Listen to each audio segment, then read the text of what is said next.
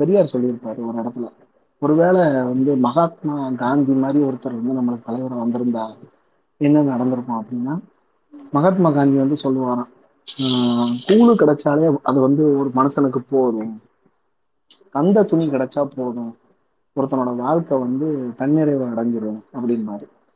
அததான் வந்து ஒரு ஜெயரஞ்சன் வந்து ஒரு இதுல சொல்லியிருப்பாரு, நீங்க வந்து வாழ்க்கையில தன்னிறைவு அப்படின்னா நம்மளுக்கு ஆயிரத்தி தொள்ளாயிரத்தி பத்து இருபது அந்த முப்பது அந்த மூணு டிக்கேடு பார்த்துன்னு வச்சுக்கோங்களேன், ஒருவேளை சாப்பாடு கிடைச்சா போதும், ஏதோ கம்போ கேழ்வரகோ கூழோ ஏதோ ஒண்ணு, ஏதோ ஒண்ணு ஒரு கூரை மாதிரி ஒரு வீடு இருந்தா போதும், கந்த துணி மாதிரி ஒண்ணு இருந்தா போதும், இது போதும் அப்படிங்கிற வாழ்க்கையில ஆரம்பிச்சு இன்னைக்கு வந்து நம்மளோட அரசியல் வந்து வந்திருக்கிற இடத்த பார்த்தீங்கன்னா, ஒரு மிடில் கிளாஸ் பையன் வந்து முதல் தலைமுறை பட்டதாரி ஆகணும்.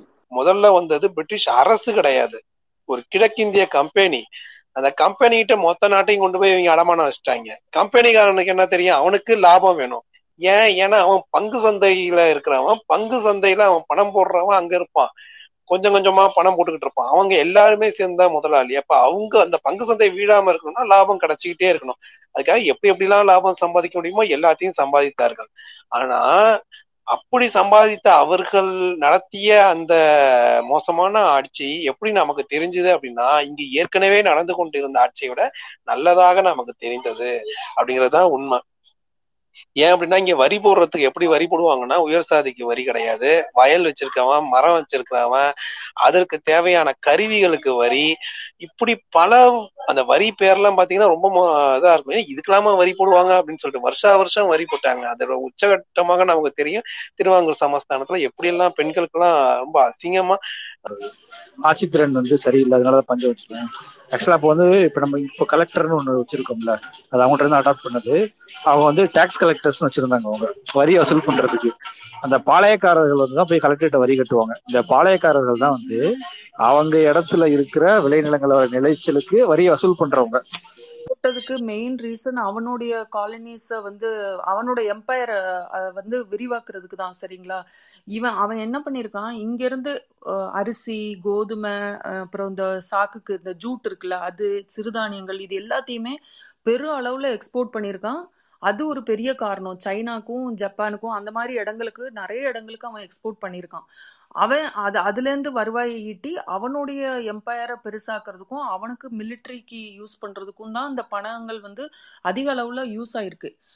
அது ஆக மொத்தத்தில் என்னென்னா, நம்மக்கிட்டேயே நம்ம சொத்தை திருடி நம்மளையே பஞ்சமாக்கி நம்மளும் ரொம்ப நம்மளுடைய நிலைமையும் வந்து சோஷியல் ஸ்ட்ரக்சர் நம்மளோட தான் அவ்வளோ பிரமாதமாக இல்லை இல்லையா, சாதிய படிநிலை இருந்துச்சு.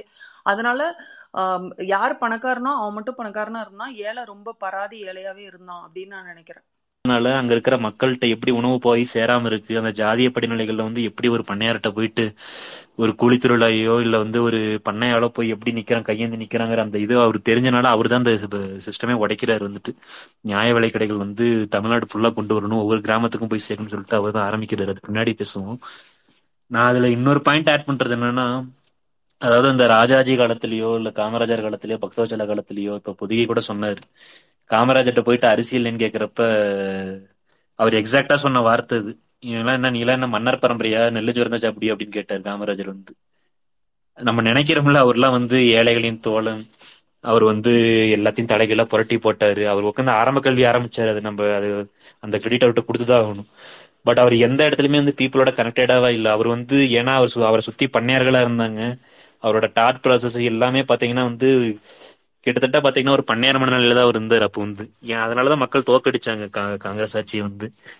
நான் அப்ப வந்து ஒரு அப்ப வந்து அந்த பசி வந்து மக்களை வந்து எந்த அளவுக்கு தள்ளுச்சு, அந்த பசிங்கிற கொடுமை வந்து மக்களை வந்து என்னென்ன காரியங்களை செய்ய வச்சதுன்ட்டு நான் ஒரு ஒரு ஒரு கதை சொல்றேன். ஒரு நிறைய கதைகள் இருக்கு. அது என்ன, அந்த காலத்துல வந்த இலக்கியங்கள் அதெல்லாம் படிச்சீங்கன்னா மக்களோட நிலைமை எப்படி இருந்துச்சு, அதெல்லாம் இன்னைக்கு நம்ம கேட்டோம்னா மக்கள் நம்ம மக்கள் இப்படி எல்லாம் வாழ்ந்தாங்களா, இவ்வளவு கொடுமையெல்லாம் நடந்திருக்கா, நம்மளால நம்ப கூட முடியாது. ஏன்னா இன்னைக்கு நம்ம வந்து ஈஸியா ஒரு பசிச்சதுன்னா ஒரு ஸ்விக்கிலயோ ஜொமேட்டோலயோ வந்து ஒரு ஆர்டர் போட்டு சாப்பிட்றோம், பிரியாணி அது இதுட்டு நம்மள பிடிச்ச உணவை சாப்பிட்றோம்.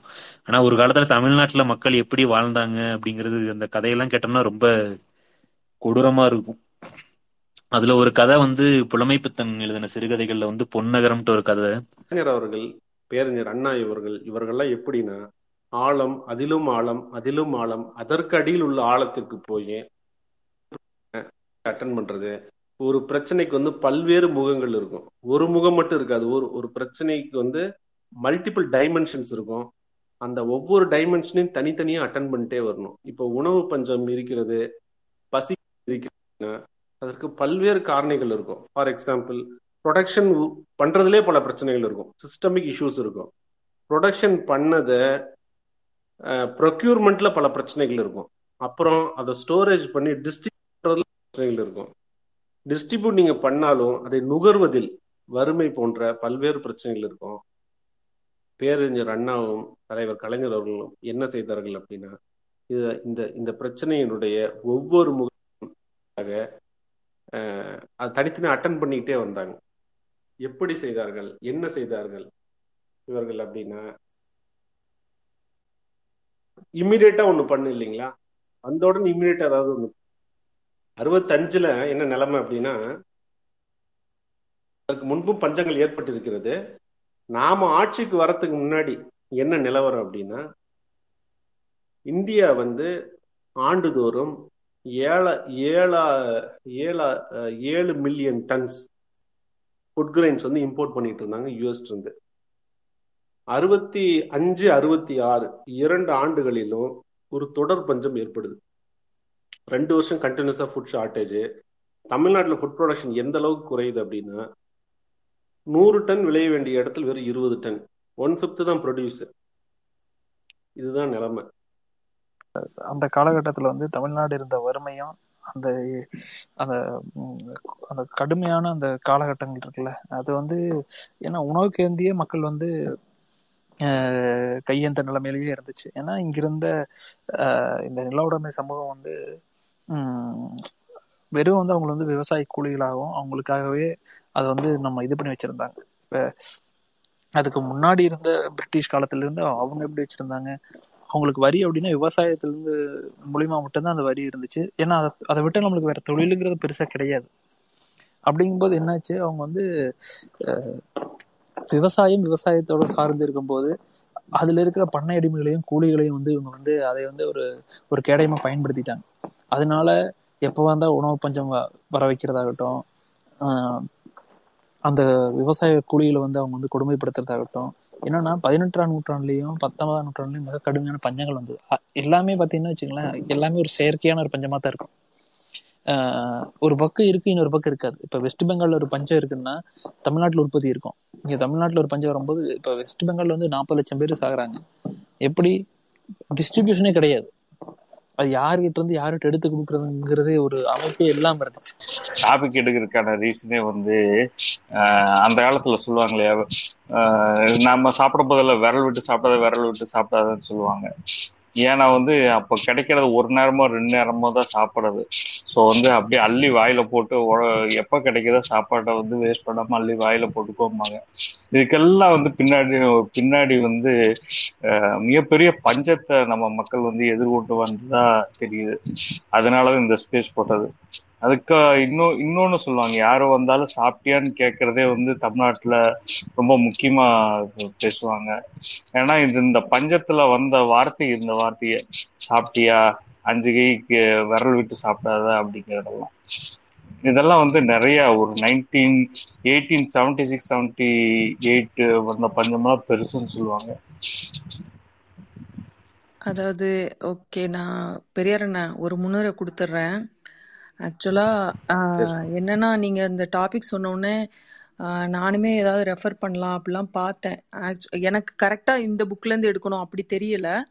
நான் என்ன ரெஃபர் பண்ணப்போ புரிஞ்சுக்கிட்டேன் அப்படின்னா, பிரிட்டிஷ் காலனி ஆதிக்க டைமில் வந்து கிட்டத்தட்ட ஒரு மூணு கோடி பேராவது வந்து பஞ்சம் டை பஞ்சத்தினால செத்துருக்காங்க. அதுக்கு காரணம் பாதி வந்து மழை அந்த மாதிரி வந்து நம்மளை வந்து இயற்கை சதிச்சதுனாலையும், ப்ளஸ் அவங்களுடைய நிர்வாக திறமையில் வந்து பிரச்சனை இருந்ததுனாலையும் பரவலாக அவங்க வந்து ப இதை வந்து டிஸ்ட்ரிபியூட் பண்ணலை.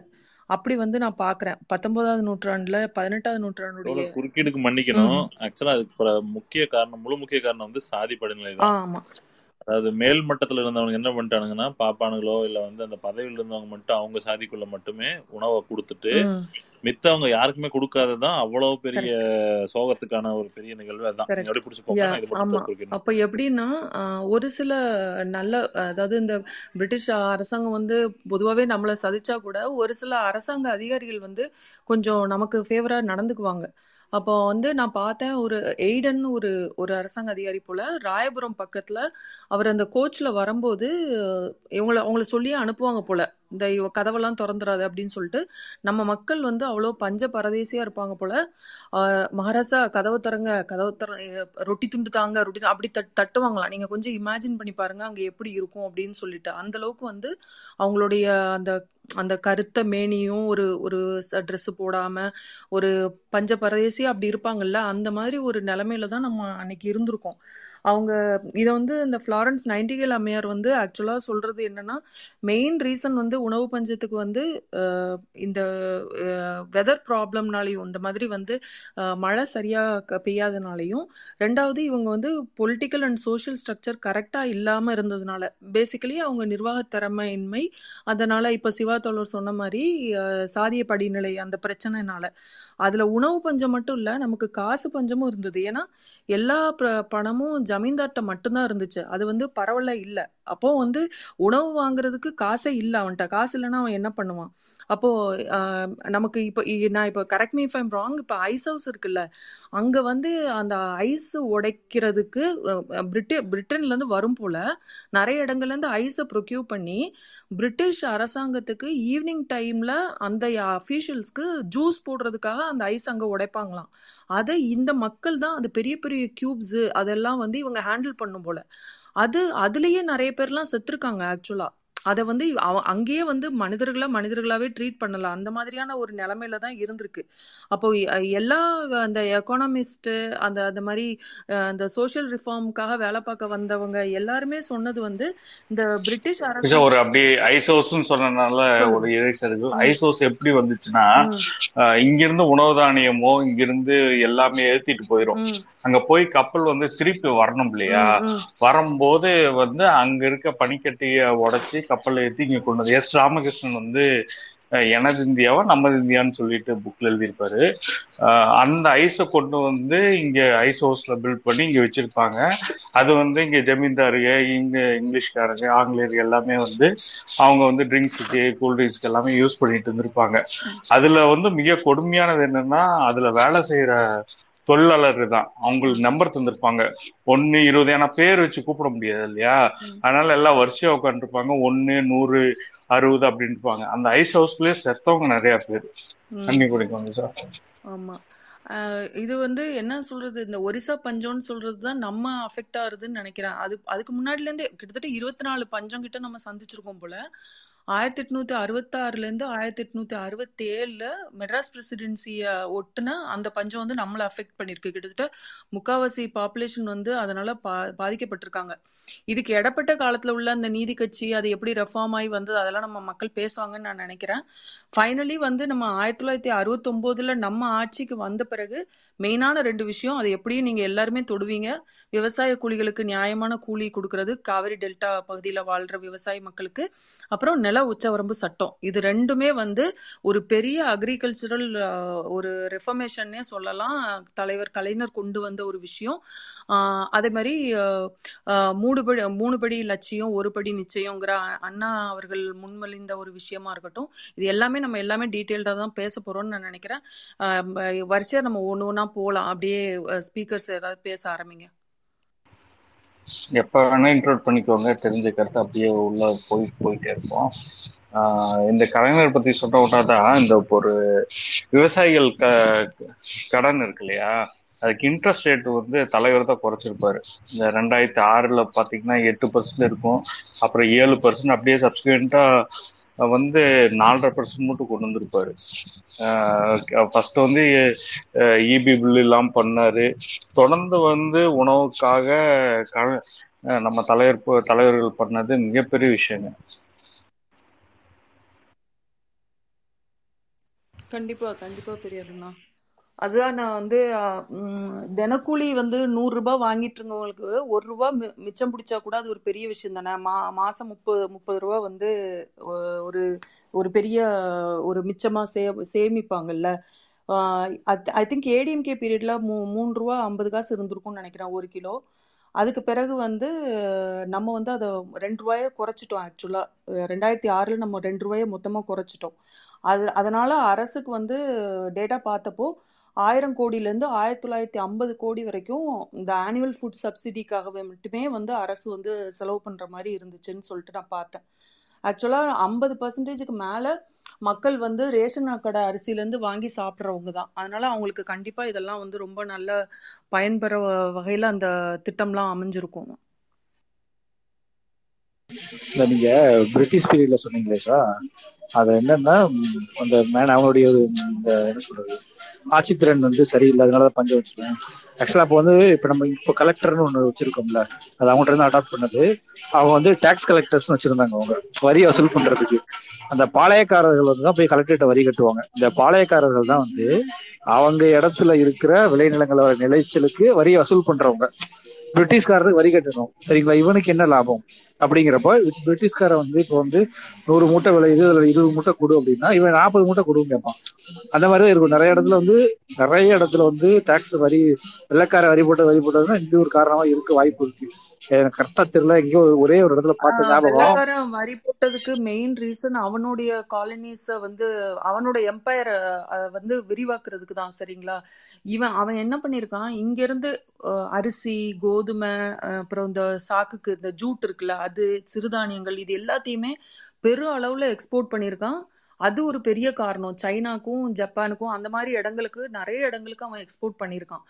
அவன் அது அதுலேருந்து வருவாயை ஈட்டி அவனுடைய எம்பையரை பெருசாக்குறதுக்கும் அவனுக்கு மிலிட்ரிக்கு யூஸ் பண்ணுறதுக்கும் தான் இந்த பணங்கள் வந்து அதிக அளவில் யூஸ் ஆகிருக்கு. அது ஆக மொத்தத்தில் என்னென்னா நம்மக்கிட்டேயே நம்ம சொத்தை திருடி நம்மளையே பஞ்சமாக்கி நம்மளும் ரொம்ப நம்மளுடைய நிலைமையும் வந்து சோஷியல் ஸ்ட்ரக்சர் நம்மளோடு தான் அவ்வளோ பிரமாதமாக இல்லை இல்லையா, சாதிய படிநிலை இருந்துச்சு. அதனால் யார் பணக்காரனோ அவன் மட்டும் பணக்காரனாக இருந்தான், ஏழை ரொம்ப பராதி ஏழையாகவே இருந்தான் அப்படின்னு நான் நினைக்கிறேன். கரெக்ட், நீங்க சொன்னது நான் தப்பா சொன்னா யாராவது கரெக்ட் பண்ணுங்க. அந்த பாளையக்காரர்கள் சொல்றதெல்லாம் பாத்தீங்கன்னா அவங்கதான் வந்து மக்கள்கிட்ட இருந்து வரியை வாங்கி பிரிட்டிஷ் அரசாங்கத்தால் நியமிக்கப்பட்ட கலெக்டர்ஸ் டாக்ஸ் கலெக்டர்ஸ் அன்னைக்கு வந்து அவங்களுடைய வேலை வந்து இன்னைக்கு நம்ம கலெக்டர் சொல்றோம்ல அது அப்போ கிடையாதப்போ அவங்க வரி வசூல் பண்றவங்க மட்டும் சரிங்களா. அந்த பாளையக்காரர்கள்ட்ட இருந்து வரி வசூல் பண்றவங்க தான் கலெக்டர்ஸ். இந்த பாளையக்காரங்க தான் மக்கள்கிட்ட இருந்து வரி வசூல் பண்ணுவாங்க. இந்த பாளையக்காரர்கள் அதுக்கப்புறம் பின்னாடி ஜமீன்தார்களாக ஆனாங்க. அவங்க தான் வந்து எக்கச்சக்கமான வெள்ளக்காரன் வந்து இப்போ டுவெண்ட்டி பர்சன்ட் டேக்ஸ் போடுறானே இவனுக்குன்னு கொஞ்சம் எனக்கு எனக்கு கொஞ்சம் வேணும்னு சொல்லிட்டு அதுல வந்து எக்ஸ்ட்ரா அடிக்கிறது. அந்த மாதிரி நிறைய இடத்துல நடந்து நிறைய இடத்துல கொள்ளையை அடிச்சிருக்காங்க அவங்க. மதிய உருவல கேம் பேராக அந்த ஜமீன்தார்கள் தான் பின்னாடி வந்து நம்ம பின்னாடி பாக்குறோம் இது சுதந்திரம் அடைஞ்ச பிறகு யாருக்கு அந்த நிலம் வந்து யாருக்கு எல்லாம் நிறைய இருந்துச்சு அப்படிங்கறதுலாம். வேற ஏதாவது பேசுங்க, இந்த பாயிண்ட் கரெக்ட் பண்ணிட்டு. ஆமா, வணக்கம் கேபி தோழர், எல்லாருக்கும் வணக்கம். வணக்கம் மதிய தோழர். மதிய தோழர் வணக்கம். வணக்கம், உங்களை சந்தித்து பல நாட்களுக்கு பிறகு. லோகி சொன்னதுல என்ன அப்படின்னா இந்த ஜமீன்தார்கள் இருக்காங்க இல்லைங்களா, அவங்க வந்து எப்படின்னா அரசர், அடுத்தது கீழே ஜாகிதார், அதுக்கப்புறம் வந்து ஜமீன்தார். இந்த ஜமீன்தார் தான் தமிழ்ல சொன்னா சிற்றரசர்கள் அப்படிங்கிற மாதிரி சொல்லலாம். ஆனா அது அரசன்னு சொல்ல முடியுமா அப்படிங்கிற அளவுக்கு அவர்களின் அதிகாரங்கள் வந்து பிரிட்டிஷ் காலத்துல குறைக்கப்பட்டது. ஆஹ் ஏன்னா நீங்க படை இதற்கு மேல் வைத்திருக்க கூடாது அப்படிங்கிற மாதிரி ஒரு கட்டுப்பாடு வந்துச்சு. ஆஹ் ஆனா நீங்க அரசர் இடத்துல நீங்க பாத்தீங்க அப்படின்னா நீ எவ்வளவு பெரிய படை வைத்திருக்கிறியோ அவ்வளவு பெரிய ஜமீன்தாரா நீங்க வளம் வரலாம். ஆனா பிரிட்டிஷ் காலத்துல அது குறைக்கப்பட்டது. குறைக்கப்பட்டு குறைக்கப்பட்டு என்ன பண்ணுச்சுன்னா கடைசியா ஜமீன்தார் ஒண்ணு இல்லாம ஆக்கி அதற்கு பதிலாக கலெக்டருக்கு கொண்டு வரப்பட்டார்கள். ஜமீன்தார்கள் எல்லாம் வந்து என்ன பண்ணுங்க, எல்லாரும் பென்ஷன் வாங்கிட்டு அமைதியா இருங்க, உங்களுடைய இருப்பு உறுதி செய்யப்படும், நாங்களே நேரடியா வந்து வசூல் செஞ்சுக்கிறோம் அப்படிங்கிறதுக்கு தான் இந்த கலெக்டர்கள் வந்தாங்க. அந்த இதை எதிர்த்துதான் தமிழ்நாட்டுல எல்லாம் வந்து பலர் வந்து பிரிட்டிஷ் அரசை ஏற்காமல் இது பண்ணாங்க. வட இந்தியாவில் என்னன்னா அதை ஏற்றுக்கொண்டார்கள், யாருமே ஏற்கலன்னு சொல்ல, பெரும்பாலும் இந்தியா முழுக்க தென்னிந்தியா உட்பட பெரும்பாலும் ஏற்றுக்கொண்டார்கள். மக்கள் மக்கள்கிட்ட எங்கள் அதிகாரத்தை நாங்கள் செலுத்துவோம் அப்படிங்கிறதோ நாங்கள் நீதி பரிபாலனை செய்வோம் என்பதோ யாருமே சொல்லலை. ஏதோ கொஞ்சம் பேர் தான் சொன்னாங்க, அவர்கள் போரில் தோற்கடிக்கப்பட்டார்கள். நார்த் இந்தியா பொறுத்தவரை யாருமே பிரிட்டிஷ் அரசை எதிர்க்கவில்லை, எல்லோருமே அந்த இனாமை வாங்கி கொண்டு எல்லாம் சும்மாவே இருந்தாங்க. எப்போ அது பிரச்சனையாகும் அப்படின்னு சொன்னா, வாரிசு இல்லாம போவது, தத்தெடுக்கும் உரிமை வந்து மன்னர் வந்து வாரிசு இல்லை அப்படின்னா அவர் உயிரோடு இருக்கும் போதே தத்தெடுக்கணும். அப்படி தத்தெடுக்காம விட்ட பிறகு அதுக்கப்புறம் புதுசா நான் மன்னர் இறந்த பிறகு ஒரு தத்தெடுக்கிறேன் அப்படின்னு வந்தா ஒத்துக்க மாட்டாங்க. பெண்களுக்கு தத்தெடுக்கும் உரிமை கிடையாது ஆரியர்களுக்கு. ஆஹ் ஆனா த தென்னாட்டுல ஆஹ் நமக்கு உண்டு நம்ம மன்னர் இதுக்கு அப்படிங்கிற இந்த சட்டங்கள் இங்கேயே இருந்த சட்டங்கள் தான், புதுசா எதுவும் கிடையாது. இப்ப இதுல ஒரு கான்ஃபிளிக்ட் வரப்ப அவங்க என்ன பண்றாங்க, படையெடுக்கிறாங்க. ஜான்சி ராணி எல்லாம் வந்து அப்படிதான், லட்சுமி பாய் எல்லாம் அப்படிதான் படையெடுத்தாங்க. ஆஹ் நானா அவரு அது நிறைய பேர் இந்த சிப்பாய் கழகத்தோட தங்களை இணைத்து கொண்டு பட இது பிரிட்டிஷ் அரசுக்கு எதிராக பண்ணியிருப்பாங்க. அவங்க எல்லாருமே பாத்தீங்கன்னா அதற்கு முன்பே வந்து பிரிட்டிஷ்காரோட ஒரு பேச்சுவார்த்தை நடத்தியிருப்பாங்க. எங்களுக்கு அந்த பென்ஷன் மட்டும் கொடுத்துருங்க அப்படின்னு சொல்லிட்டு, அதற்கு பிரிட்டிஷ்காரங்க ஒத்துக்க மாட்டாங்க. இல்ல நீ அவுட்டு, அவ்வளவுதான், நீ நீ வந்து வாரிசு கிடையாது அப்படின்னு சொல்லிட்டு, அந்த வாரிசு இல்லாததுனால நாங்க டைரக்டா நாங்க கவர்ன் பண்ணுவோம், நீ உனக்கான அந்த பென்ஷன் கிடையாது, அந்த கவர்னன்ஸை நாங்க ஏற்கனவே நாங்க பாத்துட்டு இருக்கோம், அப்படியே நாங்க தொடருவோம் அப்படின்னு சொல்லிடுவாங்க. அந்த அரண்மனை மட்டும் அவர்கள் வைத்துக் கொள்ளலாம், அந்த மாதிரி ஒரு சட்டம் இருக்கும். அப்பயும் ஏதோ கொஞ்சம் கொஞ்சம் சலுகைகள் வாங்கிட்டு தான் இருந்தாங்க, ஒண்ணுமே இல்லாமலாம் போல. வாரிசு இல்லாம போறதுக்கு அதுக்கு என்ன பண்றது அப்படிங்கிற மாதிரிதான். ஆனா அது தத்தெடுக்கும் உரிமையும் உண்டு. ஆனா அரசு அந்த அரசன் சாகுறதுக்குள்ள அவர் தத்தெடுக்கணும், செத்ததுக்கு அப்புறம் தத்தெடுத்தா ஒப்புக்கொள்ள மாட்டார்கள். இதுதான் அங்க இருக்கக்கூடிய பிரச்சனையாக இருந்துச்சு. எல்லாம் தம்ம தம்மன்னு இருந்துட்டு விட்டுருவாங்க. ஆஹ் லோகி சொன்னதுல அது மட்டும் ஒரு சின்ன கரெக்ஷனா பண்ணணும்னு நினைச்சேன். அப்புறம் என்னோட பாயிண்ட் வந்து, பிரிட்டிஷ்காரர்கள் மோசமா அப்படின்னா ரொம்ப மோசம்தான், அது ஒன்றும் ஆஹ் மறுக்கிறதுக்கு இல்லை. ஏன் அப்படின்னா, முதல்ல வந்தது பிரிட்டிஷ் அரசு கிடையாது, ஒரு கிழக்கிந்திய கம்பெனி. அந்த கம்பெனிகிட்ட மொத்த நாட்டையும் கொண்டு போய் இவங்க அடமானம் வச்சுட்டாங்க. கம்பெனிக்காரனுக்கு என்ன தெரியும், அவனுக்கு லாபம் வேணும். ஏன், ஏன்னா அவன் பங்கு சந்தையில இருக்கிறவன், பங்கு சந்தையில அவன் பணம் போடுறவன் அங்க இருப்பான், கொஞ்சம் கொஞ்சமா பணம் போட்டுக்கிட்டு இருப்பான். அவங்க எல்லாருமே சேர்ந்தா முதலாளி. அப்ப அவங்க அந்த பங்கு சந்தை வீழாம இருக்கணும்னா லாபம் கிடைச்சிக்கிட்டே இருக்கணும். அதுக்காக எப்படி எப்படிலாம் லாபம் சம்பாதிக்க முடியுமோ எல்லாத்தையும் சம்பாதித்தார்கள். ஆனா அப்படி சம்பாதித்த அவர்கள் நடத்திய அந்த மோசமான ஆட்சி எப்படி நமக்கு தெரிஞ்சது அப்படின்னா, இங்க ஏற்கனவே நடந்து கொண்டிருந்த ஆட்சியை விட நல்லதாக நமக்கு தெரிந்தது அப்படிங்கறதுதான் உண்மை. ஏன் அப்படின்னா, இங்க வரி போடுறதுக்கு எப்படி வரி போடுவாங்கன்னா, உயர் சாதிக்கு வரி கிடையாது, வயல் வச்சிருக்கவன், மரம் வச்சிருக்கிறவன், அதற்கு தேவையான கருவிகளுக்கு வரி, இப்படி பல அந்த வரி பேர்லாம் பாத்தீங்கன்னா ரொம்ப இதா இருக்கும். இதுக்கெல்லாமா வரி போடுவாங்க அப்படின்னு சொல்லிட்டு வருஷா வருஷம் வரி போட்டாங்க. அதோட உச்சகட்டமாக நமக்கு தெரியும், திருவாங்கூர் சமஸ்தானத்துல எப்படி எல்லாம் பெண்களுக்கு எல்லாம் ரொம்ப அசிங்கமா சொல்வதற்கே நாக்குசுற மாதிரியான வரிகள் எல்லாம் போட்டாங்க. இப்படி மீசை வச்சுக்கிறதுக்கு வரி, இப்படி பல வரிகள் நம்ம இது இருக்கும். ஆனா மேல போகப்போ உயர் சாதிகளுக்கு எந்த வரியுமே இருக்கு, கடைசியா இருக்கிற உயரத்துல இருக்கக்கூடிய அந்த சாதியாக கருதப்படுபவர்கள் வரியே கிடையாது. வரியிலி நிலங்கள் எல்லாம் ஊரா விட்டு நெய்யே என் பொண்டாட்டி கையன்னு நக்கிற மாதிரி மன்னர் என்ன பண்ணுவாரு, அடுத்த வீட்டு நிலத்தை எடுத்து இவனுக்கு கொடுத்துருவாரு. அப்ப அவன் என்ன பண்ணுவான் அப்படிங்கிற அந்த அந்த ஒரு சிந்தனையே இல்ல, சிந்தனை போக்கே இல்லாம அது இருக்கும். காசு அப்படிங்கிறது வந்து பெரும்பாலும் பிரிட்டிஷ் அரசு வந்த பிறகுமே கூட, பிரிட்டிஷ் கம்பெனி வந்து பிரிட்டிஷ் அரசு வந்த பிறகு கூட பொதுமக்கள் கையில் காசு புழங்கவே இல்லை. பிரிட்டிஷ் அரசு நேரத்துலதான் கொஞ்சம் கொஞ்சமாக பொதுமக்கள் கைக்கு காசு வந்துச்சு. காசுன்னு ஒண்ணு வச்சிருந்தாலே அவன் ஊர்ல மிகப்பெரிய ஆளு. ஆயிரத்தி தொள்ளாயிரங்களின் தொடக்கத்துல ஒரு ரூபாய் வைத்திருந்தால் அவன் அந்த ஊர்ல மிகப்பெரிய ஆளு. ஒரே ஒரு ரூபாய், ஏன்னா அது ரூபாய், அது பணம், அதை வைத்து நீங்க என்ன வேணா வாங்கலாம். நெல் இருக்கிறவன் போய் மிளகா இருக்கிறவன்ட்ட வாங்கணும்னு சொன்னா, மிளகா விற்கிறவனுக்கு நெல் தேவைப்படணும், இல்லைன்னா வாங்க மாட்டான். பெரிய சிக்கல் அந்த பண்டமாற்று முறையில. விவசாயிகள் எப்பொழுதுமே க கூழையும் கஞ்சியும் பழையதையும் மட்டும்தான் சாப்பிட்டுட்டு இருந்தாங்க. ஏன் சாப்பிடல அப்படின்னு சொன்னா, அவங்களுக்கு மற்ற பொருட்கள் வாங்குவதற்கு வழியே கிடையாது. அப்ப அது மாதிரியான பெருஞ்சிக்கல்கள் இங்க இருந்துச்சு. உணவு பொறுத்த வரைக்கும் வந்து பிரிட்டிஷ் அரசு தொடக்கத்துல வந்து மோசமான விளைவுகளை அவர்களுடைய இது நிர்வாக அமைப்பு ஏற்படுத்தியது என்பதை மறுப்பதற்கு இல்லை.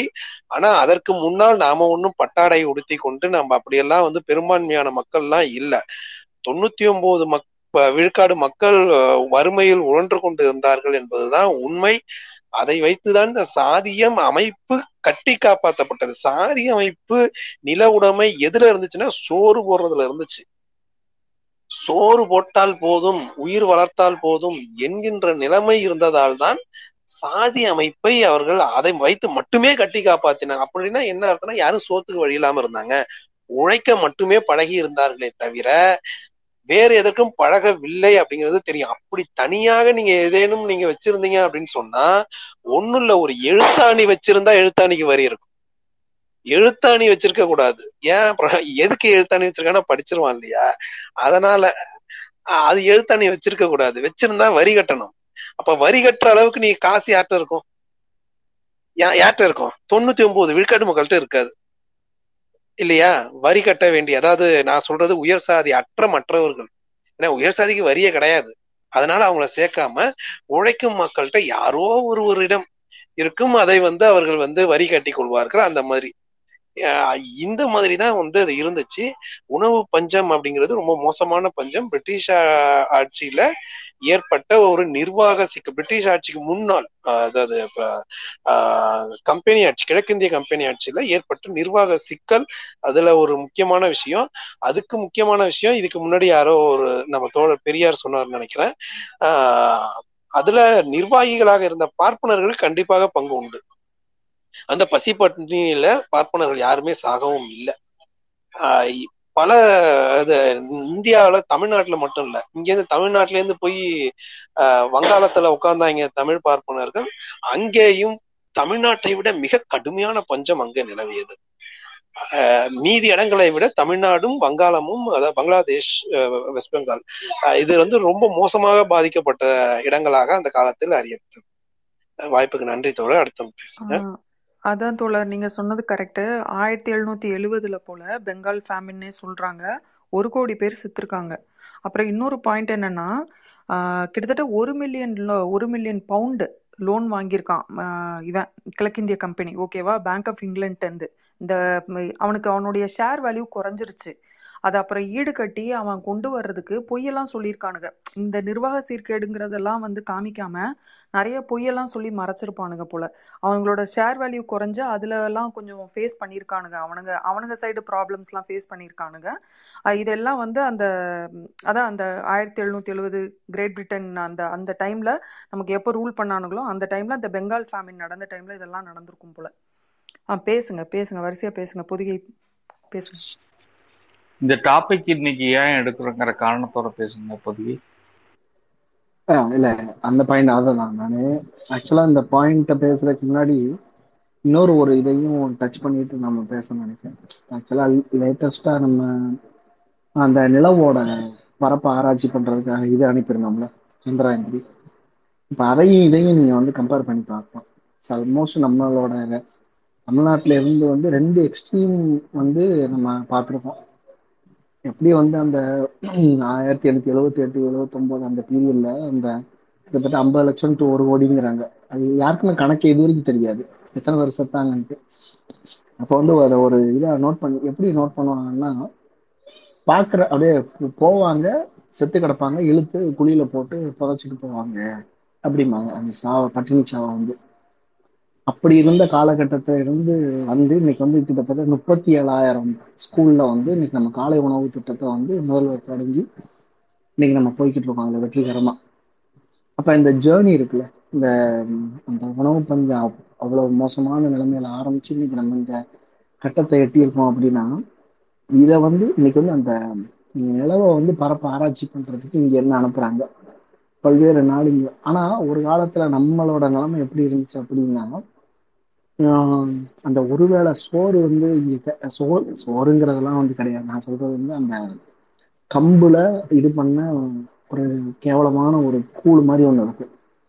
அதை வந்து ஒரு சிரட்டையில கொடுப்பாங்க. அதை அதை வாங்குறதுக்கே நம்மளுக்கு வந்து வக்கு இருக்காது, வக்கு இருக்காது. அந்த அளவுக்கு தான் நம்ம மோசமா இருந்திருக்கோம்.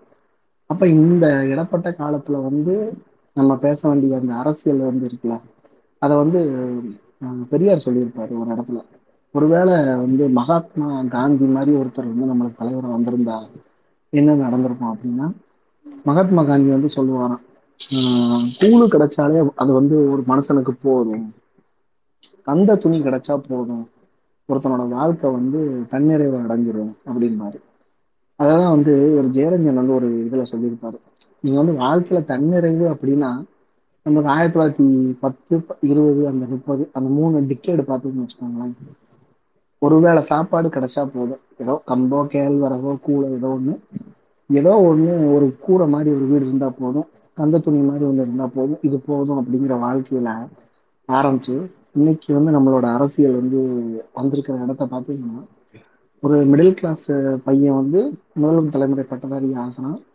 இன்னைக்கு வந்து ஆயிரம் கோடிக்கு வந்து ஆட்டுக்கறி விற்கிது இன்னைக்குள்ள ரேஞ்சுக்கு. இன்னைக்கு தீபாவளி அதுமா நம்ம இதை பற்றி பேசுகிறோம். குறைஞ்சது ஆயிரம் கோடிக்கு வந்து ஆட்டுக்கறி விற்கிதுன்னு போட்டிருக்காங்க. அப்போ நீங்கள் யோசிச்சு பாருங்க, இந்த இந்த திராவிட அரசியல் இருக்குல்ல, நம்ம நம்ம ஏற்றுக்கிட்ட அந்த அரசு அரசியலும் சரி, நம்ம இப்போ இருக்கிற இந்த தமிழ்நாடும் சரி, அதுக்கு முக்கியமான காரணம் வந்து நம்மளோட அந்த உணவு தன்னிறைவு தான். உணவு தன்னிறைவு வந்து நம்மளுக்கு எப்படி இருக்கு அப்படின்னா, லாஸ்ட் இயர்ல வந்து இவர் நம்ம தளபதி சொல்லியிருந்தாரு. என்ன சொல்லியிருந்தாருன்னா, ஒருவேளை இன்னைக்கு தேதிக்கு நம்மளுக்கு வந்து பஞ்சம் வந்தாலோ ஒரு சொல்ல முடியாத ஒரு சூழ்நிலை வந்தாலும் அடுத்த ஒரு வருஷ காலத்துக்கு நம்ம மாநிலத்து முழுக்க வந்து நம்மளுக்கு உணவு சப்ளை பண்றதுக்கான தானிய கையிருப்பு நம்மகிட்ட இருக்கு அப்படின்னு போட்டிருந்தாரு.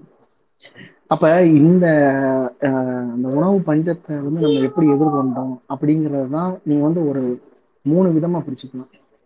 நீங்க வந்து அந்த நம்ம அறிஞர் நம்ம பெரியாரோட இதுல இயக்க அரசியல்ல ஆரம்பிச்சு தேர்தல் அரசியலுக்குள்ள அண்ணா வந்ததுக்கு அப்புறம் உள்ள ஒண்ணு, அதே மாதிரி அண்ணாவோட இதுக்கு முன்னாடி நீதி கட்சி காலத்துல உள்ளது அப்படின்னு. ஏன்னா இப்ப நீதி கட்சி காலத்துல வந்து நிறைய பேர் சொல்லுவாங்க, நீதி கட்சி காலத்துல வந்து சத்துணவு திட்டங்களை ஆரம்பிச்சாங்க, அவங்க வந்து இதெல்லாம் பண்ணாங்க அப்படின்னு. ஓகே, அது வந்து ஒரு ஒரு பார்ட். ஆனா வெகுஜன மக்கள்கிட்ட வந்து நீங்க கொண்டு போய் சேர்க்கறதுன்னு ஒண்ணு இருக்குல்ல.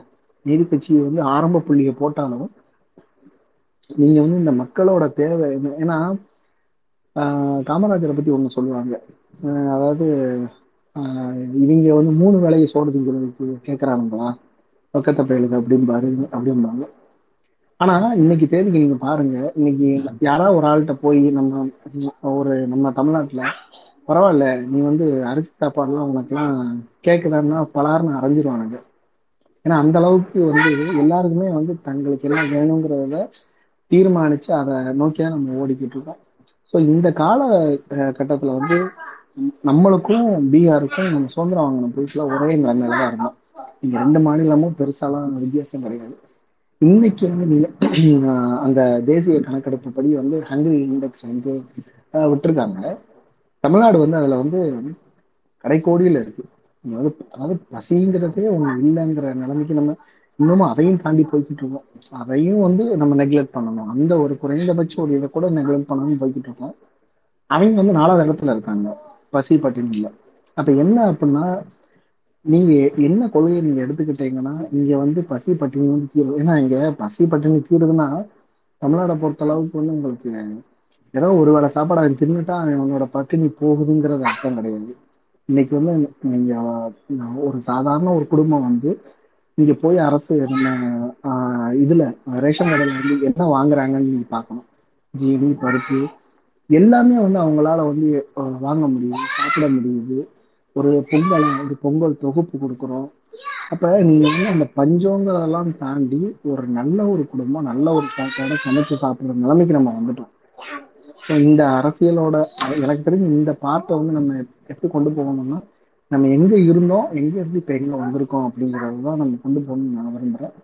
ஸோ ஃபர்தரா ஃப்ரெண்ட்ஸ் பேசணும், நம்ம அடுத்தடுத்து அப்படியே ஒவ்வொன்னா கொண்டு போகணும். கரெக்ட் கரெக்டாக சொன்னீங்க. அதோட இன்க்ளூட் பண்ணிக்கோங்க இந்த மெடிசன். நம்ம நம்ம எப்படி வந்து மெடிக்கல் ஃபெசிலிட்டிலையும் இம்ப்ரூவ் ஆகிருக்கோன்னு. ஏன்னா உணவு பஞ்சம் வந்த டைமில் வந்து மக்கள் வந்து உணவு கரெக்டான இது இல்லாததுனால டெஃபிஷியன்சி இருக்கும், மால்நியூட்ரிஷனில், அப்புறம் வியாதிகள் வந்து காலரா பெரு தொற்றெல்லாம் வந்து செத்து போயிருக்காங்க. நிறைய புண்ணெல்லாம் வந்திருக்கும் போல். அதில் அவ்வளோ மக்கள் செத்துருக்காங்க. இப்போ இவங்க சொன்னாங்க மாதிரி மதித்தோழரோ யாரோ இவங்க தான் புதிய நீங்கள் தான் சொன்னீங்க, சைடில் அப்படியே செத்து கிடப்பாங்க, எடுத்து போட்டு குழியில் போட்டுட்டு போயிட்டே இருப்பாங்கன்னு. அந்த மாதிரி இருந்த ஒரு நிலைமையிலேருந்து இன்னைக்கு நம்ம மெடிக்கல் மெடிக்கல் இன்ஃப்ராஸ்ட்ரக்சர் எவ்வளோ தூரம் வளர்ந்துருக்கு பாருங்க. ரீசெண்டாக திருநெல்வேலியில் ஒரு பதினேழு வயசு குழந்தைக்கு ஒரு ஆட்டோ இம்யூன் டிஃப் டிசீஸ்க்கு வந்து ஒரு இது ஆப்ரேஷன் பண்ணியிருக்காங்க, ஒரு கார்டியோ டிசீஸ்க்கு. எந்த அளவுக்கோ இன்னைக்கு உலகத்தரம் உள்ள அந்த அமெரிக்கா யூகேல என்ன உங்களுக்கு மெடிக்கல் ஃபெசிலிட்டி கிடைக்குதோ, அந்த டெவலப்ட் நேஷன்ஸ்ல என்ன இருக்கோ அது எல்லாமே உங்களுக்கு இன்னைக்கு தமிழ்நாட்டில் கிடைக்குது. இன்னைக்கு இப்போ பட்டி தொட்டி ஃபுல்லா உங்களுக்கு பிஹெச்சி இருக்கு, எல்லா பக்கமும் நீங்க போய் ரீச் ஆகிற அளவுக்கு. உங்களுக்கு சைக்காலஜிக்கலி கவுன்சிலிங் வேணும்னா கூட நீங்க just mental health, physical health மட்டும் இல்ல மென்டல் ஹெல்த் கூட நீங்க உங்களுக்கு பண்ணலாம் அப்படிங்கிற அளவுக்கு வந்து நம்ம வந்து அந்த அளவுக்கு வந்து முன்னேறி இருக்கும். மென்டல் ஹெல்த் யூஸ்வலா எங்க உங்களுக்கு இம்பார்ட்டன்ஸ் கொடுப்பாங்க அப்படின்னா, உங்களுடைய தேவை பிசிக்கல் ஹெல்த் நீடெல்லாம் உங்களை அவங்க பூர்த்தி செஞ்சுட்டாங்க அப்படின்னா அடுத்தது they will go for that one. ஓகேவா, அது யூஸ்வலி நல்ல டெவலப்ட் நேஷன்ல தான் இருக்கும். நான் அண்டர் டெவலப்ட் கண்ட்ரீஸ்ல, டெவலப்பிங் நேஷன்லாம் நீங்க ரொம்ப அதுக்கு உண்டான இம்பார்ட்டன்ஸை பார்க்க முடியாது. ஆனா இன்னைக்கு நமக்கு அது வரைக்கும் இம்பார்ட்டன்ஸ் இருக்கு, அது வரைக்கும் உங்களுக்கு கொடுக்குறாங்க. அது எல்லாமே வந்து நம்ம எடுத்த பாலிசி மேக்கிங் அந்த சேஞ்சஸ்னாலதான் மெயினா இது நடந்திருக்குன்னு நான் நம்புறேன். அதான் நீங்க நீங்க சொன்ன மாதிரி கரெக்டா, எப்படி நம்ம எங்க இருந்தோம் உணவு உணவே இல்லாம பஞ்சபராதியா இருந்து இன்னைக்கு உணவு பற்றா பற்றாக்குறையே வராது. அப்படியே சப்போஸ் ஏதாவது ஃபேமிலி இனிமே ஒரு பஞ்சம் வந்தா கூட நமக்கு ஒரு இருப்பு இருக்கு அப்படின்னு இருக்குல்ல, அதே மாதிரிதான் மெடிசன்லயும் நம்ம எங்க இருந்தோ இருந்தது இன்னைக்கு நிலைமை வேற எங்கேயோ மாறி இருக்குன்னு நான் சொல்லுவேன். அதே மாதிரி எப்பவும் நம்ம சொல்ற இதுதான், ஆயிரம் பேருக்கு வந்து நாலு டாக்டர் வச்சிருக்கோம். இன்னைக்கு வந்து இந்தியால முதன்மை மாநிலமா விளங்குது நம்மளுடைய தமிழ்நாடு. அதுவும் இந்த திராவிட அரசியல முன்னெடுத்ததுனால நமக்கு இன்னைக்கும் நம்ம வந்து we are producing high quality doctors. எல்லா பக்கமும் நம்ம பேர் தான் டாக்டர்ஸா போறாங்க. நர்சஸ் வந்து கேரளால இருந்து வந்தா கூட டாக்டர்ஸா நம்ம ஆட்கள் தான் போறாங்க, அது ரொம்ப முக்கியம்னு நினைக்கிறேன். ஹையஸ்ட் நம்பர் ஆஃப் மெடிக்கல் காலேஜஸும் நம்ம தான் வச்சிருக்கிறதுனால இது எல்லாமே நமக்கு வந்து இந்த இன்ஃப்ராஸ்ட்ரக்சரல் ஃபெசிலிட்டிஸ் நமக்கு இருக்கிறதுனால அது நமக்கு ஒரு பெருமையும் கூட. ஆக்சுவலா ஹரப்பன் திமுக திமுக ஆட்சி பொறுப்பே அண்ணா பொறுப்பேற்கிறதுக்கு முன்னாடி இருந்த பிடிஎஸ் சிஸ்டம் ஏதாச்சும் ஐடியா இருக்கா? காமராஜர் அதுக்கு முன்னாடி பிடி சிஸ்டம் கிடையாது. அப்ப வந்து பாத்தீங்கன்னா நீங்க காமராஜர் காலத்துல இல்ல பக்தவச்சலம் காலத்துல இல்ல அதுக்கு முன்னாடி ஆண்ட ராஜாஜி காலத்துல எல்லாம் பாத்தீங்கன்னா சென்னை கோயம்புத்தூர்ல மட்டும்தான் அந்த இது இருந்துச்சு, இந்த ரேஸ் இந்த சப்ளை சிஸ்டம் வந்து இருந்துச்சு. ஏன்னா அப்ப இருந்த ஆட்சியாளர்களுக்கு என்ன இதுன்னா வந்து கிராமத்துல இருக்கிறவங்க எப்படியோ சோறு வாங்கிக்குவான் வந்துட்டு நெல்லு கிடைச்சிரும். அதாவது இவங்க வந்து பீப்புளோட கனெக்டடாவே இல்ல, ராஜாஜியாவும் சரி காமராஜரும் சரி பக்தவச்சலமும் சரி. அவங்க என்ன நினைச்சிட்டு இருக்காங்கன்னா கிராமத்திலாம் வந்து அவனுக்கு வந்து அவன் வேலை செய்யறான், இல்ல நிலத்துல போய் வேலை செய்யறான், அவனுக்கு வந்து நெல் ஈஸியா கிடைச்சிடும், சோறு கிடைச்சிடும், அவனுக்கு வந்து டிஸ்ட்ரிபியூஷன் சிஸ்டம் தேவை கிடையாது. அந்த தொழில் நகரமான சென்னை, கோயம்புத்தூர், அதுக்கப்புறம் தென் மாவட்டத்துல பாத்தீங்கன்னா மதுரை, இந்த மூணு இடத்துல மட்டும்தான் வந்து அந்த அது பப்ளிக் டிஸ்ட்ரிபியூஷன் சிஸ்டம்ல சொல்ல முடியாது, அந்த நியாய விலை கடை மாதிரி. ஓகேங்களா, அது வந்து அந்த மூணு சிட்டில மட்டும்தான் இருந்துச்சு அப்போ வந்து. ஏன்னா அவங்களோட புரிதலே அப்படிதான் இருந்துச்சு, அவன் கிராமத்துல இருந்து அங்க இருக்கிற எல்லா மக்களுக்கும் சோறு கிடைச்சிடும், பண்ணையாரெல்லாம் நெல் கொடுத்துருவான், அவனுக்கு அவன் வாங்கி சாப்பிட்டுக்குவான். அப்படிதான் வந்து அந்த மாதிரி ஒரு நிலைமைதான் இருந்துச்சு. அதை கலைஞர் தான் வந்து ஃபர்ஸ்ட் உடைக்கிறாரு, அது பின்னாடி பேசுவோம், அது ரொம்ப லேட்டரா பேச வேண்டிய டாபிக் அது. ஏன்னா அவர் தஞ்சை மாவட்டத்தில இருந்து வந்தனால அங்க இருக்கிற மக்கள்கிட்ட எப்படி உணவு போய் சேராம இருக்கு, அந்த ஜாதிய படிநிலைகள்ல வந்து எப்படி ஒரு பண்ணையார்கிட்ட போயிட்டு ஒரு கூலித்தொழிலாளியோ இல்ல வந்து ஒரு பண்ணையாலோ போய் எப்படி நிக்கிறான், கையேந்து நிக்கிறாங்கிற அந்த இது அவர் தெரிஞ்சனால அவர் தான் அந்த சிஸ்டமே உடைக்கிறாரு. வந்துட்டு நியாய விலை கடைகள் வந்து தமிழ்நாடு ஃபுல்லா கொண்டு வரணும், ஒவ்வொரு கிராமத்துக்கும் போய் சேர்க்கணும்னு சொல்லிட்டு அவர் தான் ஆரம்பிக்கிறாரு, அது பின்னாடி பேசுவோம். நான் அதுல இன்னொரு பாயிண்ட் ஆட் பண்றது என்னன்னா, அதாவது இந்த ராஜாஜி காலத்திலயோ இல்ல காமராஜர் காலத்திலயோ பக்தவச்சல காலத்திலயோ இப்ப பொதிகை கூட சொன்னாரு, காமராஜர்கிட்ட போயிட்டு அரிசி இல்லைன்னு கேக்குறப்ப அவர் எக்ஸாக்டா சொன்ன வார்த்தை இது, நீங்களா என்ன நீங்களா என்ன மன்னர் பரம்பரையா, நெல்லு சோறு இருந்தாச்சு அப்படி அப்படின்னு கேட்டாரு காமராஜர் வந்து. நம்ம நினைக்கிறோம்ல அவர்லாம் வந்து ஏழைகளின் தோழன், அவர் வந்து எல்லாத்தையும் தலைகள்லாம் புரட்டி போட்டாரு, அவர் உட்காந்து ஆரம்ப கல்வி ஆரம்பிச்சாரு, அது நம்ம அது அந்த கிரெடிட் அவர்கிட்ட கொடுத்துதான் ஆகணும். பட் அவர் எந்த இடத்துலயுமே வந்து பீப்புளோட கனெக்டடாவா இல்லை. அவர் வந்து ஏன்னா அவர் அவரை சுத்தி பண்ணையார்களா இருந்தாங்க, அவரோட தாட் ப்ராசஸ் எல்லாமே பாத்தீங்கன்னா வந்து கிட்டத்தட்ட பாத்தீங்கன்னா ஒரு பண்ணையார் மனநிலையில தான் அவர் இருந்தார் அப்போ வந்து. ஏன் அதனாலதான் மக்கள் தோக்கடிச்சாங்க காங்கிரஸ் ஆட்சியை வந்து. நான் அப்ப வந்து ஒரு அப்ப வந்து அந்த பசி வந்து மக்களை வந்து எந்த அளவுக்கு தள்ளுச்சு, அந்த பசிங்கிற கொடுமை வந்து மக்களை வந்து என்னென்ன காரியங்களை செய்ய வச்சதுன்ட்டு நான் ஒரு ஒரு கதை சொல்றேன். ஒரு நிறைய கதைகள் இருக்கு, அது என்ன அந்த காலத்துல வந்த இலக்கியங்கள் அதெல்லாம் படிச்சீங்கன்னா மக்களோட நிலைமை எப்படி இருந்துச்சு, அதெல்லாம் இன்னைக்கு நம்ம கேட்டோம்னா மக்கள் நம்ம மக்கள் இப்படி எல்லாம் வாழ்ந்தாங்களா, இவ்வளவு கொடுமையெல்லாம் நடந்திருக்கா, நம்மளால நம்ப கூட முடியாது. ஏன்னா இன்னைக்கு நம்ம வந்து ஈஸியா ஒரு பசிச்சதுன்னா ஒரு ஸ்விக்கிலயோ ஜொமேட்டோலயோ வந்து ஒரு ஆர்டர் போட்டு சாப்பிட்றோம், பிரியாணி அது இதுன்ட்டு நம்மள பிடிச்ச உணவை சாப்பிட்றோம். ஆனா ஒரு காலத்துல தமிழ்நாட்டுல மக்கள் எப்படி வாழ்ந்தாங்க அப்படிங்கிறது அந்த கதையெல்லாம் கேட்டோம்னா ரொம்ப கொடூரமா இருக்கும். அதுல ஒரு கதை வந்து புலமைப்பித்தன் எழுதின சிறுகதைகள்ல வந்து பொன்னகரம்ட்டு ஒரு கதை, அதுல வந்து ஒரு அதாவது தஞ்சை மாவட்டம் தான் தஞ்சை மாவட்டத்துல சாரி திருநெல்வேலி மாவட்டம் தான் திருநெல்வேலி மாவட்டத்துல பாத்தீங்கன்னா இந்த கோவில்பட்டி சாத்தூர் அதுக்கு இடையில வந்து ஏதோ ஒரு கிராமம். அந்த கிராமத்துல வந்து ஒரு பெண் இருக்காங்க, அவங்களோட கணவர் இருக்காங்க. அந்த கணவருக்கு வந்து உடம்பு சரியில்லாம போச்சு. அவர் வந்து ஒரு பண்ணையார்ட்ட வந்து வேலை பார்க்கறாரு காட்டுல. அவருக்கு வந்து என்னன்னா ஒ- ரொம்ப ரொம்ப உழைச்சு உழைச்சு அந்த உடம்புக்கான சரியான ஊட்டச்சத்து கிடைக்காம வந்து உடம்பு சரியில்லாம போயிருது. அவர் வந்து அந்த சரியில்லாம போனதுக்கு அப்புறம் என்ன பண்றாங்கன்னா அவரு அங்க இருக்கிற ஒரு மருத்துவர்கிட்ட பாக்குறாங்க. அந்த மருத்துவர் வந்து அரிசி சாப்பாடு சாப்பிடணும், அரிசி கஞ்சி சாப்பிடணும் அப்படிங்கிறாங்க. அரிசி கஞ்சி கொடுங்க, உடம்புல சுத்தமா நீர் சத்து கிடையாது, உடம்புல எந்த சத்தும் கிடையாது, அவருக்கு வந்து அரிசி கஞ்சி கொடுங்க அப்படிங்கிறாங்க. அந்த அம்மாட்ட வந்து வாங்குறதுக்கு அரிசி சோறு வாங்குனீங்க நினைச்சு பாருங்க, அன்னைக்கு வந்து பண்ணையாட்ட மட்டும்தான் அரிசி இருக்கும், வேற யார்கிட்டயுமே அரிசி இருக்காது. அந்த அம்மாவுக்கு என்ன பண்றதுன்னு தெரியல. அந்த அம்மா என்ன பண்றாங்கன்னா ரோட்ல போய் நிக்கிறாங்க. ரோட்ல போய் நிக்கிறப்ப அங்க ஒருத்தன் வரான், ஒரு விவசாய நிலம் வச்சிருக்கிறவன் எவனோ ஒருத்தன் வரான். அவன் இந்த மாதிரி என்னன்னு கேக்குறான். இந்த மாதிரி என் கணவருக்கு வந்து இந்த மாதிரி அரிசி தேவைப்படுது, அரிசி ந- கஞ்சி கொடுக்கணும், அது நீர் சத்து இல்லைங்கிறாங்க, அது கொடுத்தே ஆகணுங்கிறாங்க, என்கிட்ட காசு இல்லை அப்படிங்கிறாங்க. அவன் என்ன தெரியுமா பண்றான், அந்த அந்த வந்தவன் அந்த வண்டியில வந்தவன் சைக்கிள்ல வந்தவன் முக்கால் ரூபா கொடுக்குறேன் என் கூட வரையான்னு கேக்குறான் அந்த அம்மாட்ட வந்து.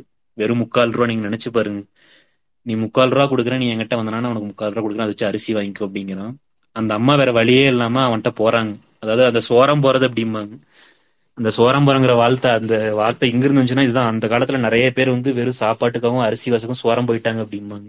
சோரம் போறதுன்னா இதுதான் வந்து, அதாவது இன்னொருத்தன் எவனுக்கு அந்த வந்து உடம்பு தேவை இருக்கோ அவன்கிட்ட போய் பூர்த்தி பண்றது. இந்த உணவு இல்லாத அந்த வீட்டு பெண்கள் போயிட்டு அந்த அம்மா வந்து வெறும் தன் கணவனுக்கு அந்த அரிசி கஞ்சி கொடுக்கணும், உயிரை காப்பாதுங்கிறதுக்கு அந்த ஆண்கிட்ட போயிட்டு அந்த சோரம் போறாங்க.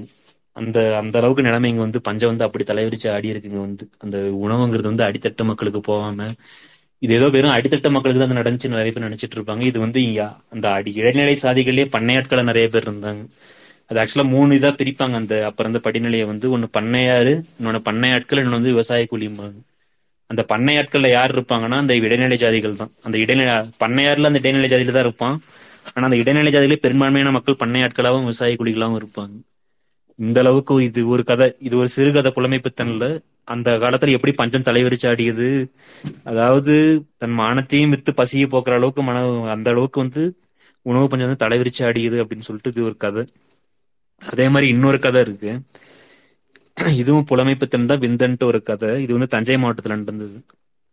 அதாவது ஒரு ஒரு ஆள் வந்து என்னன்னா அந்த தஞ்சை மாவட்டத்தெல்லாம் பாத்தீங்கன்னா நிறைய பேர் நிலம் வச்சிருப்பாங்க. ஆனா வந்து ஒரு சிலர் படிச்சு வெளியூர்ல போயிருப்பாங்க, சென்னை இல்லைன்னா சென்னை அந்த மாதிரி பெருநகரத்துல போயிட்டு பெங்களூர் அந்த மாதிரி பெருநகரத்துல போய் வேலை செஞ்சுட்டு இருப்பாங்க. அவங்க எல்லாம் என்ன பண்ணுவாங்கன்னா லீஸு கூட்டுருவாங்க. இங்க நிலத்தை வந்து இந்த நிலத்தை வந்து பாத்துக்குங்க, வருஷம் வருஷம் எனக்கு மட்டும் இந்த இது மட்டும் கொடுத்துருங்க, காசு கொடுத்துருன்னு கொடுத்துட்டு போயிருவாங்க. அவர் ஒரு தடவை ஏதோ கணக்கு பாக்குறதுக்கு ஊருக்கு வராரு, ஒரு தஞ்சை மாவட்டத்துக்கு வந்து வராரு. அவர் வரப்ப என்ன பண்ணனா அவருக்கு வந்து இவர் மாதிரி ஏதாவது நம்மளுக்கு நிலத்துக்கு லீஸ் கொடுத்து ஒரு வராருன்னு சொல்லிட்டு அவருக்கு வந்து தடபடலா விருந்துலாம் வைக்கிறாங்க. அரிசி சோறு, அந்த அறுவகை சுவை அப்படிங்கிற அந்த அறுவகை சாப்பாடுமாங்கல்ல, அந்த மாதிரி அறுவகை சாப்பாடு, அந்த உணவு வந்து அவருக்கு வந்து உணவு பரிமாறப்படுது. அவரால் என்னன்னா திங்க முடியல, ஒரு லிமிட்டுக்கு மேல அவ்வளவு சாப்பாடு வைக்கிறாங்க அவருக்கு. சாப்பாடு, காய்கறி, அந்த ஸ்வீட், அந்த மாதிரி ஏகப்பட்ட உணவுகள் வைக்கிறாங்க. அவரால் சாப்பிட முடியல. அவர் ஒரு கட்டத்துக்கு மேல என்னால முடியலன்னு சொல்லிட்டு அந்த இலையை தூக்கிட்டு வந்து வெளியே போட வராரு. அங்க ரெண்டு மூணு அங்க மக்கள் வெளியே நிக்கிறாங்க, ஒரு குரூப்பா நிக்கிறாங்க. ஐயா அந்த இதை வந்து குப்பை தொட்டியில போட்டுறாதீங்க அப்படிங்கிறாங்க, அந்த சாப்பாடு வந்து குப்பை தொட்டியில போட்டுறாதீங்க அப்படிங்கிறாரு. அவர் வந்து ஏன்னு கேக்குறாரு. குப்பை தொட்டியில போட்டா நாய் கூட சண்டை போட முடியாது அப்படிங்கிறாங்க. அதாவது மக்கள் வந்து இந்த குப்பை தொட்டியில போட்டீங்கன்னா நாய் கூட சண்டை போட முடியாது, அதை கொடுத்தீங்கன்னா நாங்க சாப்பிட்டுக்கோ அந்த மிச்ச சாப்பாடு அப்படிங்கிறாங்க. அது இது ஒரு கதை. அதாவது அவர் நினைக்கிறாரு, ஏங்க நீங்க இந்த மாதிரி விவசாய இதா பாக்குறீங்க, அறுவடை பண்றீங்க, இது பண்றீங்க, உங்களுக்கு எங்கிட்ட சாப்பாடு எல்லாம் கிடைக்காதான்னு கேக்குறாரு. அதுக்கு அந்த மக்கள் சொல்றாங்க, இல்ல நாங்க வந்து என்ன வருஷத்துல வந்து ஒரு பதினோரு நாள் அறுவடை பண்ணுவோம், மீதி ஒரு இருபது நாள் என்ன நாத்து நடுறது, இந்த மாதிரி வருஷத்துலயே என்ன ஒரு ரெண்டு மூணு மாசம் வேலை இருக்கும், மீதி வேலைக்கெல்லாம் நாங்க எங்க போறது, எங்க வேலை இருக்கு, ஒரு வேலையும் கிடையாது அப்படி இப்படின்ட்டு அவங்க சொல்றாங்க. அந்த இது இது ஒரு கதை. அதாவது இந்த பஞ்சத்துக்கு முன்னாடி இதுல இங்க இருக்கிற அண்ணா ஆட்சிக்கு வரதுக்கு முன்னாடி இந்த இந்த இப்படிப்பட்ட நிலைமையெல்லாம் இருந்திருக்கு. அதாவது நாயோடு சண்டை போட்டு உணவு சாப்பிட்ற வேண்டிய நிலைமை. அதாவது எவனோ பெரிய வீட்ல இல்லைன்னா ஏதோ ஒரு பெரிய விவசாயி வீட்ல இல்ல ஒரு பண்ணையார் வீட்ல அவன் வீட்ல ஏதோ விருந்து நடக்குது, ஏதோ ஒரு கல்யாணம் காட்சி நடக்குது. அது நடக்கிறப்ப அங்க இருக்கிற மிச்சமா வர சாப்பாடை வந்து அந்த எச்ச சாப்பாடை சாப்பிட்ற அளவுக்கு தான் மக்கள் இருந்திருக்கிறாங்க அந்த காலத்துல பஞ்சத்துல. அதாவது பெரும்பான்மையான மக்கள், ஒரு சில குடும்பத்தை தவிர. இது ஒரு கதை. இந்த மாதிரி நிலைமைகள் இருந்திருக்கு அந்த காலத்துல. ஏன்னா இதெல்லாம் எடுத்து சொல்ல வேண்டிய கடமை இருக்கு. என்னன்னா இப்ப இப்ப இருக்கிற பசங்களுக்கு யாருக்குமே தெரியாது. ஏன்னா இன்னைக்கு வந்து உணவு வந்து ஈஸியா கிடைச்சிருது, நம்ம எந்த நிலைமையில இருந்து எந்த நிலைமையில வந்திருக்கிறோம் இதெல்லாம் தொடர்ந்து எடுத்து சொல்ல வேண்டிய கடமை இருக்கு. பேசுங்க, மேல பேசுங்க, பின்னாடி பேசுங்க. இது வந்து சொல்லுங்க சொல்லுங்க. இல்ல இல்ல அந்த எச்ஏல எடுக்கிறது அந்த எயிட்டிஸ் ஏர்லி எயிட்டிஸ் எல்லாம் பாத்தீங்களேன், படத்துலயும் கூட காய்ப்போம். குப்பை தொட்டியில கொட்டுறது வந்து அங்க இருக்கவங்க வந்து எடுத்து சாப்பிட்றது வந்து சினிமா படத்துலயும் காமிச்சிருப்பான். நாங்க ரெண்டு நானும் நிறைய பஸ் ஸ்டாண்ட் கிட்ட தான் நாங்களும் ஹோட்டல் வச்சிருப்போம். அந்த இலை போச்சுன்னா அங்க ஒரு டீம் அது எப்பவுமே உட்கார்ந்து இருக்கும் அதை சாப்பிட்றதுக்கு. அதையும் நான் பார்த்திருக்கேன். கண்டிப்பா நீங்க இல்ல இது இது எப்படி வந்து ஒரு ஒரு கதை எழுதுனாங்களோ அந்த மாதிரி வந்து மதுரையில ஒரு கதை உண்டு. அது வந்து அந்த ஒரு பொண்ணு, அது வந்து வாழ்ந்த பொண்ணு தான். ஒரு பொண்ணு வந்து தன்னோட உடம்ப விற்று, அதாவது அது வந்து பெரிய பெரிய பண்ணையார்களுக்கு பெரிய பெரிய ஆளுகளுக்குலாம் வந்து ஆஹ் என்ன சொன்னாங்க, இந்த இதா இருப்பாங்க, விலைமாதுவா இருப்பாங்க, பெரிய பெரிய பண்ணையார் அவங்களாம் வந்து அவங்ககிட்ட தான் வருவாங்க போவாங்க. அப்போ வந்து அவங்க அந்த கடுமையான பஞ்சம் வந்து வந்திருக்கும் மதுரையில. அப்போ வந்து அந்த அந்த பெரிய பெரிய நில சுரந்தார் அவங்களாம் வரப்போ வந்து அவங்க என்ன சொல்லுவாங்கன்னா, இவங்க இவங்க வீட்டு வாசல் தரம் வந்து நிறைய பேர் வந்து பசி பட்டினியில கிடப்பாங்க. இவங்க வந்து அந்த தெருவுல நடந்து போறப்ப நிறைய குழந்தை வந்து வயிற்று தெருவில் ஓரமா கிடப்போம். அதை வந்து அந்த புத்தகத்துல இவர் எழுதியிருப்பார், வண்ணதாசன் எழுதியிருப்பாருன்னு நினைக்கிறாங்க. அவர் தான் வண்ணதாசன் எழுதியிருப்பாரு. இந்த ஈ வந்து அந்த குழந்தையோட வாயில வந்து மொத்தமா மொச்சி கிடக்கும் அப்படின்னு.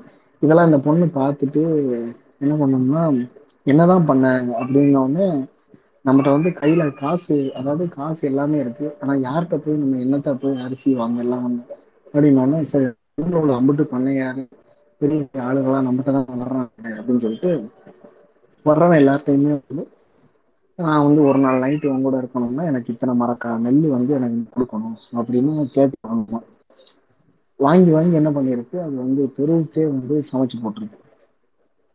நெல் சாதம், சாதாரண இது கொடுக்குறது நெல் சாதத்தை தெருவுக்கு சமைச்சு சமைச்சு போட்டு ஆஹ் ஆனா அது கடைசியில் அதை அந்த கதை முடிகிறது வந்து ரொம்ப கொடூரமா முடியும்.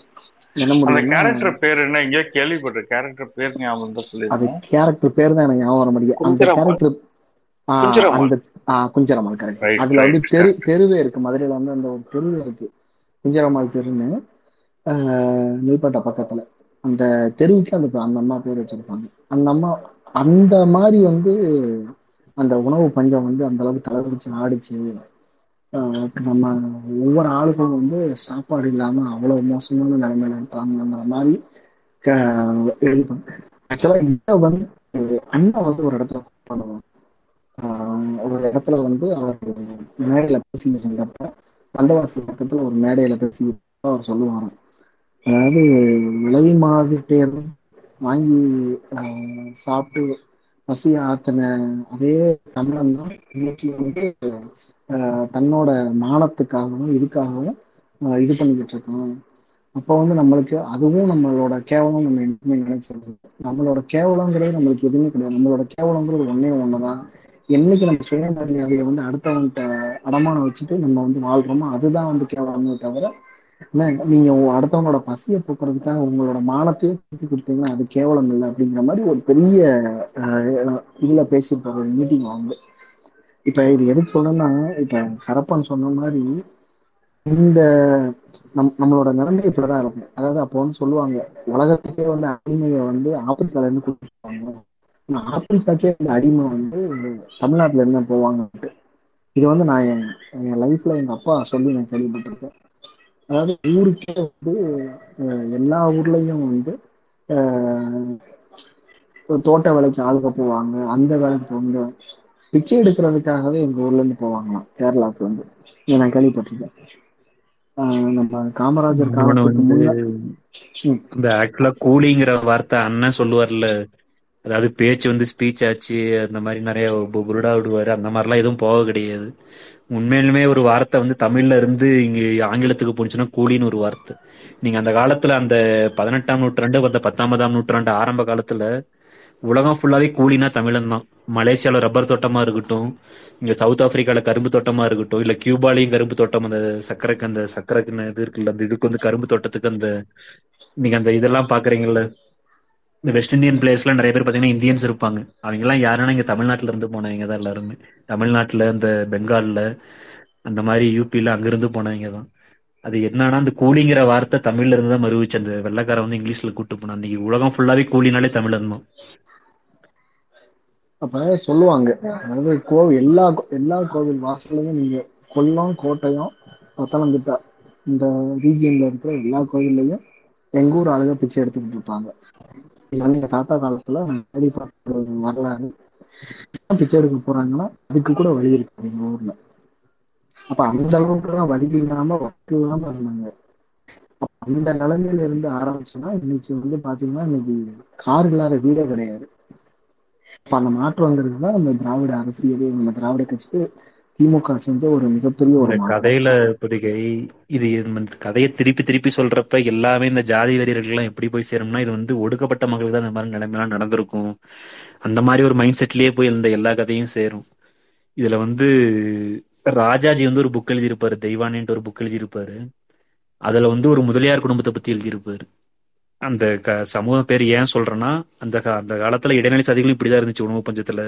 ஏன்னா ஒரு சில சமூகங்களுக்கு வந்து வேற தொழிலா இருக்கும், நெசவு தொழில் அந்த மாதிரி இருக்கும். நெசவு தொழில், இந்த மாதிரி ஆடு மேய்க்கிறது, கொணர்களுக்கு எல்லாம் பாத்தீங்கன்னா அந்த ஆடு மேய்ச்சி அந்த ஆடு விற்கிறது, அந்த மாதிரி தொழில்கள்லாம் இருக்கும். அது ஒரு முதலியார் குடும்பத்துக்கும் அப்படி இதே அந்த சோரம் போன கதை தான். அது அங்க இருக்கிற ஒரு வீட்டு பெண்ணை வந்து, அதாவது அந்த வீட்டுல வந்து நெசவு தொழில் வந்து அப்ப ஏதோ பஞ்சு விலையோ ஏதோ ஒன்று பஞ்சு உற்பத்தியோ ஏதோ வந்து ரொம்ப கடுமையா பாதிக்கப்படுது. அந்த குடும்பம் வந்து சேலத்து குடும்பம், ஓகேவா, அது பாதிக்கப்படுது. அந்த பாதிக்கப்பட்டனால அந்த குடும்பத்துல வந்து அதே இதுதான், அந்த உணவுக்கு வந்து எந்த தேவையும் இல்லை, ச சம்பாதிக்கிற காசு எதுவுமே எல்லாமே நின்று போயிடுச்சு. அந்த நெசவு தொழில் சுத்தமா நசுங்கி போயிடுச்சு. அந்த சொந்த அப்பாவே தன் மகளை வந்து ஒரு விலை மதுவா அனுப்புறாரு பெங்களூருக்கு வந்து, சேலத்துல இருந்து. ஒரு முதலியார் குடும்பத்தை சேர்ந்த ஒரு பொண்ணை வந்து அந்த அவங்க அப்பாவே அனுப்புறாரு. எதுக்குன்னா, அந்த நான் அந்த குடும்பத்துல வந்து ஒரு ஏழு பேரோ எட்டு பேரோ சொல்லுவாங்க. அந்த எட்டு பேர்த்தோட பசியை போக்குறதுக்கு இந்த சொந்த, அதாவது தன் சொந்த தந்தையே வந்து மகளை அந்த அனுப்புற நிலைமைக்கு அந்த அளவுக்கு உணவு கொஞ்சம் தலையிடிச்சு அடிச்சப்போ. இன்னொன்னு சொல்லுவாங்க, ராஜாஜி இந்த தெய்வானை கதையில அந்த காலகட்டத்துல அந்த உணவு பஞ்சத்தை பத்தி எழுதியிருப்பாரு. இந்த தெய்வானையில வந்து அவரு பார்த்த மனுஷங்க, அவரு சந்திச்ச மனுஷங்க, அதை பத்தியெல்லாம் எழுதியிருப்பாரு. ஆனா அவர் ஆட்சிக்கு வந்ததுக்கு அப்புறம் வந்து அதை பத்தி அதுக்கான எந்த நடவடிக்கையுமே அவர் எடுக்கவே கிடையாது. உணவை போய் எப்படி சேர்ப்போம், என்ன பண்ணுவோம், அந்த மாதிரி எந்த நடவடிக்கையும் எடுக்காதுன்னு அவர் மேல ஒரு இது வைப்பாங்க. இவ்வளவு புக்கு புக்ல வந்து இவ்வளவு இதா தெளிவா எழுதியிருக்காரு, ஆனா என்ன இது எடுத்தீங்க ஒரு இது. அதான் சொல்றது, அந்த பீப்புளோட கனெக்டடா இல்லாம தான தன் சமூகமும் தானும் வந்து வளர்ந்தா போதும், நம்ம சமூகத்துல ஒன்றும் பாதிக்கப்படலையா, அதோட நின்றுட்டு போயிட்டு ராஜாஜியோட மைண்ட் செட் அப்படிதான் இருந்துச்சு அந்த காலத்துல இருந்து.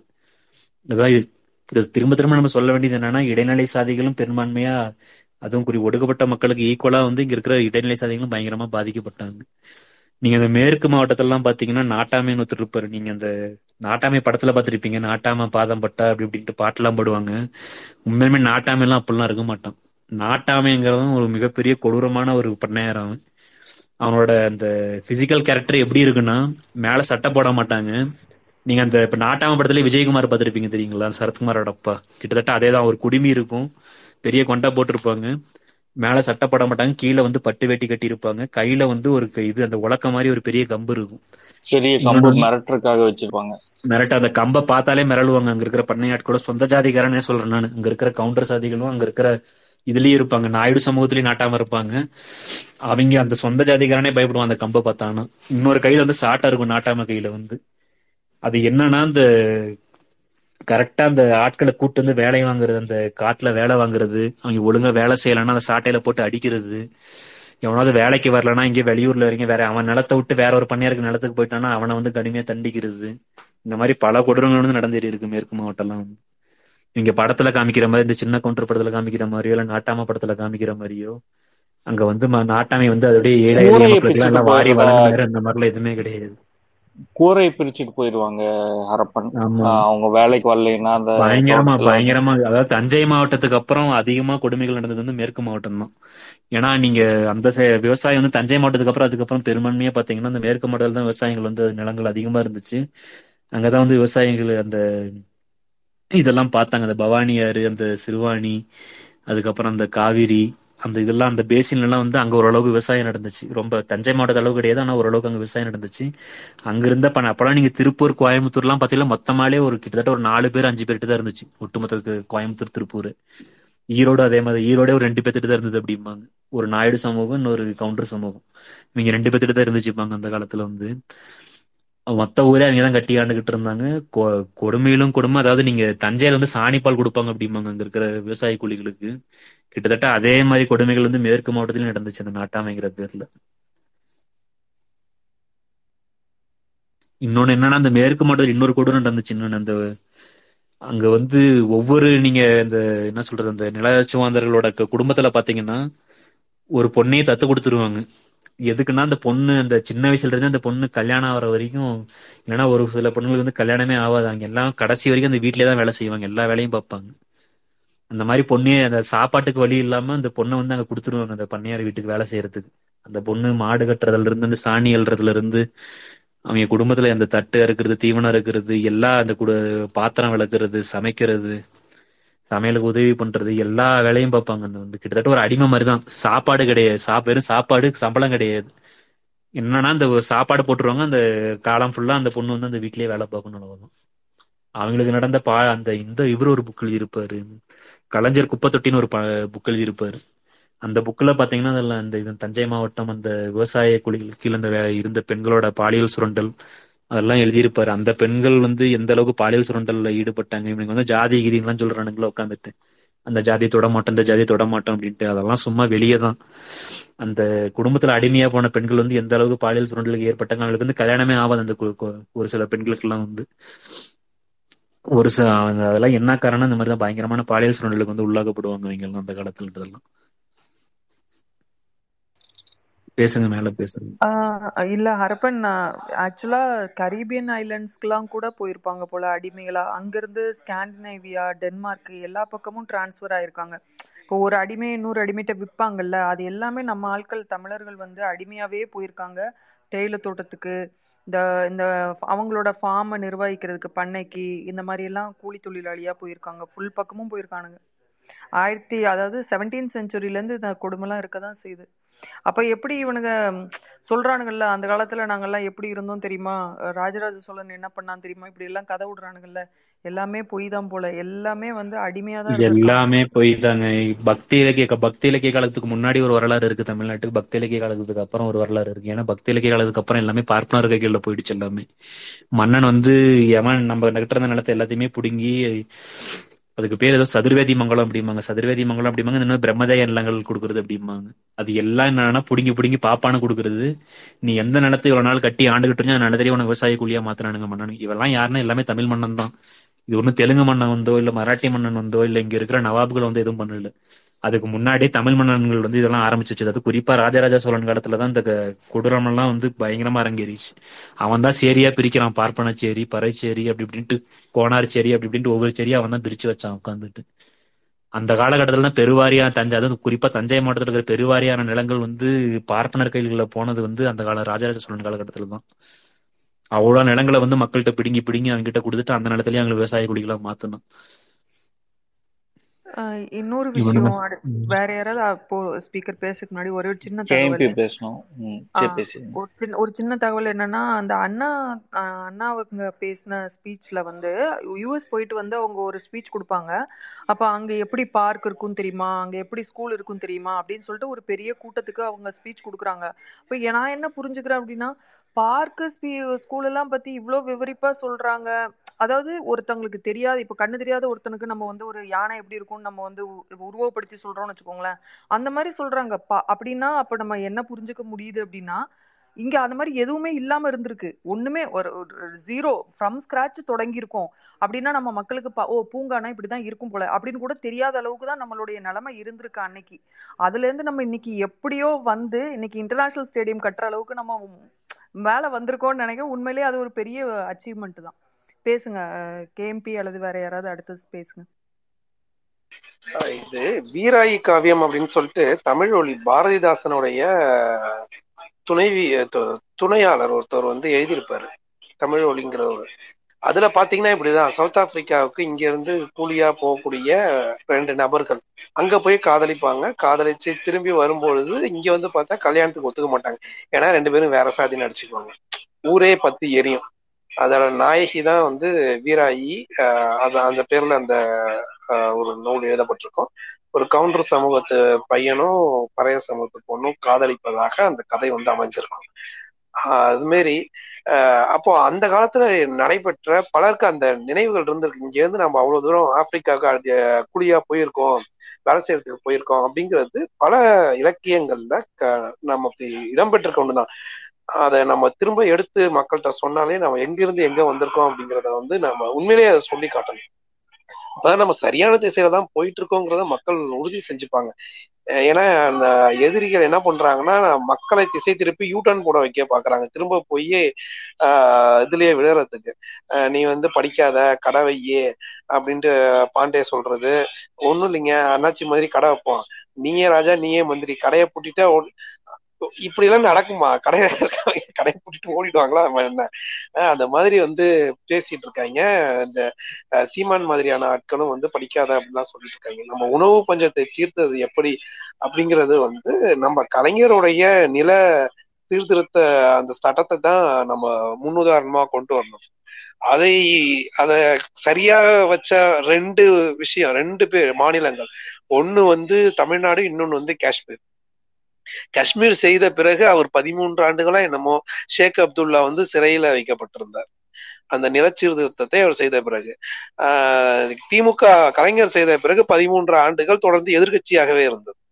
அது மிக, அதாவது மற்ற மாநிலங்கள் எல்லாம் அதை தொட ஏன் பயந்தார்கள் அப்படிங்கிறது இவங்க ரெண்டு பேருக்குமான அந்த இவர்கள் கொடுத்த விலை, அதை நம்ம பா பார்க்கலாம் அந்த விலை யாருக்கு வந்து பலனாக போயிருக்குது அப்படின்னு சொல்லி பார்த்தா அதுதான் வந்து இந்த மக்கள்கிட்ட நம்ம கொண்டு போய் சேர்க்கணும். இவர்கள் ஒரு விலை கொடுத்துட்டு இவங்க ஸ்டோரி மாதிரி அந்த அந்த நிலத்தை வந்து எப்படி டக்கு டக்கு டக்கு டக்குன்ட்டு எப்படி ஒரு ஒரு நான் ஒரு வாரத்துக்கு ரெண்டு ஜியோ போடுவார் கலைஞர் வந்து. அப்ப நிலத்தை அப்படி புட்டு என்ன சொல்றது, அந்த பண்ணையாரோட முதுகெலும்பு உடைச்சாரு அப்படிம்பாங்கல்ல, எப்படி எப்படியோ அவனுங்க வந்து பிளாக் போடுவானுங்க இந்த சட்டத்துல வந்து. இது வந்து அவன் பெரியப்பா எழுதி வைக்கிறது, பெரியப்பா பையனை எழுதி வைக்கிறது, அந்த அதெல்லாம் எப்படி தடுத்து நிறுத்தி வாரத்துக்கு ரெண்டு ஜியோ போடுவாரு. தாசில்தாரை வந்து ஊருக்கே அனுப்புவார். அப்பெல்லாம் உட்காந்துக்கிட்டு ஊருக்கே போயிட்டு வந்து நீ அவன் அதாவது வாய்மொழி சட்டம் திருப்பதிக்கு எழுதி வைக்கிற தஞ்சாவூர்ல இருந்துகிட்டு திருப்பதி போயிட்டு கல கலைஞர் வந்து தஞ்சாவூர்ல வாழ்ந்தனால இவன் எப்படி எப்படி எல்லாம் ட்ரிக் பண்ணுவான், எப்படி எப்படி எல்லாம் ஏமாத்தான்னு சொல்லிட்டு எல்லாத்தையுமே புரிஞ்சுக்கிட்டு அப்போ இன்னும் முக்கிய அதுல வாரத்துல ரெண்டு ஜியோ போடுற முக்கியமான ஒரு ஜியோ வந்து இந்த தாசில்தார் வந்து அந்த ஊருக்கே போயிட்டு பண்ணையாள்கிட்ட கேக்குறது நீ வந்து நிலத்தை வந்து. ஏன்னா அப்ப வந்து ஃபர்ஸ்ட் இப்படி எல்லாம் சட்டம் போட்டாரு, ஏதோ லெட்டர் இருக்கா அந்த பண்ணைய பண்ணையார் வந்து பண்ணையாட்களுக்கு லீஸு கொடுத்த அந்த இப்ப லெட்டர் இருக்கா அந்த மாதிரி எல்லாம் போட்டாங்க. அது பெரும்பாலான மக்கள்கிட்ட வந்து அந்த மாதிரிலாம் எதுவுமே இருக்காது. இவ ஒன்னு என்ன பண்ணாருன்னா பண்ணையாட்கள் வந்து ஆமான அந்த நிலத்தை வந்து இவ்வளவு நல்லா உழுந்துகிட்டு இருந்தா அப்படின்னா அந்த நிலம் அவங்களுக்கு சொந்தமாயிரும். உடனே எங்க தாசில்தார் அங்கேயே போயிட்டு அங்கேயே பத்திரத்துல எழுதி அங்கேயே சைனு, அங்கேயே பண்ணையாட்களுக்கு வந்து நிலம் சொந்தமாயிரும். அப்படியே இப்ப டக்க டக்க டக்க டக்கட்டு உடைச்சாரு அந்த நாலு வருஷத்துல. அப்படியே தஞ்சாவூர் ஃபுல்லா, தஞ்சாவூர் மேற்கு மாவட்டம், அந்த இதுல பாத்தீங்கன்னா அந்த சிம்மம்பட்டி இதும்பாங்க தெற்குல, அந்த இதுல சவுத்துல வந்து சிம்மம்பட்டியே அது ஒரு சிங்கம்பட்டி அது ஒன்று சொல்லுவாங்க, அந்த ஜமீன்தாரு. அதுக்கப்புறம் தஞ்சாவூர்ல மூப்பனாரோட கேங்க அவங்க இதெல்லாம் உடைச்சது, உடையார்களோட இது உடைச்சது, பாப்பனர்களோட இது உடைச்சது. அதுக்கப்புறம் இவங்க அந்த கவு மேற்கு மண்டல கவுண்டர்களோட இது உடைச்சது.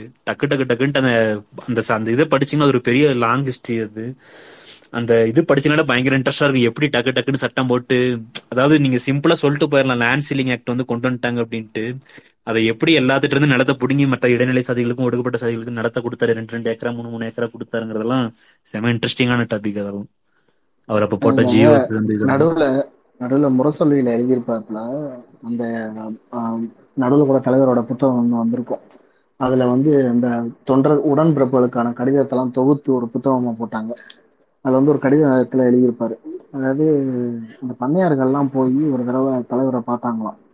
இல்லை கலைஞரை பார்த்துட்டு இந்த மாதிரி பண்ணுறது சரியில்லை, இதை இப்படிலாம் பண்ணீங்கன்னா நாங்கள் என்ன பண்ணுறது, நாங்களும் வந்து அந்த அந்த அந்த டைலாக்கை தான் வந்து வெற்றிமாறன் வந்து இந்த படத்தில் வச்சுருப்பாப்புல.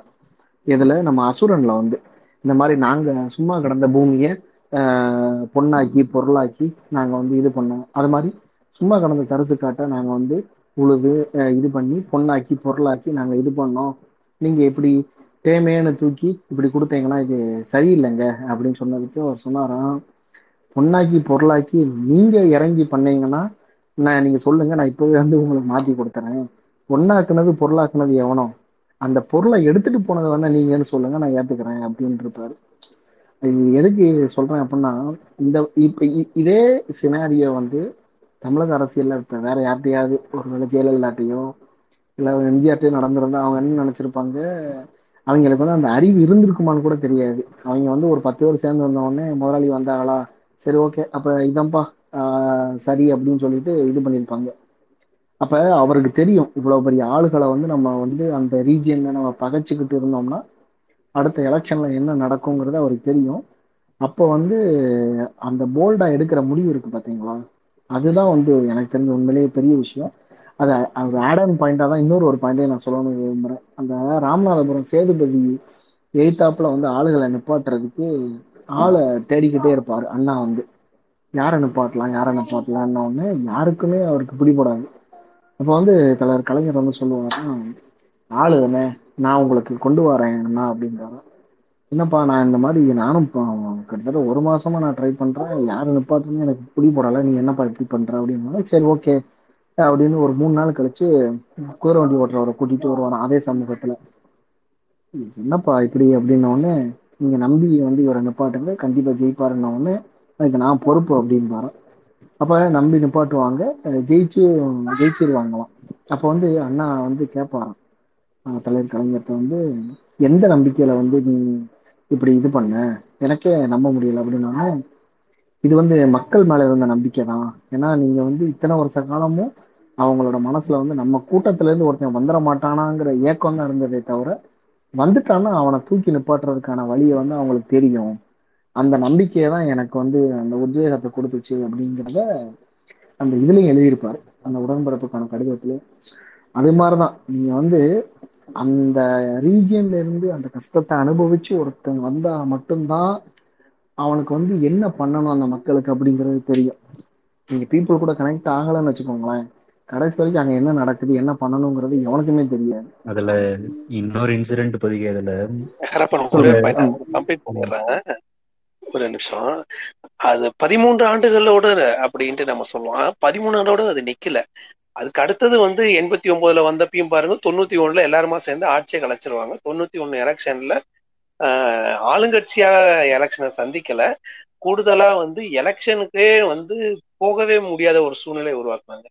இரு டோட்டலா அந்த ஒரு விஷயத்த செஞ்சதுனால இருபது ஆண்டுகள்ல ரெண்டு வருஷம்தான் ஆட்சி பொறுப்புல இருந்தாங்க. எல்லா எலெக்ஷன்லயும் தோல்வி. எண்பத்தி ஒன்பதுல தவிர அந்த ரெண்டு வருஷம் மட்டும்தான் ஒரு விதிவிலக்கு. மொத்தம் இருபது வருஷத்துல ரெண்டு கிட்டத்தட்ட ஒரு தலைமுறை அந்த ஒரு விஷயத்தை கலைஞர் செய்ததுனால ஒரு தலைமுறை அவர்கள் வந்து ஆட்சி பொறுப்பு அதுல இருந்து விரட்டை அடிக்கப்பட்டார்கள் அப்படிங்கக்கூடிய ஒரு இது பெரும்பான்மையான தேர்தலில் தொகுதி ஒரு எம்பி தொகுதியிலையும் ஒரு எம்எல்ஏ தொகுதி தேர்தல் இது ரெண்டுத்துல மட்டும்தான் வந்து மொத்தத்திலேயே அந்த இருபது வருஷத்துல ஜெயிச்சிருப்பாங்க. இருபத்தஞ்சு வருஷம் ஒரு தலைமுறை அப்படின்னா கிட்டத்தட்ட இருபது வருஷம் அப்படிங்கிறது ஆஹ் பாத்துங்க எவ்வளவு பெரிய நீண்ட இடைவேளையில அந்த தோல்வியை திமுக தாங்கி இருக்கிறதுன்னா அப்ப அது கொடுக்கப்பட்ட விலைங்கிறது எவ்வளவு. அந்த கட்சியை மீண்டும் இருபது ஆண்டு காலமாக கட்டி காத்து அந்த அரசியல்ங்கிறது எவ்வளவு பெரிய ஒரு விஷயம் அப்படிங்கிற ரெண்டையும் நீங்க மதி சொன்னீங்கல்ல. ஷேக் அப்துல்லா ஒண்ணு இன்னொன்னு வந்து கலைஞர் பண்ணார் அப்படின்னீங்கல்ல. அதுல ஷேக் அப்துல்லாவுக்கு வந்து அவங்களுக்கு வந்து ஈஸியா ஒரு இது கிடைச்சிருச்சு உட்காந்துக்கிட்டு. அவர் வந்து ஒரு ஏன்னா அங்க இருக்கிற அந்த காஷ்மீரி பண்டிட்ஸ் என்ன பண்ணிட்டா இவர் ஒரு முஸ்லீம் அதனாலதான் வந்து ஹிந்துக்களோட இதை வந்து உடஸ்டார்ன்னு சொல்லிட்டு அவர் வந்து ஒரு மாதிரி இது அவருக்கு ஒரு டேக் அவுட் நானுங்க உட்காந்துக்கிட்டு ஓகேவா.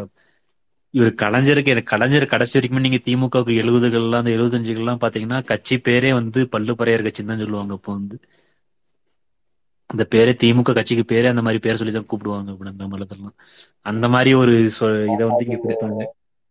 இவருடைய விகடன் வந்து தலையங்க எழுதுல இங்க வந்து திராவிட ஆட்சி திராவிட மாடல் ஆட்சியில வந்து ஒடுக்கப்பட்ட மக்களுக்கு எதிராக வன்முறை நடக்குதுன்ட்டு ஒரு இது எழுதுறான் தெரியுமா, ஃபேக்கா ஒரு இது எழுதுறான் தெரியுமா உட்காந்துக்கிட்டு. அதாவது அந்த திராவிட மாடல்ங்கிற அந்த இதை இப்போ நெரேட்டிவ் வந்து உடைக்கணும்னு சொல்லிட்டு ஒரு காலத்துல அந்த கட்சிக்கு பேரே இதுதான். இது வெறும் நிலங்களோடு மட்டும் இல்லாம கூடுதலாக வந்து அந்த எஸ்டேட்டுகளையும் வந்து அங்க இருக்கக்கூடிய தொழிலாளர்களோட வச்சு அங்க இருக்கக்கூடிய உழைக்கும் அங்கேயே கொடுக்கக்கூடிய அந்த ஒரு போக்கு இது எதோட தொடர்ச்சி அப்படின்னு சொன்னா ஆஹ் நஞ்சை நிலம் இல்லாமல் புஞ்சை நிலத்தையும் எப்படி கையாண்டார்களோ விவசாய நிலத்துல, அதே போல அதையும் கையாள்வதற்கு நிறைய முயற்சிகள் பண்ணாங்க. அதை வந்து கேஸ் போட்டு நிறைய தடுத்தாங்க. அதை வந்து கலைஞர் கூட வந்து நான் சட்டமன்றத்திலேயே பேசியிருப்பாரு. ஆஹ் ஒரு புரட்சிகரமான ஒரு அரசு வரும்போது இப்படிதான் வந்து நீங்க வந்து தடை பண்ணுவீங்களா அப்படின்னு சொல்லிட்டு அதை கே இது பண்ணியிருப்பாங்க. ஆனா சில இதெல்லாம் அந்த ஆஹ் ஊட்டி பக்கத்துல இருக்கக்கூடிய எஸ்டேட்டுகள் பல இது வந்து அந்த கேஸ்ல தமிழ்நாடு அரசு வந்து தோ எதிரான தீர்ப்புகள் மூலயமா அது த தடுக்கப்பட்டுடுச்சு. அப்படி இல்லை அப்படின்னு சொன்னா அதுவும் வந்து ஒரு பெரிய விஷயமா தான் பார்க்கப்பட்டிருக்கும். ஆஹ் அரசாக வெற்றி பெற்று முழுமையாக மக்கள்கிட்டையும் ஆதரவு இருந்து ஆனாலுமே என்ன ஆகுது அப்படின்னு சொன்னா ஆஹ் சட்டம் ஆஹ் அது அதுல இருக்கக்கூடிய பிரச்சனை அப்படிங்கக்கூடிய ஒரு வளையத்துக்குள்ளார அவங்க எல்லாத்தையும் கொண்டு வர வச்சு அதை சில விஷயங்களை தோல்வி அடைய வச்சாங்க. இன்னும் சொல்ல போனோம் அப்படின்னு சொன்னா அதுக்கப்புறம் கூட வந்து பிரச்சனைகள் தொடர்ந்தது. அந்த பிரச்சனைக்குதான் நம்ம தெரியும், இலவச போர் செட்டு இதெல்லாம் கொடுத்து கலைஞர் வந்து அந்த தண்ணீர் வந்து எல்லோரையும் வந்து ஆஹ் பயன்படுத்துற மாதிரி, நீ வந்து வாய்க்கால் வரப்போ வழியா வரக்கூடியது முதல்ல பண்ணையார் நிலங்களுக்கு மட்டும்தான் போகும், அது தீர்ந்துருச்சுன்னா அது அது ஜெயரஞ்சன் அழகா சொல்லுவாரு. அந்த மாதிரி இல்லாம சிம்பிளா வந்து போர் செட்டு கொடுத்து விட்டுருவாரு, நீ உன்னோட இதை நீ பாத்துக்க, எல்லாரும் போடுறப்ப அவனால என்ன பண்ண முடியும் பாத்திரலாம் அப்படின்னு சொல்லிட்டு போர் செட்டை வந்து எல்லாருக்குமே கொடுக்குற அந்த ஒரு விஷயம் ரொம்ப யதார்த்தமா யோசிச்சு எடுக்கப்பட்ட ஒரு நல்ல ஒரு முடிவு ஒண்ணு. ஆஹ் அப்புறம் இந்த இது மட்டும் இல்லாம அப்போ அந்த காலத்துல இந்த மடங்கள்ல வந்து எவ்வளவு இருக்குது அப்படிங்கக்கூடிய அந்த நிலப்பிரச்சனை அது அந்த இதுக்கும் வந்து தீர்வு காண முயற்சி பண்ணாங்க. அதுல வந்து அந்த ஆஹ் நிலத்திற்கான குத்தகை தொகைகளை நிர்ணயித்தல், குத்தகைதாரர் பாதுகாப்பு சட்டத்தை வந்து வலுப்படுத்துதல் அப்படிங்கக்கூடிய ஒரு இடத்துல அவை எல்லாமும் வந்து பெரிய அளவுல வந்து சால்வாச்சு. ஆனாலும் முழுமையா சால்வாகல அப்படின்னாலும் இப்ப அது வந்து ஒரு ஜெயரஞ்சன் சொல்ற மாதிரி நான் இஷ்யூ அப்படிங்கிற ரேஞ்சுக்கு அதை கொண்டு போயிட்டாரு. அதுதான் வந்து தமிழ்நாட்டுல வந்து இடப்பட்ட அடுத்த தலைமுறைக்கு இடப்பட்ட ஒரு மிகப்பெரிய ஒரு ஆஹ் அடித்தளம். இந்த அடித்தளத்துல இருந்துதான் வந்து என்ன ஆகுது அப்படின்னு சொன்னா ஆஹ் நம்ம அடுத்த உலகமயமாதல் வரும்போது நம்மால் மட்டும் எப்படி அதை வந்து எடுத்துக்கொள்ள முடியுது, மீதி மாநிலங்களா ஏன் திணறுது, நம்ம மட்டும் அதை எப்படி எடுத்துக்கிட்டோம் அப்படிங்கக்கூடிய விஷயத்துல நம்ம மற்ற தென்னிந்திய மாநிலங்களுக்கு முன்னோடியாக நம்ம விளங்கியது இதுதான். நன்றி சொல்லுவார். அதுல இன்னொரு இன்சிடென்ட் மதி, ஆக்சுவலா கலைஞர் வந்து இந்த ரெண்டாயிரத்தி ஆறு ஆட்சியில வந்து அந்த இருபது கிலோ அரிசி வந்து ஒரு திட்டம் அறிவிப்பாரு. அதாவது வந்து அதுதான் வந்து ஒரு கடைசி ஸ்டேஜ், கடைசி ஸ்டேஜுக்கு ஒரு முன்னாடி இலவச அரிசிக்கு முன்னாடியான ஒரு ஸ்டேஜ் இருந்தது வந்து அந்த இருபது கிலோ அரிசி வந்து ரேஷன் கார்டு கொடுக்கணும் அப்படிங்கிறது. அதுல வந்து ஒரு செக்ரட்டரி போய் கலைஞர்கிட்ட கேட்டிருக்காரு, ஐயா அது ஃபர்ஸ்ட் வந்து ஸ்டார்ட் பண்ணிட்டாங்க, ஃபுல்லா டிஸ்ட்ரிபியூட் பண்ண ஆரம்பிச்சிட்டாங்க ஒவ்வொரு ரேஷன் கார்டுக்கு இருபது கிலோ அரிசி அப்படின்ட்டு, கிலோ வந்து ரெண்டு ரூபாயா சம்திங் ஒரு ரூபாயா சம்திங் அந்த மாதிரி இருபது கிலோ அரிசி இருபது ரூபாய்க்கு நீங்க இருபது கிலோ வாங்கிக்கலாம் அந்த மாதிரி சம்திங் ஒரு திட்டம் வந்தது வந்து. அப்ப அங்க இருக்கிற ஒரு இது வந்து செக்ரட்டரி போய் கேட்டிருக்காரு, ஐயா தமிழ்நாட்டுல வந்து நிறைய பேர் வந்து வெளியே வாங்குற அளவுக்கு செல்வம் இருந்து வந்து ரேஷன் கார்டுல அரிசி வாங்கிட்டு இருக்கிறாங்க, அதெல்லாம் நம்ம கண்டறிஞ்சு இது பண்ணோம்னா நிறைய காசு வந்து சேவ் பண்ணலாம் அப்படின்னு சொல்லிட்டு கலைஞர் பத்தி சொல்லியிருக்கிறாங்க. உடனே கலைஞரை வந்து திருப்பி கேட்டாருமா செக்ரட்டரிட்டு, இந்த அரிசி வாங்கி என்ன பண்றாங்க அப்படின்னு கேட்டாங்க. அவரு வாங்கி மாட்டு கரைச்சி ஊத்துறாங்க, கோழிக்கு போடுறாங்க அப்படின்னு அப்படின்னு சொன்னாராம செக்ரட்டரி வந்து. சரியா அந்த மாட்டுக்கு போட்டு அதுல வர பாலை வச்சு அவன் தானே சம்பாதிக்கிறான், இந்த காசு வெளியே எங்கேயும் போடல, ஒருவேளை அவனை சரி அவன்கிட்ட காசு இருக்குன்னே வச்சுக்கோ, அந்த கோழி அவன் தானே சாப்பிட்றான், அந்த கோழிக்கு அந்த இதா போடுறான், அந்த கோழி அவன் தானே சாப்பிட்றான் அப்படின்னு கேட்டுட்டு, சரி ஒருவேளை நீ சொல்ற மாதிரி இந்த காடெல்லாம் பிடுங்கிடுவோம், ரேஷன் கார்டுல எல்லாம் பிடுங்கிடுவான், இவன்லாம் அந்த பிபிஎல் ஃபேமிலியிலயோ அந்த பிவோ பாவர்ட்டி லைன்லயோ அவங்ககிட்ட எல்லாம் பிடுங்கிடுவோம், அவன் வெளியே இந்த மாதிரி ஒரு ஒரு கிலோ அரிசி வந்து இருபது ரூபா முப்பது ரூபா கொடுத்து வாங்குறான்னு வச்சுக்குவோம், அது அவன் குடும்பத்துல வந்து ஒரு பாதிப்பு ஏற்படுத்துமே, அந்த அந்த பாதிப்பு ஏற்படுத்துறதுனால அங்க இருக்கிற ஒரு அந்த குடும்பத்துல இருக்கிற எவனோ ஒருத்தனோட கல்வி பாதிக்கப்படுமா, அது வெளியூருக்கு அனுப்பி படிக்க வைக்கிறதுக்கு வந்து தயங்குவான், இல்லைன்னா வந்து படிப்பு நிறுத்துவோம், அது குறிப்பா பெண்களுக்கு வந்து படிப்பு நிறுத்திடுவான் வேணான்ட்டு, அந்த காசு செலவாகுதுன்ட்டு, அதெல்லாம் நீ எப்படி மேனேஜ் பண்ண போற, அதுக்கு ஏதாவது திட்டம் வச்சிருக்கான்னு திருப்பி கேட்பாரு அந்த செக்ரட்டரிட்ட.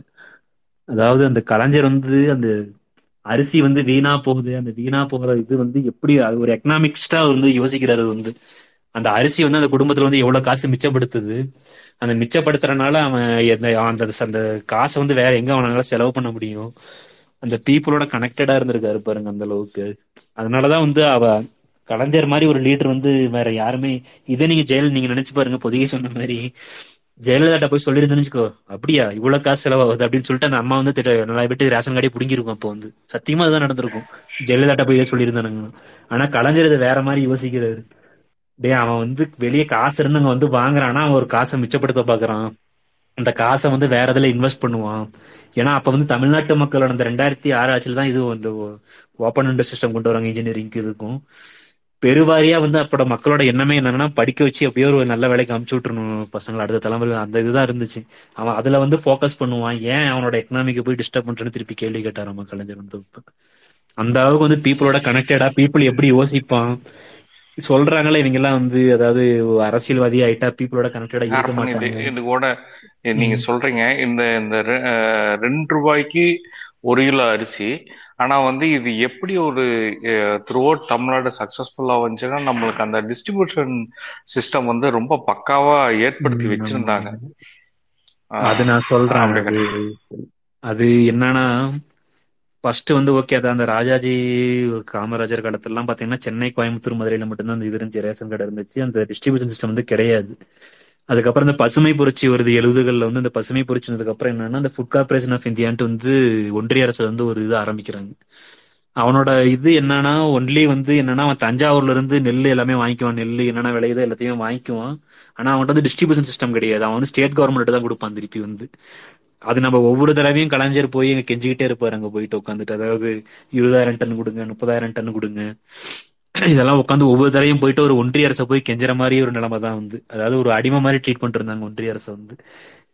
நீ அதுக்குதான் அவர் இப்போ ஒரு பிளான், அதுக்கு முன்னாடியே ஒரு இது சட்டமன்றத்துல வந்து ஒரு தடவை காமராஜரை கேட்டிருப்பாரு கலைஞர் வந்து, அதாவது வந்து நீங்க வந்து பெரு பெரு நகரத்துல தான் வச்சிருக்கீங்க இந்த ரேஷன் கடை வந்து, நியாய விலை கடை வந்து இது வந்து தமிழ்நாடு ஃபுல்லா ஆரம்பிச்சு எல்லாத்துக்குமே டிஸ்ட்ரிபியூட் பண்ணுங்க அப்படின்னு சொல்லுவாரு. அப்ப காமராஜர் வந்து யோ இதெல்லாம் சாத்தியமா என்னையா பேசிட்டு இருக்கிற அப்படின்னு சொல்லிட்டு ஏதோ ஒரு மாதிரி மட்டம் தட்டி விட்டுருவாரு கலைஞர் வந்து காமராஜர் வந்து, இதெல்லாம் சாத்தியமா என்ன நீ என்ன என்னமோ யோசிச்சுட்டு இருக்கிற அப்படின்னு சொல்லிட்டு ஒரு மாதிரி மட்டம் தட்டி விட்டுருவாரு காமராஜர். இது திருப்பி எழுபத்தி மூணுல வந்து இவர் தான் நுகர்பொருள் வாணிப கழகம்னு சொல்லிட்டு கலைஞர் வந்து ஆரம்பிக்கிறார் அந்த பப்ளிக் டிஸ்ட்ரிப், அதாவது food supply food supply civil corporation ஆரம்பிக்கிறார், ஃபுட் கார்பரேஷன் ஆஃப் தமிழ்நாடு.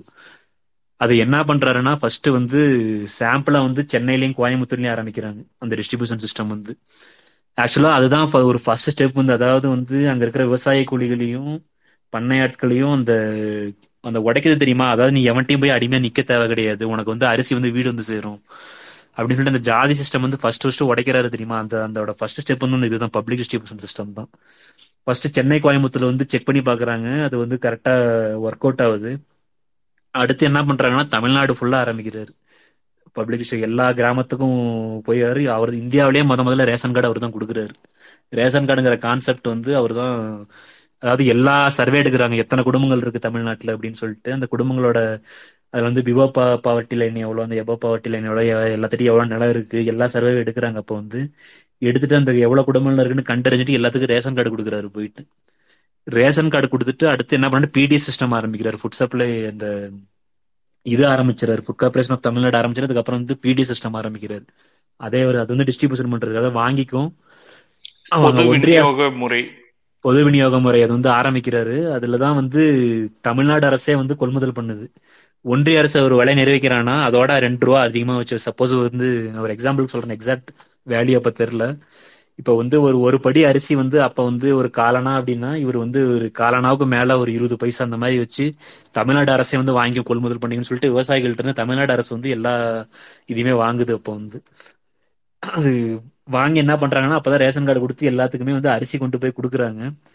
அப்பதான் வந்து அந்த கிராமத்துல இருக்கிறான் தெரியுமா அவன்கிட்ட அப்பதான் போய் அரிசியை போய் சேருது. அப்ப அதுக்கு முன்னாடி எல்லா ஆட்சியாளர்களுக்கும் என்ன நிலைமைன்னா கிராமத்துல இருக்கிற வந்து சாப்பிட்டுக்குவான், அரிசி அப்படியே கிடைச்சிரும், சாப்பிட்டுவாங்கிற ஒரு மனநிலை தான் இருந்துச்சு. இவர் தான் வந்து ஃபர்ஸ்ட் அப்படிலாம் கிடையாது, பெரும்பான்மை மக்கள்கிட்ட போயிட்டு அரிசி சேரவே கிடையாது, அவன் போய் பண்ணையாட்ட தான் வந்து அடிமையா நின்று வாங்கிட்டு இருக்கிறான்னு சொல்லிட்டு கலைஞர் தான் அந்த டிஸ்ட்ரிபியூஷன் சிஸ்டம் கொண்டு வந்து அவனை வந்து வெளியே கொண்டு வர வைக்கிறாரு. பண்ணையாள்கிட்ட நீ பண்ணையாட்டு நிக்காத வெளியே வா, இல்லைன்னா பண்ணையார் இல்லைன்னா அந்த விவசாய நிலையம் வச்சிருக்கானா அவன்கிட்ட போய் அடிமையா நிக்காத, உனக்கு அரிசி வந்து ஏன்னா நீ பசியை வந்து போக்கிட்டு அந்த உணவுக்கு தேவை வந்துருச்சுன்னா தானே அடுத்து அவன் வேற எதுவும் யோசிப்பான், அடுத்து படிக்கலாமா இல்ல வெளியே போய் வேலை செய்யலாமா இல்ல வேற வேலை செய்யலாமா அப்படின்னு சொல்லிட்டு அந்த யோசிக்கிற அந்த இது இருக்குல்ல அந்த சிந்தனையை கொண்டு வந்தது வந்து கலைஞர் தான் அந்த பப்ளிக் டிஸ்ட்ரிபியூஷன் சிஸ்டம் மூடி. அதை கொண்டு வந்து கலைஞர் வந்து ஆட்சியை விட்டு போறப்ப தமிழ்நாட்டுல வந்து ஐநூறு கடையை ஓபன் பண்ணிடுறாரு அவர் வந்து. ஆயிரத்தி தொள்ளாயிரத்தி எழுவத்தி அஞ்சு எமர்ஜென்சி வருது. அந்த எமர்ஜென்சிக்குள்ளேயே வந்து ஐநூறு கடை, நீங்க நினைச்சு பாருங்க, நாலு வருஷத்துல ஐநூறு கடை ஓப்பன் பண்றாரு தமிழ்நாடு ஃபுல்லா. இன்னைக்கு அது எப்படி வந்து நிக்குதுன்னா, இன்னைக்கு வந்து தமிழ்நாட்டுல வந்து முப்பத்தி மூணாயிரம் கடை இருக்கு ரேஷன் கடை வந்து இந்தியாவிலேயே. அதாவது நீங்க இருபது கோடி பாப்புலேஷன் இருக்குன்னு சொல்றோம்னா, நம்ம யூபியில யூபியில கூட அவ்வளவு ரேஷன் கடை கிடையாது. வெறும் எட்டு கோடி பாப்புலேஷன் இருக்கிற தமிழ்நாட்டுல வந்து முப்பத்தி மூணாயிரம் கடை இருக்கு. அட்டை வந்து ரேஷன் கார்டு அட்டை வந்து ரெண்டு கோடி இருபது லட்சம் ரேஷன் கார்டு இருக்கு. எல்லா இதுவுமே சேர்த்து மூணு விதமான கார்டு இருக்கு. அந்த மூணு விதமான கார்டு மொத்தம் ரெண்டு கோடி இருபது லட்சம் கார்டு இருக்கு. ஒவ்வொரு வருஷமும் பட்ஜெட்ல மட்டும் பாத்தீங்கன்னா நீங்க பதினஞ்சாயிரம் டு பதினேழாயிரம் கோடி வந்து இலவச அரிசி கொடுக்கறதுக்கே நம்ம வந்து இவ்வளவு செலவு பண்றோம்.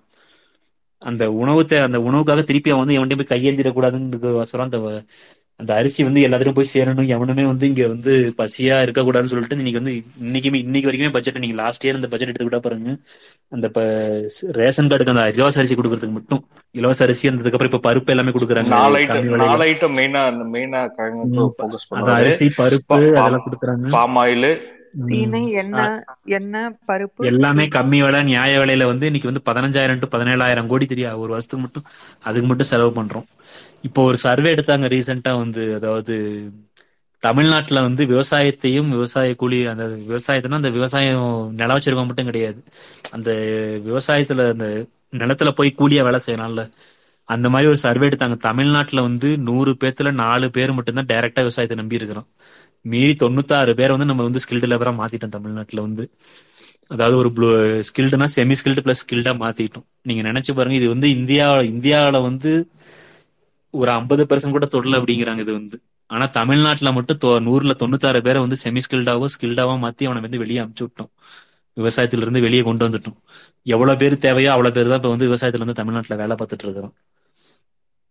இன்னைக்கு எல்லாத்துக்குமே விவசாயம் வந்து ஒரு, நீங்க அந்த விவசாயம் நல்லா வச்சிருக்கிறவனுக்கு வந்து நீங்க விவசாயம் வந்து ஒரு செகண்ட் இன்கம் தான் இது வந்து. அதான் அந்த பெரியார் அண்ணா அம்பேத்கர் கண்ட கனவு தான் கிராமங்கள் ஒழிய வேண்டும் அப்படின்னாருல, அது வந்து இந்த கலைஞர் போட்ட அந்த விதை தான் அந்த அந்த உணவை கொண்டு போய் எல்லாத்துக்கும் சேர்த்தது. அதுக்கான முதற்படி அந்த பப்ளிக் டிஸ்ட்ரிபியூஷன் சிஸ்டமும் சிவில் சப்ளை கார்பரேஷனும், இந்த தமிழ்நாடு சிவில் சப்ளை ஃபுட் கார்பரேஷனும், இந்த ரெண்டு திட்டம் தான் வந்து ஃபர்ஸ்ட் ஃபர்ஸ்ட் வந்து அவனை வந்து ஒரு அடிமை முறையிலிருந்து, அந்த ஜாதி அடிமை முறையிலிருந்து வெளியே கொண்டு வந்தது. பண்ணையாட்ட இருந்து கை கட்டி நிக்காம வெளியே கொண்டு வந்து விட்ட திட்டம்னா இந்த அடித அந்த அடித்தள போட்ட திட்டம் இந்த திட்டம் தான். அந்த ரெண்டு ரூபாய்க்கு அரிசி வந்து நீங்க இலவசமாவே தந்துடலாமல்லங்கிற ஒரு கேள்வியும் எழுப்புனாங்க. இல்ல அது வந்து ஒரு எவால்யூஷன் தானே பெரியார். நம்ம வந்து ஃபர்ஸ்ட் இல்ல அதுக்கு கலைஞர் வந்து ஒரு பதில் அழகா சொல்லியிருப்பாரு. நம்ம அவன் வா தர அரிசியை வந்து தன்மானத்தோட வாங்கிட்டோம், ரெண்டு ரூபா வச்சு நம்ம ஒன்றும் பண்ண போறது இல்லை, அது மிகப்பெரிய தன்மானத்தான இது, அதனால ரெண்டு ரூபா வாங்கிட்டு கொடுப்போம் அப்படின்னு சொல்லிட்டு சொன்னதா ஒரு தகவல். அதுதான் அது வந்து ஒரு எவால்யூஷன் தான். நம்ம வந்து இலவச அரிசிக்கு வந்து நிக்கிறதுக்கு வந்து கிட்டத்தட்ட ஐம்பது வருஷத்துக்கு மேல உழைச்சிருக்கிறோம். அதை வந்து அதிமுகவும் கிரெடிட் கொடுக்கணும். எந்த எந்த கிரெடிட்னா, ஓகே அவன் வந்து எதுவுமே வந்து டிஸ்கண்டினியூ பண்ணல, அதை வந்து கண்டினியூ பண்ணி இன்னும் கடைகளை வந்து இன்க்ரீஸ் பண்ணான். அவன் ஆக்சுவலி வந்து கலைஞர் விட்டுட்டு போறப்ப ஐநூறு தான் இருந்துச்சுன்னா அவன் அடுத்து அவன் வந்து ஆக்சுவலி வந்து நிறைய இன்க்ரீஸ் பண்ணாங்க. அந்த இடத்துல வந்து அதிமுகவுக்கு நம்ம கிரெடிட் கொடுத்துதான் அந்த சிஸ்டம் வந்து கொலாப்ஸ் பண்ணாம அப்படியே கண்டினியூ பண்ணதுக்கு. சூப்பரா இருக்கும், நரேட் பண்ணீங்க, கரெக்டா இருந்துச்சு. அது எப்படி எங்க இருந்து நம்ம எங்க மூவ் ஆயிருக்கோங்கிறத உண்மையிலேயே ஒரு நூல் பிடிச்சாப்ல சொன்னீங்க. ரொம்ப தேங்க்ஸ். சொல்லுங்க மதித்தோழர். கூடுதலா அந்த இது பண்ணையாரத்துலேருந்து விடுதலை பண்ற அந்த இதுலதான் கடைசியா எங்க வரும் அப்படின்னு சொன்னா, இந்த உணவு சந்தை வரைக்கும் கொண்டு வந்து அதை வந்து கலைஞர் அதை பின்தொடர்ந்திருப்பார். மோட்டருக்கு இலவச மின்சாரம், மோட்டர் வழங்கியது, மோட்டருக்கு இலவச மின்சாரம், இதெல்லாம் வச்சு அதோட சேர்த்து உழவு சந்தை வரைக்கும் கொண்டு வந்து விட்டுருப்பாரு. நீயே கொண்டு வந்து வித்து நீயே எடுத்துட்டு போன. அதுக்கு மினி பஸ் விட்டுருப்பாருங்க. அந்த மினி பஸ் வந்து அந்த அந்த நேரத்துல கிராமங்களை கிராஸ் பண்ணோம். பெரிய காலில் காலையில பார்த்தீங்க அப்படின்னு சொன்னா டவுன்ல அவங்க உழவு சந்தை பக்கத்துல இருப்பாங்க. உழவு சந்தை எல்லா இடங்களிலும் ரொம்ப மெயினான இடத்துல கொடுக்கப்பட்டிருக்கு.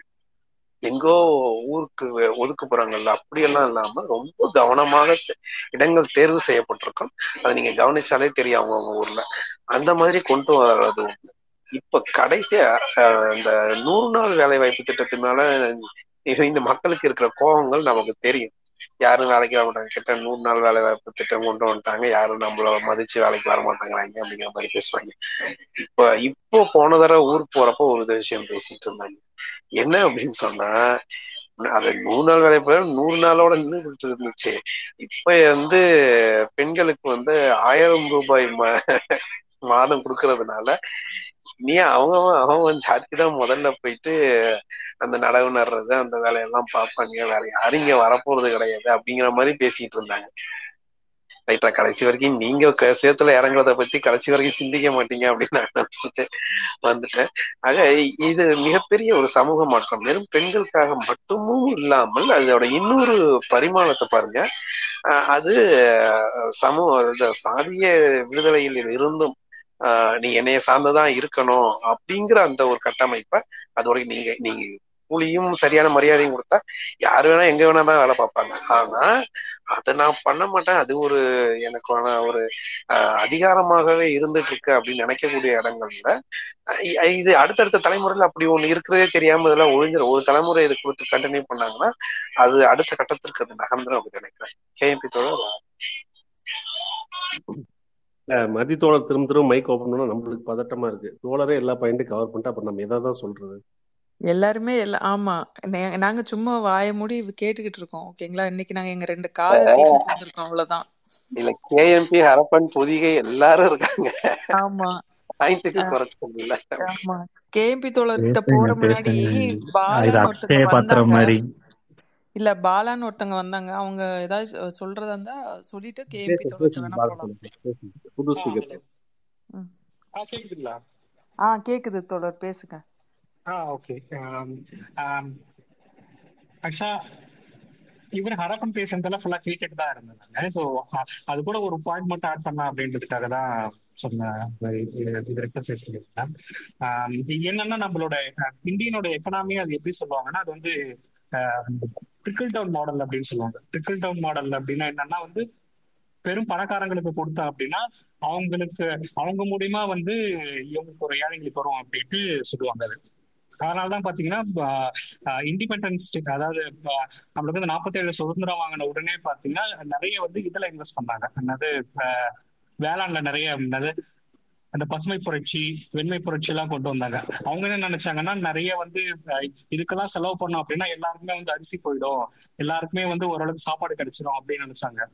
ஆனா கிட்டத்தட்ட ஒரு இருபது வருஷம் கழிச்சு பாத்தீங்கன்னா அறுபத்தி ஏழுல திமுக வரும்போது அதே நிலைமைதான் இருந்துச்சு, பசியாதான் இருந்துச்சு. அதனாலதான் வந்து அவங்க வந்து டிஎம்கே ஆட்சிக்கு வரும்போது சொன்னாங்க, இந்த மாதிரி ரூபாய்க்கு மூணு படி லட்சியம் ஒரு படி நிச்சயம் அப்படின்னு சொன்னாங்க. அப்ப என்னன்னா அவங்க வந்து அத்தனை வருஷம் பண்ணது எல்லாமே வெறும் வெறும் அவங்களுக்கு மட்டும்தான் போச்சு, பண்ணையார்களுக்கு மட்டும்தான் போச்சு, கீழே இருக்கவங்க யாருக்குமே வரவே இல்லை. அதே மாதிரி அஹ் அதுக்கப்புறம் தான் கலைஞர் வந்து இது கொண்டு வர்றாரு, ஃபுட் கார்பரேஷன் ஆஃப் தமிழ்நாடு கொண்டு வந்து நிறைய இதெல்லாம் என்னது அவரே நிறைய குடோன் எல்லாம் கட்டி எல்லாருக்குமே வந்து கொடுக்க ஆரம்பிச்சாங்க. ஆஹ் ஒரு செவன்டீன் எயிட்டிஸ் அப்புறம் தான் வந்து பாத்தீங்கன்னா வந்து எல்லாருக்குமே அரிசி ஓரளவுக்கு எல்லாருக்குமே போக ஆரம்பிச்சது. ஆனா அப்ப கூட வந்து அது வந்து ஃப்ரீயா இல்லை, ஏன்னா கொஞ்சம் கம்மியான காசுல இருக்குமே தவிர அது வந்து ஃப்ரீயாவே இல்லை. அதுக்கப்புறம் திரும்ப வந்து நைன்டி ஒன்ல வந்து தான் வந்து இது வருது, குளோபலைசேஷன் வருது. குளோபலைசேஷன் வந்த உடனே பாத்தீங்கன்னா எல்லா கம்பெனிஸும் இங்க வந்து தமிழ்நாட்டுல வந்து ஆரம்பிக்கலாம், இந்தியாவில வந்து ஆரம்பிக்கலாம்னு போது தமிழ்நாட்டிலேயே நிறைய ஆரம்பிச்சாங்க, நிறைய பேருக்கு வேலை எல்லாம் கிடைச்சிது. ஆனா அதுவும் ஒரு குறிப்பிட்ட செக்டாருக்கு மட்டும் தான் போச்சு தவிர அது வந்து நிறைய பேருக்கு போகவும் இல்லை. அதனாலதான் பாத்தீங்கன்னா கரெக்டா பதினஞ்சு வருஷம் கழிச்சு ரெண்டாயிரத்தி ஆறுல திரும்ப டிஎம்கே வரும்போதுதான் இந்த இந்த ஸ்கீம் எல்லாம் வருது. நாங்க வந்து அது கேஸ் கொடுக்குறோம், டிவி கொடுக்குறோம், அதே மாதிரி படிக்கிறதுக்கு, அதாவது நிறைய பேர் வந்து இன்ஜினியர்ஸ் ஆகும் டாக்டர்ஸ் ஆகும் ஆக்குறதுக்காக இந்த இதெல்லாம் உடைச்சது, எல்லாமே என்ட்ரன்ஸ் ஸ்கீம் எல்லாம் உடைச்சது. ஸோ இந்த ஆக்சுவலா அறுபத்தி ஏழுல வந்து இந்த இந்த இது கொண்டு வந்ததும் ரெண்டாயிரத்தி ஆறுல வந்து இந்த ஃப்ரீ பீஸ்லாம் கொண்டு வந்ததுக்கு ரீசனே அதுதான். ஸோ இந்தியாவோட எக்கனாமிக் மாடல் வந்து நிறைய பேருக்கு கீழே எல்லாருக்கும் போய் சேரல, அது வந்து எல்லாருக்கும் போய் சேரணும்ன்றதுக்காக தான் வந்து கலைஞர் வந்து அறுபத்தி ஏழுல அறுபத்தி ஏழுல அண்ணா பண்ணதும் சரி, ரெண்டாயிரத்தி ஆறுல கலைஞர் பண்ணதும் சரி, ரொம்ப வந்து கரெக்டான ஒரு விஷயம் தான். ஏன்னா அந்த டைம்ல வந்து ரெண்டுமே ரொம்ப தேவையா இருந்துச்சு. ஆஹ் இதுதான் நான் சொல்லணும்னு நினைச்சேங்க. அருமை பாலா, நல்லா இருக்கு. ஓகேங்க, தேங்க்யூ. கேம்பி பேசிருங்க. ஆ, நன்றி நன்றி அரப்பன். அதாவது எனக்குமே இந்த லென்த்தா பேசுற நோய் இருக்கின்ற காரணத்தில் நானும் வெயிட் பண்ணி சரி கடைசியா பேசின கூட பேசிட்டேன்னு சொல்லி எடுத்துக்கிட்டேன். ஆக்சுவலா உங்க உங்க உங்க பாட்டு தான் ரொம்ப முக்கியம் நினைக்கிறேன். ஏன்னா நீங்க போய் டேட்டாவோட தான் பேசுவீங்க. அஹ், இல்ல கண்டிப்பா ரெக்கார்ட் பண்ணி தனியா போடணும். அவை முன்னமே சொல்லுங்க ஈஷா. கரெக்டா பேசணும்ட்டு தான் நம்ம எல்லாரும் வெயிட் பண்ணோம். ஆமா இப்ப இருக்கட்டும். நீங்க ஓகே சொல்லி வாங்கின கைப்பிள்ளைக்கே சட்டை இவ்வளவு புரிஞ்சிருக்குங்கிற மாதிரி இருக்கு. இல்ல க- இப்ப கண்டிப்பா கலைஞர் வந்து ஸ்டேஜ்ல சரண்டரா. பேசணும்னா முன்னாடி சிறுவண்டுகள்லாம் நிறைய அஹ், உம் வட்டம் மாவட்டம் எல்லாம் பேசி முடிச்சுன்னு கலைஞர் தலைவர் பேசுவாரு. அது மாதிரி கேஎம்பி இதெல்லாம் வந்து பார்த்தீங்கன்னா கடைசியா பெரிய வச்சுட்டு போவோம். சோடா உடைச்சு கொண்டு வருவா கேமி தோழர். தோட பதினொன்னு நான் இல்ல சோடா நான் வந்து இடையில கொடுப்போம் பேசிட்டு கொடுப்போம். இருக்கும். ஆமா பேசுங்க இது பேசுங்க தோழர், கலக்குங்க. இதுல டாபிக் வந்து இந்த டாபிக் வந்து உண்மையிலே உணர்வுபூர்வமானது, ரொம்ப முக்கியமானது. அஹ் இது வந்து ரொம்ப சீரியஸான டாபிக். இன்ஃபேக்ட் நாம எல்லாம் ஒரு ஜாலியா பேசுறோம். அஹ் பசி, கொடுமை, பஞ்சம் அப்படிங்கிற அந்த இரண்டு சொற்றொடர்கள் வந்து இன்றைய காலகட்டத்துல எந்த குழந்தையோ இளைஞனோ கேள்விப்பட்டிருப்பானாங்கிறது எனக்கு அது ஆச்சரியமா தான் இருக்கு. என்னோட சிறு வயதுல அஹ் இந்த விடுமுறை காலங்கள்ல கிராமங்கள்ல இருக்கும்போது இந்த பெரியவர்கள் ஊர் பெரியவர்கள் வந்து இந்த கதையெல்லாம் சொல்லுவாங்க. இந்த மாதிரி பஞ்சம் இருந்துச்சு, நாங்களாம் சாப்பாடு இல்லாம கஷ்டப்பட்டோம். இன்றைக்கு வந்து அஹ் நம்ம வேலையா இருக்கோம், சாப்பிடாம இருக்கிறோம், அப்பயும் கூட பர்ஸ்ல பணம் இருக்கும். அஹ் ஒரு டீயோ பப்ஸோ ஏதோ ஒன்று சாப்பிட்றது மட்டும் பணம் இருக்கும். அஹ் மதிய சாப்பாடு நாலு மணிக்கு சாப்பிட்டேன்னு நம்ம சொல்லுவோம். அவன் அவன் கையெல்லாம் வில வளர்த்துருச்சு அப்படின்னு. ஆனா மதிய சாப்பாடை வந்து அன்று மாலையும் உண்ணவும் முடியாம இரவும் உண்ண முடியாம தன்னோட குழந்தைக்கும் கொடுக்க முடியாம நாம இருந்துக்கலாம். இப்போ நம்ம குழந்தையோட வெளியில போயிட்டு இருக்கிறோம், குழந்தை சாப்பாடு கேட்குறான், வழியில ஹோட்டல் கிடைக்க மாட்டேங்குது. இப்போ நமக்கு ஒரு பதட்டம் இருக்கும். எப்படியும் கண்டுபிடிச்சிருவோம், ஆஃப் அன் ஹவர்ல நம்ம நிப்பாட்டிடுவோம், நம்ம குழந்தைய சாப்பிட வச்சிருவோம். ஆனா ஒரு காலம் இருந்தது, நீங்க வந்து கட்டிய ம மனைவிக்கு வந்து உணவு கொடுக்க முடியாத ஒரு கையறு நிலை, அழுகின்ற குழந்தைக்கு உணவு கொடுக்க முடியாத ஒரு கையறு நிலை. இந்த காலகட்டமும் இதே தமிழகத்துல இன்றைக்கு வந்து பொன் பொன் விளையும் பூமியா இருக்கக்கூடிய இதே தமிழகத்துல இருந்தது. நாமளும் வந்து எந்த வகையிலையும் வந்து தப்பித்து கொள்ளவில்லை.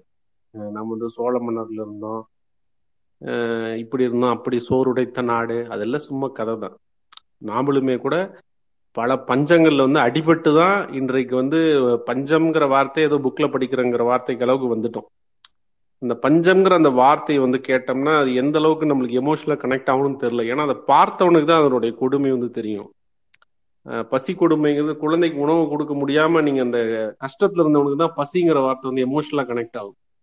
மற்றபடிக்கு நமக்கு அது ஒரு வார்த்தை அப்படிங்கிற அளவுல தான் நம்ம வந்து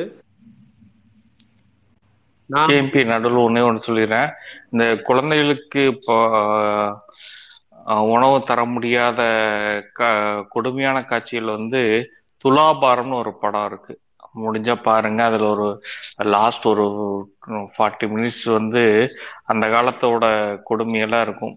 படம் தர முடியாது, குழந்தை போய் பிச்சை எடுக்க ஆரம்பிச்சிரும், இல்லை திருட ஆரம்பிச்சிரும், அவங்க அம்மா என்ன கொடுமை பண்ணுவாங்க. கண்டிப்பாக கேம் அஹ் உண்மை உண்மை பெரியார். அதாவது நான் வந்து எங்க இருந்து ஆரம்பிக்கிறேன் அப்படின்னா, அஹ் ரெண்டாயிரத்தி பத்து வாக்குல இப்ப நாம ஏதாவது ரிப்போர்ட்டை சொன்னா உடனே இந்த தற்குறிகள்லாம் எப்படி ஓடி வருவானா, எல்லாம் ஊப்பிங்க இவனுங்களே எழுதிக்குவானுங்கன்னு சொல்லிட்டு வருவானுங்க. சரி ஓகே, நம்ம ஊர் ரிப்போர்ட்டே விட்டுறலாம், வெள்ளைக்காரன் ரிப்போர்ட்டுக்கு போயிடலாம். அந்த வெள்ளைக்காரனும் நம்ம ஊருக்காரன் கிடையாது. Tony Blair institute for global change அப்படின்னு ஒரு இன்ஸ்டிடியூட், சரிங்களா? அவன் ரெண்டாயிரத்தி பத்துல ஒரு கம்பேரேட்டிவ் ஸ்டடி பண்றான். இரண்டு மாநிலங்கள் எடுத்துக்கிறான். இந்திய அஹ், மாநிலங்கள் இரண்டு. ஒன்று வந்து தமிழ்நாடு, இன்னொன்று இன்றைக்கு நம்மில் பலரும் வடக்கம் வரான் வடக்கரான் கேலி செய்யக்கூடிய அந்த உத்தரப்பிரதேஷ். அந்த ரிப்போர்ட் என்ன சொல்லுது அப்படின்னா, ஆயிரத்தி தொள்ளாயிரத்தி அறுபது ஆயிரத்தி தொள்ளாயிரத்தி அறுபதுல தமிழ்நாட்டினுடைய வறுமை அளவு வந்து உத்தரப்பிரதேசத்தை காட்டிலும் மிகவும் கொடூரமாக இருந்ததுன்னு சொல்லுது. கேபி சாரி பீகார்னு நினைக்கிறேன், உத்தரப்பிரதேஷ் இல்ல பீகார்னு நினைக்கிறேன். இல்ல உத்தரப்பிரதேஷ் தான் பீகாரை விட மோசமா இந்த ரெண்டு மாநிலம் இருந்துச்சு. ஓகே ஓகே உத்தரப்பிரதேசம் தமிழ்நாடு கரெக்டா தான். எனக்கு இன்னும் பீகார்னு படிச்ச மாதிரி ஞாபகம் இருந்துச்சு. அதுல இருக்கும். இல்ல இல்ல இல்ல அது சொல்லு. பீகாரும் உண்டு அந்த பஞ்சம் ஸ்டேட்ல. ஆனா இவங்க இவர் சொல்ற இந்த இந்த கம்பேரிட்டிவ் ஸ்டடி ரிப்போர்ட் வந்து between Tamil Nadu and UP Uttar Pradesh தான். ஆ, and இதுதான்.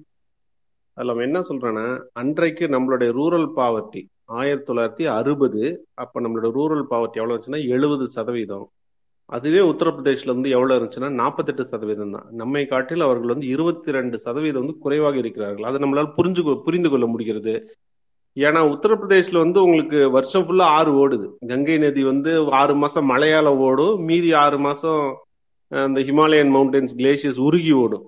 வருஷம் ஃபுல்லா ஓடிக்கிட்டே இருக்கு. அவர்களுக்கு வந்து நீர் பிரச்சனை இல்லை, எப்படி விவசாயம் பண்ணிடுவாங்க, எப்படி அவர்களுக்கு வந்து அந்த சாப்பாடு இல்லாம அந்த நிலைமை வந்து இல்லைங்கிற மாதிரி. அப்ப அவர்களுடைய வறுமை கோடு வந்து நம்மை விடவும் பெட்டராகவே இருக்கு. வறுமையில் பாதிக்கப்பட்டவர்களோட அந்த விகிதாச்சாரம் வந்து நாற்பத்தெட்டு சதவீதம், நாம எழுபது சதவீதம்.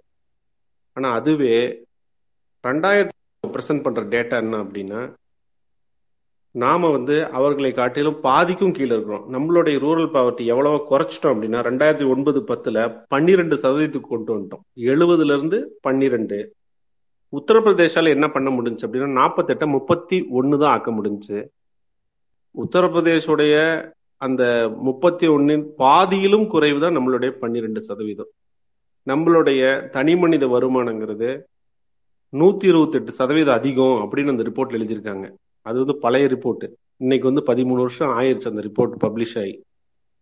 இன்றைக்கு நீங்க யார் வேணாலும் செக் பண்ணுங்க, தமிழகத்தில் வாழக்கூடிய ஒரு ஒரு மனிதனுடைய பெர் கேபிட்டா இன்கம் என்பது முன்னூறு சதவீதம் உத்தரப்பிரதேசில் வாழ்வோனை காட்டிலும் அதிகமானது. அப்போ என்ன நடந்தது ஆயிரத்தி தொள்ளாயிரத்தி அறுபதுல இருந்து இந்த ரெண்டாயிரத்தி இருபத்தி மூணு இதற்கிடையில் என்ன நடந்தது, யார் எதை செய்தார்கள், நாம் இவ்வளவு பெரிய மேஜிக் பண்ணிட்டோம். பெருமையை பீட் பண்ணது மட்டும் இல்லாம செல்வ செழிப்பான ஒரு மாநிலமாகவும் மாறி இருக்கிறோம். இன்றைக்கு அவர்கள் நம்ம ஊருக்கு வந்து வேலை செய்ய வராங்க. அப்படி ஒரு ஒரு கால சூழ்நிலை வந்து ஏற்பட்டிருக்கு. இது எப்படி சாத்தியப்பட்டது, இதற்கு பின்னாடி யார் இருந்தா அப்படின்னா சந்தேகமே இல்லாம நம்ம தலைப்பையே நம்ம பதிலா எடுத்துக்கலாம். திராவிட அரசியல் தான் அதற்கு வந்து காரணம். ஏன் திராவிட அரசியல் அதற்கு காரணம் அப்படின்னா, இதற்கு முன்னாடி பேசிய பாலா நண்பர் வந்து அந்த ட்ரிக்கிள் டவுன் எஃபெக்ட்னு ஒன்று சொன்னார். அது வந்து டவுன்வர்ட் ஃபில்ட்ரேஷன் தியரின்னு சொல்லுவாங்க. நாம் வந்து மேலே வந்து பணம் போட்டோம் அப்படின்னா அந்த பணம் வந்து அப்படியே கொஞ்சம் கொஞ்சமாக கீழே ஸ்ப்ரெட் ஆயிருங்கிறது அது எக்கனாமிக்ஸில் ஒரு தியரி. ஆனால் கவர்னன்ஸ்ல நான் ஏற்கனவே பலமுறை சொல்லியிருக்கேன், நண்பர்களுக்கு இது கேட்டு சலிக்கலாம், பட் வேற வழி இல்லை, உண்மையை திரும்ப திரும்ப அதே தான் சொல்ல முடியும், புதுசு புதுசாக போய் சொல்ல முடியாது. பேரறிஞர் அண்ணா தான் முதல் முறையாக பாட்டம்ஸ் அப் அப்படிங்கிற அந்த அப்ரோச் வந்து இந்தியன் கவர்னன்ஸுக்கு வந்து இன்ட்ரடியூஸ் பண்ண ஒரு மாபெரும் மனிதர். அண்ணாவை பற்றிய அந்த புத்தகம் எழுதியவர் மேல எனக்கு வந்து ஒரு ஈடுபாடு இல்லாமல் இருக்கலாம், ஆனா அந்த புத்தகத்திற்கு அவர் வைத்த தலைப்பு அண்ணா மாபெரும் தமிழ் கனவுங்கிறது வந்து நூற்றுக்கு நூறு உண்மையான ஒரு அண்ணாவை போல ஒரு ஒரு மாபெரும் தலைவனும் அந்த தலைவனுடைய அந்த விஷனையெல்லாம் நடைமுறைப்படுத்தக்கூடிய ஒரு ஒரு மாபெரும் தம்பி தலைவர் கலைஞர் அவர்களும் இந்த உலகத்துல வந்து இந்த மாதிரி ஒரு பேர் ஒரு டியூயோ எங்கேயாவது அமையப்பட்டு இருப்பார்களா அப்படின்னா அது மிகப்பெரிய ஆச்சரியம்தான். இந்த டியூயோ இவர்கள் இருவரும் இணைந்துதான் இப்ப நாம சொன்ன இன்னைக்கு ரெண்டாயிரத்தி இருபத்தி மூணுக்கு வந்து பல மாற்றங்களை நிகழ்த்தி இந்த நிலைமைக்கு வந்திருக்கிறோம் அப்படின்னு சொல்றேன் இல்லைங்களா. அதற்கு வந்து மிக முக்கியமான காரணமானவர்கள் இவர்கள். இதை எப்படி செய்தார்கள், எப்படி சாத்தியப்படுத்தினார்கள்? ஒரு இஷ்யூ வந்து இப்போ எடப்பாடி மாதிரி ஆட்கள்லாம் இருக்கிறாங்க, அவங்கள எப்படி அட்ரஸ் பண்ணுவாங்கன்னா ஒரு இஷ்யூ வந்து சர்ஃபேஸ் லெவலில் அட்டன் பண்ணுவாங்க. இப்போ வந்து வெங்காயம் வந்து பிரச்சனை ஆச்சா, ஈஜிப்ட்ல வந்து ஒரு ஒரு ரெண்டு கப்பல் இறக்கு, அதோட முடிஞ்சு போச்சு, அப்போதைக்கு சமாளிச்சிட்டார், அவர் போயிடுவார், சரிங்களா. ஆனால் தலைவர் கலைஞர் அவர்கள், பேரறிஞர் அண்ணா இவர்கள் இவர்கள்லாம் எப்படின்னா ஆழம், அதிலும் ஆழம், அதிலும் ஆழம், அதற்கு அடியில் உள்ள ஆழத்திற்கு போய் அட்டன் பண்றது. ஒரு பிரச்சனைக்கு வந்து பல்வேறு முகங்கள் இருக்கும், ஒரு முகம் மட்டும் இருக்காது. ஒரு ஒரு பிரச்சனைக்கு வந்து மல்டிபிள் டைமென்ஷன்ஸ் இருக்கும், அந்த ஒவ்வொரு டைமென்ஷனையும் தனித்தனியாக அட்டன் பண்ணிட்டே வரணும். இப்போ உணவு பஞ்சம் இருக்கிறது, பசி இருக்கிறதுனா அதற்கு பல்வேறு காரணிகள் இருக்கும். ஃபார் எக்ஸாம்பிள், ப்ரொடக்ஷன் பண்றதுலேயே பல பிரச்சனைகள் இருக்கும், சிஸ்டமிக் இஷ்யூஸ் இருக்கும். ப்ரொடக்ஷன் பண்ணதை ப்ரொக்யூர்மெண்ட்ல பல பிரச்சனைகள் இருக்கும். அப்புறம் அதை ஸ்டோரேஜ் பண்ணி டிஸ்ட்ரிபியூட் பிரச்சனைகள் இருக்கும். டிஸ்ட்ரிபியூட் நீங்க பண்ணாலும் அதை நுகர்வதில் வறுமை போன்ற பல்வேறு பிரச்சனைகள் இருக்கும். பேரறிஞர் அண்ணாவும் தலைவர் கலைஞர் அவர்களும் என்ன செய்தார்கள் அப்படின்னா இந்த இந்த பிரச்சனையினுடைய ஒவ்வொரு முகமாக அதை தனித்தனி அட்டன் பண்ணிக்கிட்டே வந்தாங்க. எப்படி செய்தார்கள், என்ன செய்தார்கள் இவர்கள் அப்படின்னா இம்மிடியேட்டா ஒண்ணு பண்ணு இல்லைங்களா, அந்த உடனே இம்மிடியேட்டா ஏதாவது ஒண்ணு. அறுபத்தஞ்சுல என்ன நிலைமை அப்படின்னா, அதுக்கு முன்பும் பஞ்சங்கள் ஏற்பட்டு இருக்கிறது. நாம ஆட்சிக்கு வரத்துக்கு முன்னாடி என்ன நிலவரம் அப்படின்னா, இந்தியா வந்து ஆண்டுதோறும் ஏழா ஏழா ஏழா ஏழு மில்லியன் டன்ஸ் ஃபுட் கிரைன்ஸ் வந்து இம்போர்ட் பண்ணிட்டு இருந்தாங்க யூஎஸ்ல இருந்து. அறுபத்தி அஞ்சு அறுபத்தி ஆறு இரண்டு ஆண்டுகளிலும் ஒரு தொடர் பஞ்சம் ஏற்படுது. ரெண்டு வருஷம் கண்டினியூஸா ஃபுட் ஷார்டேஜ். தமிழ்நாட்டில் ஃபுட் ப்ரொடக்ஷன் எந்த அளவுக்கு குறையுது அப்படின்னா, நூறு டன் விளைய வேண்டிய இடத்துல வெறும் இருபது டன், ஒன் பிப்து தான் ப்ரொடியூஸ். இதுதான் நிலைமை. இந்த நேரத்தில் வந்து பாத்தீங்க அப்படின்னா, அரசு வந்து இப்ப ஃபுட் ப்ரொடக்ஷன் குறைஞ்சிருச்சுனால என்ன நடக்கும், நாட்டில் ஹோர்டிங் ஸ்டார்ட் ஆயிரும், பதுக்கல் வந்து தொடங்கும், அதை வேறு மாநிலங்களுக்கு அனுப்புது, இல்லை வந்து அதிக விலைக்கு வந்து எக்ஸ்போர்ட் பண்ண ட்ரை பண்றது, இந்த மாதிரி பல்வேறு விஷயங்கள். பேரறிஞர் அண்ணா வந்து ஒரு ஒரு பொதுக்கூட்டத்தில் கூட வந்து சொல்லியிருப்பார், இங்க என்ன நடக்குது அப்படின்னா, பத்தாயிரம் ரூபாய் வச்சிருக்கிறான் பேங்க்ல, அந்த பத்தாயிரம் ரூபாயை வந்து கொண்டு போய் ஒரு அரிசி முதலாளிகிட்ட போய் கொடுக்குறான். பத்தாயிரம் ரூபாய்க்கு நெல் வந்து பிடிக்கிறான். பிடிச்சதுக்கு அப்புறமா பத்தாயிரம் ரூபாய்க்கு நெல் பிடிச்சான் அப்படின்னு அவன் ஒரு ஸ்லிப்பு கொடுப்பான். அந்த ஸ்லிப்பை கொண்டு வந்து மறுபடியும் பேங்க்ல மார்டிகேஜ் பண்றது, அடமானம் வைக்கிறது. பத்தாயிரம் ரூபாய்க்கு எனக்கு வந்து என் பேர்ல அரிசி இருக்கு, எனக்கு வந்து நீங்க வந்து லோன் கொடுங்க அப்படின்னு அதே ஸ்லிப்பை மறுபடியும் பேங்க்ல கொடுக்குறது. பேங்க்ல என்ன பண்ணுவாங்கன்னா, ஒரு ஏழாயிரம் ரூபாய் கொடுப்பாங்க. அந்த ஏழாயிரம் ரூபாய் எடுத்துட்டு மறுபடியும் போறது, அதே அரிசி ஆலை அதிபர்கிட்டே போறது, ரூபாய்க்கு மறுபடியும் நெல் பிடிக்கிறது, மறுபடியும் அந்த ஏழாயிரம் ரூபாய்க்கு ஒரு ஸ்லிப் எடுத்துட்டு மறுபடியும் பேங்க்குக்கு வருது. அப்போ பேங்க்குகள்லாம் தேசியமயமாக்கப்படல. இப்படியே வந்து பாத்தீங்கன்னா, ஒரு பத்தாயிரம் ரூபாய் வைத்துக்கொண்டு கிட்டத்தட்ட முப்பதாயிரம் நாற்பதாயிரம் ரூபாய்க்கு நெல்லை வந்து விலைக்கு வாங்கி பதுக்கி வைப்பது, மேலும் விலை உயரட்டும், மேலும் தட்டுப்பாடு ஏற்படட்டும், இதையெல்லாம் அன்றைய பக்த கேம்பி ஒரு ஒரு சின்ன குறுக்கீடு. அப்போ வந்து காமராஜர் ஆட்சியில வந்து என்ன பண்ணுவாங்கன்னா, அந்த நீங்க சொல்றீங்களா அதே இதுதான் பதுக்கல் பண்ணுவாங்க. அந்த பதுக்கல் பண்ற நெல்லை வந்து என்ன பண்ணாங்கன்னா, ஒரு சமயம் வந்து இந்த மாதிரி விலை ஏறிட்டோன்னு சொல்லிட்டு விற்கிறதுக்கு வந்து பதுக்கி வைக்கிறது ஒரு இது. இன்னொரு இதுலயே சைட் பை சைடு என்ன பண்ணாங்கன்னா, அந்த அதாவது தெருவுலயே அரிசி இல்லை அப்படிம்பாங்க, நியாய விலை கடையில வந்து அந்த சிட்டில எல்லாம் பார்த்தா அரிசி இல்லை அப்படிம்பாங்க. ஆனா அந்த ரேஷன் கடைக்கும் ஒரு இருபது அடி தள்ளி தெருவுலயே வச்சு அதிக விலைக்கு வித்துட்டு இருப்பாங்க. அந்த அரிசி பதுக்குறானுங்க தெரியுமா, அந்த இருபது அடி தள்ளி அங்கேயே வச்சு வித்துக்கிட்டு இருப்பாங்க உட்காந்துக்கிட்டு. அந்த மக்கள் எல்லாம் கடும் கோபம் ஏன் ஏற்படுது காமராஜர் ஆட்சி மேலன்னா இதுதான், அரிசி இல்ல இல்லன்னு சொல்லிட்டு ஆனா தெருவில் வச்சு வித்துக்கிட்டு இருப்பாங்க. அப்ப வந்து அந்த தட்டுப்பாட்டுலயுமே வந்து அது வந்து மக்கள், அதனாலதான் வந்து அந்த காங்கிரஸ் ஆட்சி மேல வந்து மக்களுக்கு பயங்கரமான கோபம் ஏற்பட்டது காரணம் இந்த அறுபது டு அறுபத்தஞ்சுல. கண்டினியூ கண்டினியூ பண்ணுங்க கேம்பி.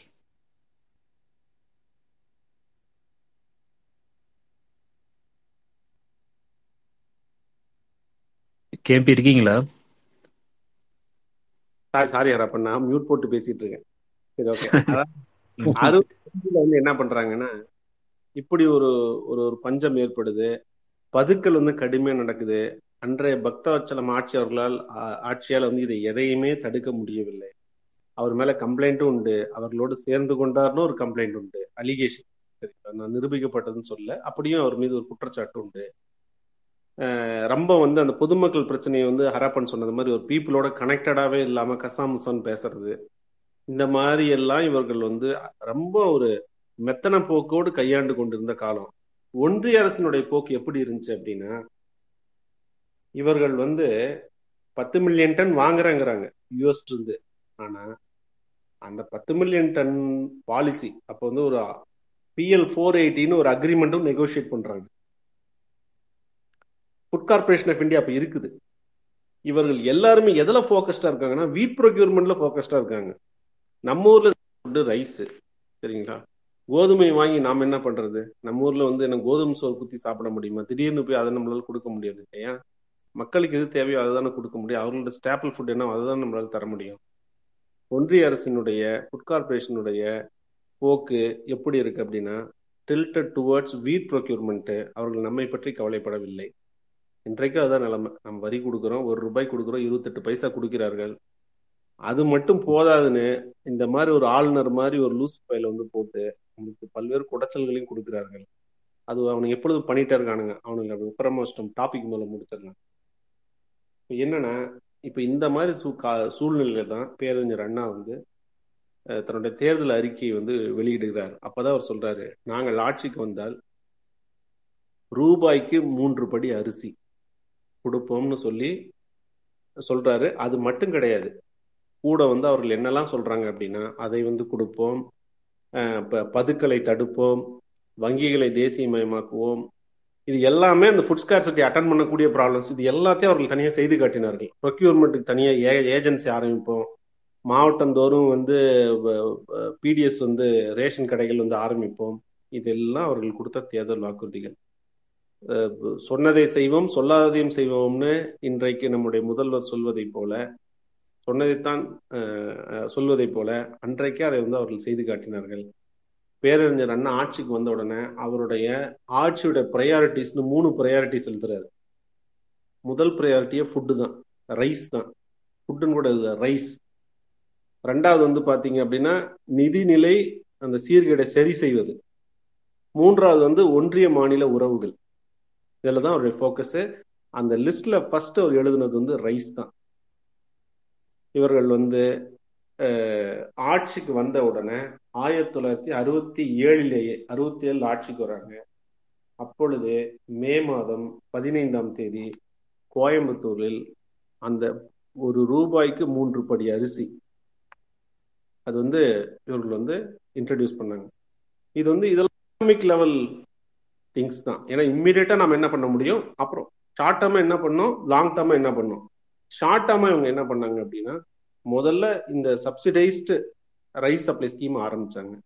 ரெண்டாவது பேரறிஞர் அண்ணா அவர்கள் என்ன பண்ணாங்க அப்படின்னா ஹோர்டிங்கை வந்து இரும்பு கரம் கொண்டு தடுத்தார். மொத்த ஸ்டேட் பார்டர்ஸ் சீல் பண்ணிட்டாருன்னு சொல்றாங்க.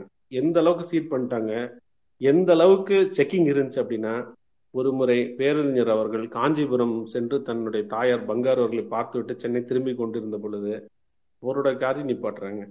இந்த சைரன் இதெல்லாம் இருந்துச்சா, முன்னாடி வண்டி போச்சா என்ன நம்மளுக்கு தெரியல, அவரோட காரை நிப்பாட்டுறாங்க. அப்போ அந்த பழைய காலத்து நம்பர்ஸ்லாம் சாவி கொடுத்தா தான் பின்னாடி ஓப்பன் பண்ண முடியும், உள்ளுக்குள்ளே இருந்தே நம்மளால் ஓப்பன் பண்ண முடியாது. அண்ணா வந்து சாவி கொடுக்க சொல்கிறார் டிரைவரை, சாவி கொடுப்பா ஓப்பன் பண்ணி காமிக்கிட்டோம் அப்படின்னு. இவனுக்கு காமராஜரை பற்றி கதை கதையாக சொல்லுவானுங்க. ஆனால் அண்ணாவை பற்றி ஒரு வார்த்தை கூட அவர்கள் மூச்சை விட மாட்டார்கள். நாம் தான் சொல்ல வேண்டும் இது நடந்தது, இது உண்மை. அந்த அந்த ரைஸ் கடத்துறாங்களா அந்த அதிகாரி முதல்வருடைய காரணம் தெரிந்து கொண்டு அவர் அவர் கொஞ்சம் தடுமாறும் போது சாவியை கொடுத்து டிக்கி ஓப்பன் பண்ணி காமிச்சிட்டு அவர் திரும்பி சென்னை வந்தார். இவர்களுடைய இந்த ஏபிளஸ்ட் அட்மினிஸ்ட்ரேஷன்ல வெறும் அந்த இருபது சதவீத ப்ரொடக்ஷன், ஒன் ஃபிஃப்த் ப்ரொடக்ஷனை வைத்துக்கொண்டு அடுத்த அறுவடை காலம் வரைக்கும் அவங்க மேனேஜ் பண்ணிடுறாங்க. இது அண்ணா செய்தது. அப்புறம் அண்ணாவுக்கு உடம்பு சரியில்லாமல் போயிடுது, அவரோட ஆட்சிக்கால முடிவுகிறது. பிற்பாடு தான் அண்ணாவின் தம்பி நம்முடைய தலைவர் கலைஞர் அவர்கள் ஆட்சிக்கு வருகிறார். அவர் வந்து சிஸ்டமேட்டிக்கா ஒவ்வொரு இஷ்யூஸா க்ளோஸ் பண்ணிட்டே வந்தார். முதல்ல என்ன நான் சொல்லுவேன் அப்படின்னா அந்த அக்ரேரியன் ரிஃபார்ம்ஸ். அக்ரேரியன் ரிஃபார்ம்ஸ்ல நண்பர்கள் ஏற்கனவே சொன்ன மாதிரி பல்வேறு சட்டங்கள் கொண்டு வந்தார். என்னென்ன சட்டங்கள் கொண்டு வந்தார், முதல்ல அவர் கொண்டு வந்தது என்ன அப்படின்னா லேண்ட் ரீடிஸ்ட்ரிபியூஷன் தான். ஏன்னா ப்ரொடக்ஷன் இன்க்ரீஸ் பண்ணணும். ப்ரொடக்ஷன் இன்க்ரீஸ் பண்ணா நிலம் பல பல நபர்கள் கையில போய் சேரணும். சும்மா எவனோ ஒருத்தன் பேர்ல வந்து நூறு ஏக்கர் இரநூறு இரநூறு ஏக்கர் விவசாயம் பண்ண மாட்டான், ஒரு ஐம்பது ஏக்கர் மட்டும் பண்ணிட்டு இருப்பான். எதுக்கு?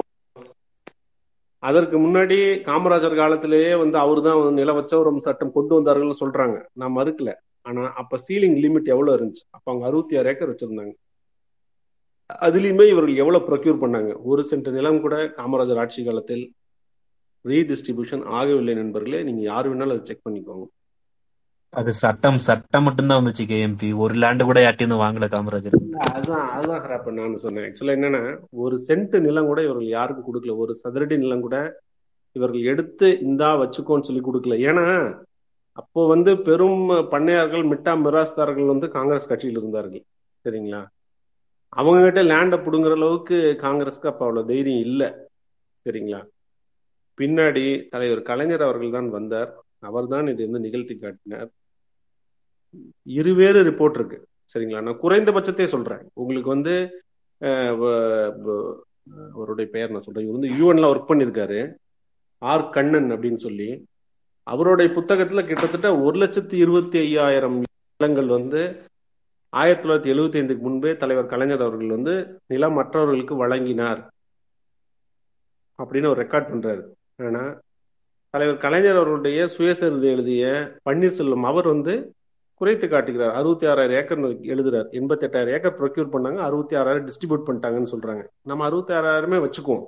சரிங்களா, இதை நிகழ்த்தி காட்டுவதற்கு தலைவர் கலைஞர் அவர்கள் கொண்டு வந்த முதல் சட்டம் தான் வந்து அந்த நில உச்சவரம்பு திருத்த சட்டம். அறுபத்தி ஆறு ஏக்கர் சீலிங்னு இருந்த லிமிட்டை வந்து பதினஞ்சு ஏக்கருக்கு வந்து தலைவர் கலைஞர் அவர்கள் குறைக்கிறார். அது மட்டும் இல்லாம நான் ஒரே ஒரே ஒரு அடிஷனல் நியூஸ் மட்டும் சொல்லிக்கிறேன். இது ஒரு அந்த நில உச்சவரம்பு இது வந்து ரொம்ப சீரியஸா போய்கிட்டு இருந்தப்ப ஆக்சுவலாக தலைவர் கலைஞர் வந்து ஆட்சியில் வந்தப்ப சவுத்துல இருந்து போனாங்களாம் விருதுநகர். அப்போ வந்து விருதுநகர் கிடையாது, அப்போ வந்து ராமநாதபுரம் ஒருங்கிணைந்த மாவட்டம்ல. அப்போ வந்து எல்லாரும் மொத்தமாக மதுரையில இருந்து போயிருப்பாங்க போல. போயிட்டு தலைவரே உங்களுக்கு வந்து மதுரையில ஒரு மிகப்பெரிய ஒரு மாநாடு ஒன்று நடத்த போறோம், பாராட்டு விழா நடத்த போறோம், நீங்க வரணும், கட்சியாளர்கள் எல்லாரையும் நம்ம கூப்பிட்டு வரலாம், நீங்க எல்லாரும் வந்து மிகப்பெரிய ஒரு சொற்பொழிவு ஆற்றணும் அப்படின்னு இதை ஆக்சுவலா இவர் சொல்லியிருப்பாரு. நம்ம தங்கப்பாண்டியனோட இவர் நம்ம தங்கம் தென்னரசு இருக்காருல, அவங்க அப்பா எல்லாரும் மொத்தமா போயிருப்பாங்க போல. போனப்ப அப்ப சொன்னாராம், நம்ம ஆளுக அத நம்ம ஆளுகன்னு மீன்ஸ் மக்கள், நம்ம ஆளுக ஆளுக்கு வேற வந்து பசியில இருக்கானுங்க ஐயா, ஒரு ஒரு ஆள்கிட்டையும் சோறு இல்லை, முதல்ல அதை முடிக்கணும்.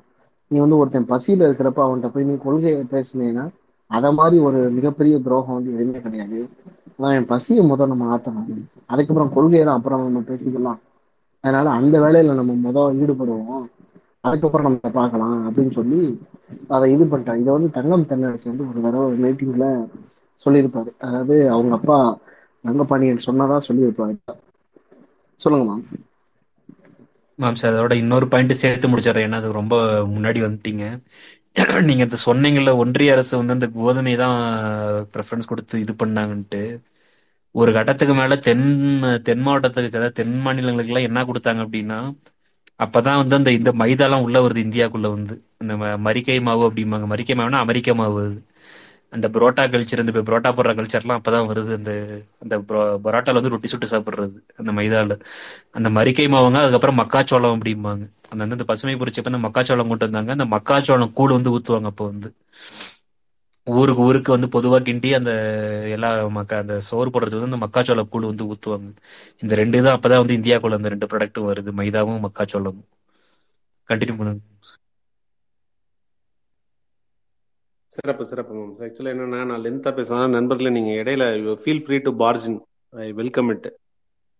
ஏன்னா அப்புறம் ஆனால் எல்லாருமே கோ கான்ட்ரிபியூட் பண்ண, நம்ம எல்லாரும் இணைந்து தான் பேசிட்டு இருக்கோம், யாரும் தனியாக பேசலைங்க. Feel free to come inside. Okay, அதை நான் சொல்லிக்கிறேன். இல்லை மேம், ஆக்சுவலாக என்னென்னா, அந்த அந்த நில உச்சவரம்பு சட்டம் வந்து திருத்தியது, அதை வந்து நிகழ்த்தியது, நடைமுறைப்படுத்தியது.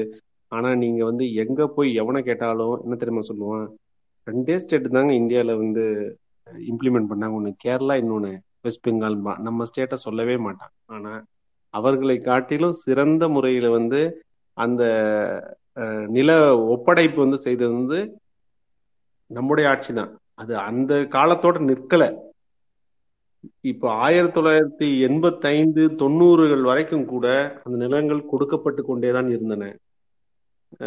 ஏழை எளிய மக்களுக்கு, எல்லா சாதியை சார்ந்தவர்களுக்கும், பிற்படுத்தப்பட்ட, மிகவும் பிற்படுத்தப்பட்ட, பட்டியல் சமூக சாதியினர் எல்லாருக்கும் அவர்கள் கொடுத்து கொண்டே தான் இருந்தார்கள். ரெண்டு ஏக்கர், மூணு ஏக்கர், கிராமந்தோறும் பிரிச்சு பிரிச்சு. அது இருபது ஆண்டு காலம் வந்து நீங்க அதை விற்க முடியாது. பதினஞ்சு ஆண்டு காலம், இருபது ஆண்டு காலம் எழுதியிருப்பாங்க. கண்டிஷன் பட்டான்னு சொல்லுவாங்க, அதை எஃப் பட்டான்னு ஒன்று கொடுப்பாங்க, அசைன்மெண்ட் டீடு ஒன்று கொடுப்பாங்க.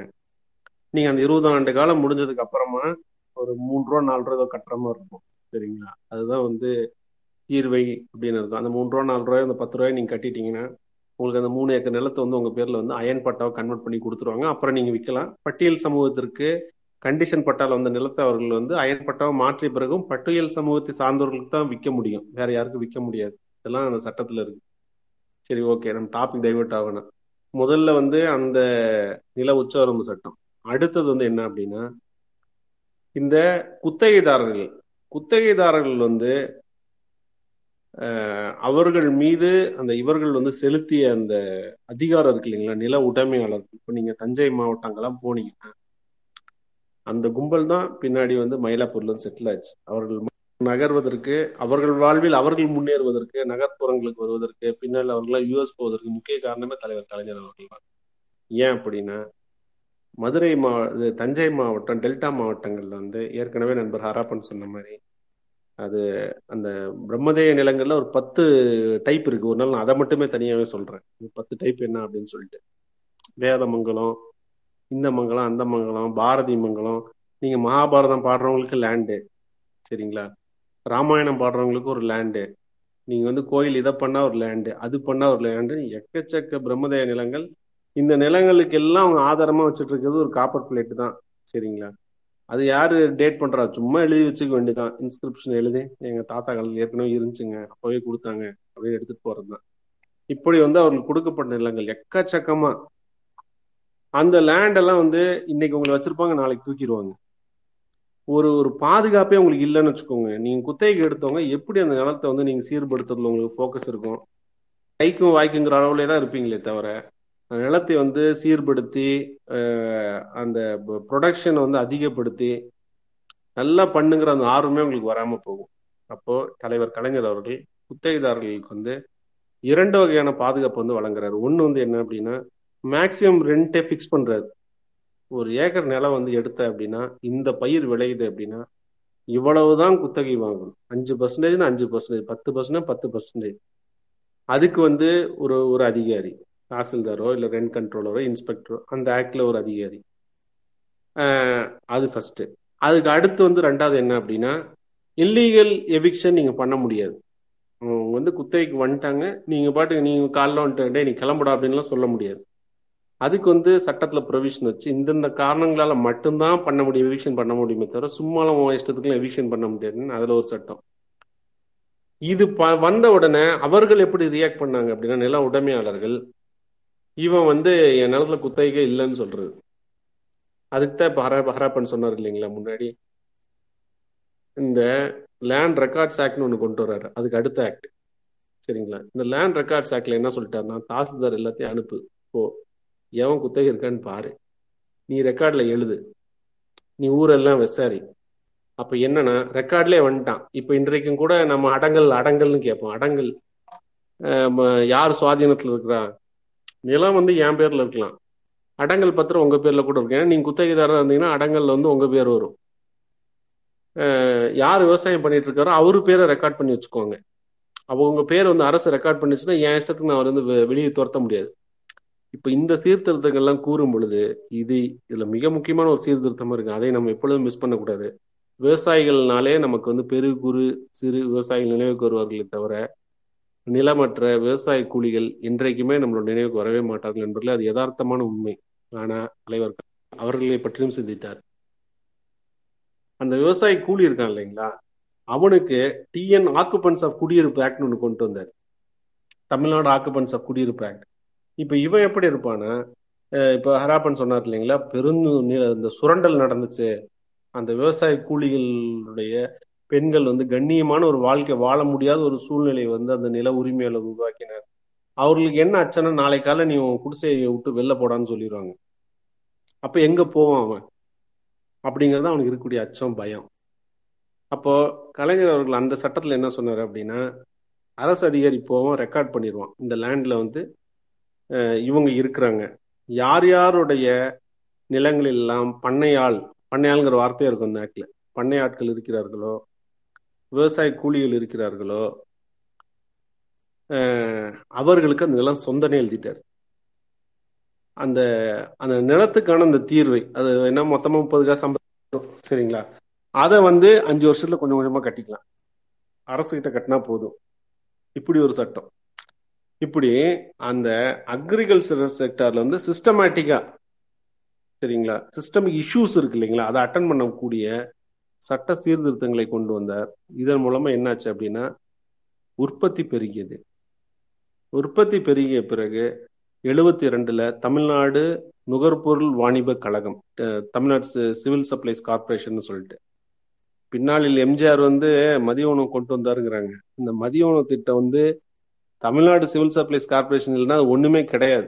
ஏன்னா இதுதான் ஃப்ரேம் ஒர்க், இதுதான் ஸ்ட்ரக்சர். இந்த ஸ்ட்ரக்சருக்கு மேல அவர் வந்து ஒரு ஒரு சின்னதா ஒரு பொருளை தூக்கி வச்ச மாதிரி தான். ஏன்னா அந்த சிஸ்டத்தை வந்து அந்த நெட்வொர்க் உருவாக்குனது. இப்போ அதுக்கு ஒரு ஆஃபீஸர், அதுக்கு ஒரு ஐஏஎஸ் ஆஃபீஸர், அங்கே சென்னையில் செக்ரட்டரியில் அவங்களுக்கு ஒரு டிபார்ட்மெண்ட்டு, ஒவ்வொரு மாவட்டத்துலையும் அவர்களுக்கு வந்து அலுவலகம், அதிகாரிகள், பணியாட்கள், இப்படி எல்லாத்தையும் தலைவர் கலைஞர் உருவாக்கினார். எவ்வளவு ப்ரொடியூஸ் ஆச்சோ அது எல்லாத்தையும் ப்ரொக்யூர் பண்ணி இவங்களே ப்ரொக்யூர் பண்ணிக்குவாங்க. இவர்களே சேகரிப்பு வைப்பார்கள். இவர்கள் வந்து மாவட்டந்தோறும், காமராஜர் வந்து ரேஷன் கடை ரெண்டு ஊர்ல தான் திறந்தார், சென்னை ஒன்று கோயம்புத்தூர் ஒன்று. சப்டிபியூஷன் சிஸ்டம்னு ஒன்று அவர் ஒன்றும் உருவாக்கல, அது வந்து தலைவர் கலைஞர் அவர்கள் தான் உருவாக்கினார்.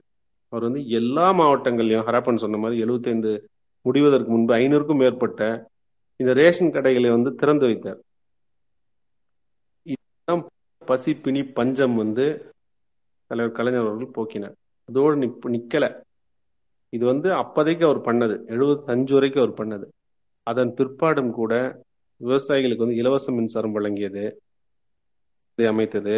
அந்த உழவர்களுக்கு தங்களுடைய விளைபொருளை வந்து எடுத்து செல்ல வந்து இலவச பஸ் பாஸ், காலையில அவங்களுக்கு பஸ் பாஸ் எடுத்துட்டு அவங்க எல்லா பொருளையும் வாங்கிட்டு போகலாம். இன்னமும் நடந்துச்சு, பஸ்ஸில் பின்னாடி ஒரு ரெண்டு சீட்டை கழட்டிட்டாங்க. அந்த கூடையெல்லாம் எடுத்தா வைக்கிறதுக்கு வசதியாக இருக்கணுங்கிறதுக்காக விவசாயிகளுக்காகவே அப்போ எங்கூர் கிராமத்துலாம் டவுன் பஸ்ஸில் வந்து லாஸ்ட் ஒரு ரெண்டு சீட் கழட்டி விட்டுருவாங்க. அந்த பின்னாடி அந்த அந்த பஸ் ஏறுற இல்லைங்களா, ஏறணுன்னு பார்த்தீங்கன்னா ஒரு ஒரு காலி ஏரியா ஒன்று இருக்கும், ஒரு இருப்பாங்க.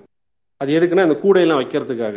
இப்படியெல்லாம் ஏற்படுத்தி கொடுத்து இது வந்து என்ன மார்க்கெட் ரிஃபார்ம்ஸ். இது அப்புறமா பாவர்ட்டி எலிவேஷன். ஓகே, மார்க்கெட் உற்பத்தி செஞ்சாச்சு, அதை ப்ரொக்யூர் பண்ணியாச்சு, மார்க்கெட். இதுக்கு இடையிலே ஒரு ஒன்று பண்ணார், இந்த கோல்ட் ஸ்டோரேஜ் நெட்வொர்க். அது வந்து எல்லா ஸ்பெஷல் எக்கனாமிக் ஜோன்லையும் கிரியேட் பண்ணார். எங்கெல்லாம் கிட்டத்தட்ட ஒரு எழுபத்தைந்து ஸ்பெஷல் எக்கனாமிக் ஜோன் இருக்குது தமிழ்நாட்டில். கிட்டத்தட்ட எல்லா ஸ்பெஷல் எக்கனாமிக் ஜோன்லையும் நீங்கள் வந்து போய் பார்த்தீங்க அப்படின்னா ஒரு கோல்டு ஸ்டோரேஜ் இது ஒன்று இருக்கும், ஒரு யூனிட் ஒன்று இருக்கும். நீங்கள் வந்து பதப்படுத்த பொருட்கள் அங்கே போய் வச்சுக்கலாம். மஞ்சள் ஏதாவது பொருள் நீங்கள் அங்கே வச்சு பதப்படுத்த முடியும். இப்போ பட்டாணி கிட்டாணி இந்த மாதிரி விஷயங்கள்லாம் வச்சுக்க முடியும்னா நீங்கள் வச்சுக்கலாம். அதை வந்து ஏற்படுத்தி கொடுத்தார். இந்த இது அமுதம் ஸ்டோர்ஸ்ன்னு இருக்கும். இதெல்லாம் அந்த நுகர்பொருள் வாணிபம் அதற்கீழே உருவானது. அப்புறம் வந்து அந்த வறுமையை போக்கும் விதமாக வந்து இண்டஸ்ட்ரியலைசேஷன் பண்ணது, டைடல் பார்க் கட்டினது, கல்வி வந்து விசாலமாக்கியது, சுகாதார இல்ல விவசாய கடன் தள்ளுபடி ரொம்ப முக்கியமானது. அதுக்கப்புறம் வந்து கடனோ கடனோட வட்டி விகிதாச்சாரம் வந்து சப்ஸ்கிரண்டா குறைச்சிட்டு இருந்தாரு. அது ரெண்டுமே முக்கியமான பாயிண்ட் கேள்வி. அதான் பெரியாரு, இது நாம சொன்னா அப்படியே போயிட்டே இருக்கலாம் நம்ம. அப்புறம் மகளிர் சுய உதவி குழுக்களை உருவாக்கியது, கிராமங்கள் வறுமையை ஒழித்தது அப்படின்னு சொல்லி நாம பாட்டுக்கு அப்படியே போயிட்டே இருக்கலாம். ஸோ இப்போ நான் ஆரம்பத்துல சொன்னேன் இல்லையா, அறுபதுல இருந்து இன்னைக்கு இருபத்தி ரெண்டு இருபத்தி மூணு இந்த அறுபது ஆண்டு காலங்கள் என்ன நடந்தது, நாம் இவ்வளவு முன்னாடி வந்துட்டோம். நாம் சொன்னது இல்லையா, இதெல்லாம் வந்து ஒரு பருக்கை தான். இது எல்லாமே அவர்கள் வந்து நூற்றுக்கும் மேற்பட்ட வேலைகள் வந்து செய்திருக்கிறார்கள். அண்ணன் டிஆர்பி அவர்கள் வந்து ஒரு மாதிரி ஒரு கள்ளச்சிரிப்போடு சொல்லுவார், தலைவர் செய்யக்கூடிய ஆள் தான் அப்படின்னு. ஒரு தடவை எடா சொன்னார் அப்படின்னா, கண்ணகி சிலை வந்து சென்னையில இரண்டு இடங்கள்ல தான் இருக்கு. ஒன்று வந்து பார்த்தீங்கன்னா அங்கே இதில் இருக்கு, சரிங்களா, பீச்ல பார்த்துருப்பீங்க. ரெண்டாவது சிலை எங்க இருக்கு நண்பர்கள், உங்களுக்கு தெரியுமா?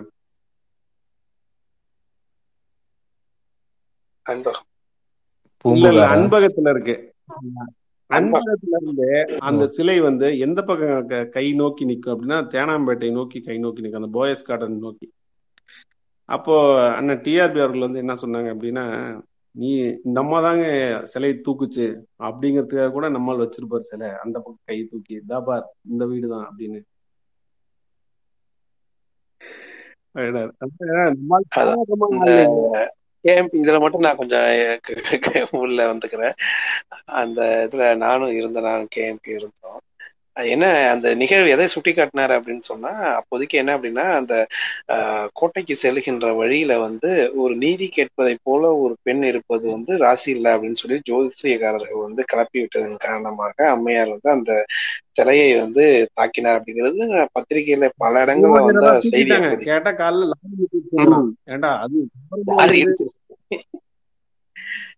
அது ஒரு ஓரத்துல இருக்கும். ஆமா, நீங்க தொடர்ந்து இதுதான் அதன் பின்னணி. இதுல வந்து அந்த அம்மா வந்து அதை எடுத்து விட்டார்கள். அந்த எடுத்த அந்த சிலையை வந்து ஆட்சிக்கு வரும் வரையில் நம்மளால அங்க வைக்க முடியல. அதுக்கு பதிலாக இங்க என்ன பண்ணாங்க, இங்க ஒரு புதிய சிலையை இங்க என்ன பண்ணிட்டாங்க, அதே மாதிரி ஒரு சிலையை இளைஞர் அணி சேலத்துல எடுத்து வச்சுட்டாங்க. வச்சு அது எங்க கையை நீட்டி நிக்குது அப்படின்னு சொன்னா அதுதான் இப்ப கேபி சொன்னது. அதாவது அவரு என்ன மீனிங்ல சொன்னார்னா, மேன் ஆஃப் டீடைல்ஸ் அப்படிங்கிற மீனிங்ல சொன்னார். ஒவ்வொரு விஷயம் அப்படின்னா அதுக்கு வந்து நூறு முனைகள் இருக்குன்னா அந்த நூறு முனையும் கவனித்து அதை வந்து அட்டன் பண்ணக்கூடிய ஒரு மேன் ஆஃப் டீடைல்ஸ் அப்படிங்கிற அர்த்தத்துல சொன்னார். இப்ப நம்ம வந்து இந்த மேல இருக்க தலைப்பை சொன்னோம் அப்படின்னா, நாம வந்து அதிகபட்சம் முயற்சி செஞ்சாலும் கூட தலைவர் கலைஞர் அவர்கள் பார்த்த கோணங்களில் வந்து ஒரு பாதியை தான் நம்மளால பார்க்க முடியும். அந்த பாதி கோணங்கள் அவர் எப்படி அட்டன் பண்ணாருங்கிறத மட்டும்தான் நம்ம பேசுறோமே தவிர, அதை தாண்டி எதையெல்லாம் அவர் சிந்தித்தார், எப்படியெல்லாம் அவர் அட்டன் பண்ணாருங்கிறதெல்லாம் ஒரு ஆய்வாளரால் மட்டும்தான் கண்டுபிடிக்க முடியும். அந்த அளவுக்கு ஒரு மேன் ஆஃப் டீடைல்ஸ் அதுக்கு சொல்றேன். சிறப்பு சிறப்பு கேம்பி தோழர், வழக்கம் போல பின்னி பெடல் எடுத்துட்டீங்க. நிறைய நோட்ஸ் எடுத்து வச்சிருக்கோம், நாங்களே அடுத்தது போய் பேசிடுவோம், பார்த்துக்கோங்க. இதை காப்பி பண்ணி கூட ஆக்சுவலா ராதா மோகன் ராதா மனோகர் வாங்க, ஃபர்ஸ்ட் டைம் பேசுறீங்கன்னு நினைக்கிறீங்க. வணக்கம். நீங்க பேசுறதுக்கு இல்ல, எல்லாமே பேசிட்டீங்களே. வணக்கம் வணக்கம். நிறைய விஷயம் பேசிட்டீங்க. நான் ஆரம்பத்துல நிறைய விஷயத்த யோசிச்சுட்டு இப்ப நான் எல்லாம் குழம்பிட்டேன். இருந்தாலும் ஒரு ஒன்று ரெண்டு விஷயத்த மட்டும் சுருக்கமா சொல்லி முடிக்கிறேன். நீங்க நிறைய நேரம் நின்றுட்டீங்க. இந்த உணவு பஞ்சம், திராவிட அரசியல், அந்த உணவு பஞ்சத்தை பற்றி இப்போ உள்ள இளைய தலைமுறைக்கு, இளைய தலைமுறை நடுத்தர வயது ஆட்களுக்கு கூட சொன்னா புரியாது. அது உணவு உணவு பஞ்சத்தை பற்றி நாம் எத்தனை புத்தகம் எழுதினாலும் அது அது லேசில் ஒருத்தருக்கும் அந்த மேட்டரே தெரியாது. நிஜமாகவே ஒருத்தர் அந்த பசியை பற்றி பசியை அனுபவித்தால், சரியான பசியை அனுபவித்தால் மட்டும்தான் அது இந்த கொடுமையை உணர முடியும். இது எனக்கு ஒரு நல்வாய்ப்புன்னு தான் கருதுகிறேன். எனக்கு அந்த அனுபவம் தாராளமாக கிடைச்சது. ஏன்னா நான் எழுபத்தெட்டுலேயே ஓவர்லேண்டா இலங்கையை விட்டு தப்பி ஓடினது தானே. ஒரு ஒரு நாட்டாக ஒரு ட்ரெயினில் போய் பஸ்ஸில் போய் அப்படி அப்படியே சில வருஷங்கள் சேர்ந்த ஒரு ரெண்டு வருஷத்துக்கு அப்புறம் யூரோப்புக்கே போய் சேர்ந்தேன். அப்போ இந்தியாவில் இருந்தேன். இந்தியாவில் இருந்து முதல்ல தனுஷ்கோடிக்கில் வந்து அப்புறம் அங்கே இந்த ட்ரெயின் எடுத்து சென்னைக்கு வந்து சென்னையிலேருந்து டெல்லிக்கு போனோம்.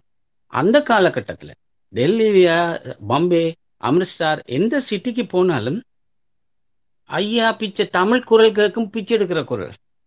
எனக்கு அது ரொம்ப ஷாக், சரியான அதிர்ச்சியாக தாங்க முடியலை. தமிழ் குரலாண்டு ஆசையாக திரும்பி பார்த்தா பிச்சை எடுப்பாங்க. அப்போ சொல்கிறாங்க, நாங்கள் சரியாக கொடுத்தாக்கா நீங்கள் தமிழனுக்கு தமிழனே இப்படி செய்யலாமா, எனக்கு கூட கொடுங்க சார். அவங்க அப் அப்படி கேட்க உங்களுக்கு ரொம்ப துக்கமாயும் இருக்கும். அடைய தமிழன் பிச்சை எடுக்கிறானா டெல்லியில், இது நான் கண்ட காட்சி. அது அது இன்னைக்கு அது யாரும் சொன்னால் சினிமா படம்னு நினைப்பாங்க, நம்பவே மாட்டாங்க. இல்லை, நான் என்ன சொ எனக்கு ஒரு ஒரு எண்ணம் தோணுது என்னென்னா, பழைய தமிழ் படங்களில் பிளாக் அண்ட் ஒயிட் இப்போ முப்பத்தெட்டு நாற்பது ஐம்பதுகளில் வந்த படங்களில் இந்த வறுமையை பற்றிய பல காட்சிகள் கதையோட இல்லாட்டிக்கும் கூட சைட் காட்சி. அப்படி தெருவில் பிச்சைக்காரன் இருக்கிறது, கூட்டம் கூட்டமாக பிச்சைக்காரன் போகிறது, அப்படி எலும்புந்தோலும் மெலிஞ்சு போன தோட்டங்களோட இப்படியான அந்த வீடியோ அந்த படங்கள் அந்த வீடியோ ஃபுட்டேஜில் கிரியை எடுத்து ஒருக்கா அந்த அந்த அந்த வறுமையை ஒருக்கா காட்டி ஒரு டாக்குமெண்ட்ரி யாராக யூடியூப்பில் தயாரித்தா ரொம்ப நல்லா இருக்கும். ஏன்னா இப்போ இளைய தலைமுறைக்கு நீங்கள் வாயால் என்ன சொன்னாலும் கூட அந்த காலத்து பஞ்சம், உணவு பஞ்சம், வறுமையை பற்றி தெரியாது. அப்போ அது அது தெரிஞ்சாதான் திராவிட இயக்கம் என்ன சாதிச்சதுன்றதை பற்றி மக்களுக்கு ஆழமாக ஒரு புரிதல் ஏற்படும். இது எனது ஒரு கோரிக்கை, விருப்பம். யாராவது இந்த முயற்சி செய்யுங்க. ஈவன் பராசக்தி திரும்பி பாரு அந்த படங்கள்ல கூட கிடக்குது, அதுக்கு முந்தின படத்துலேயே நிறைய இருக்கு.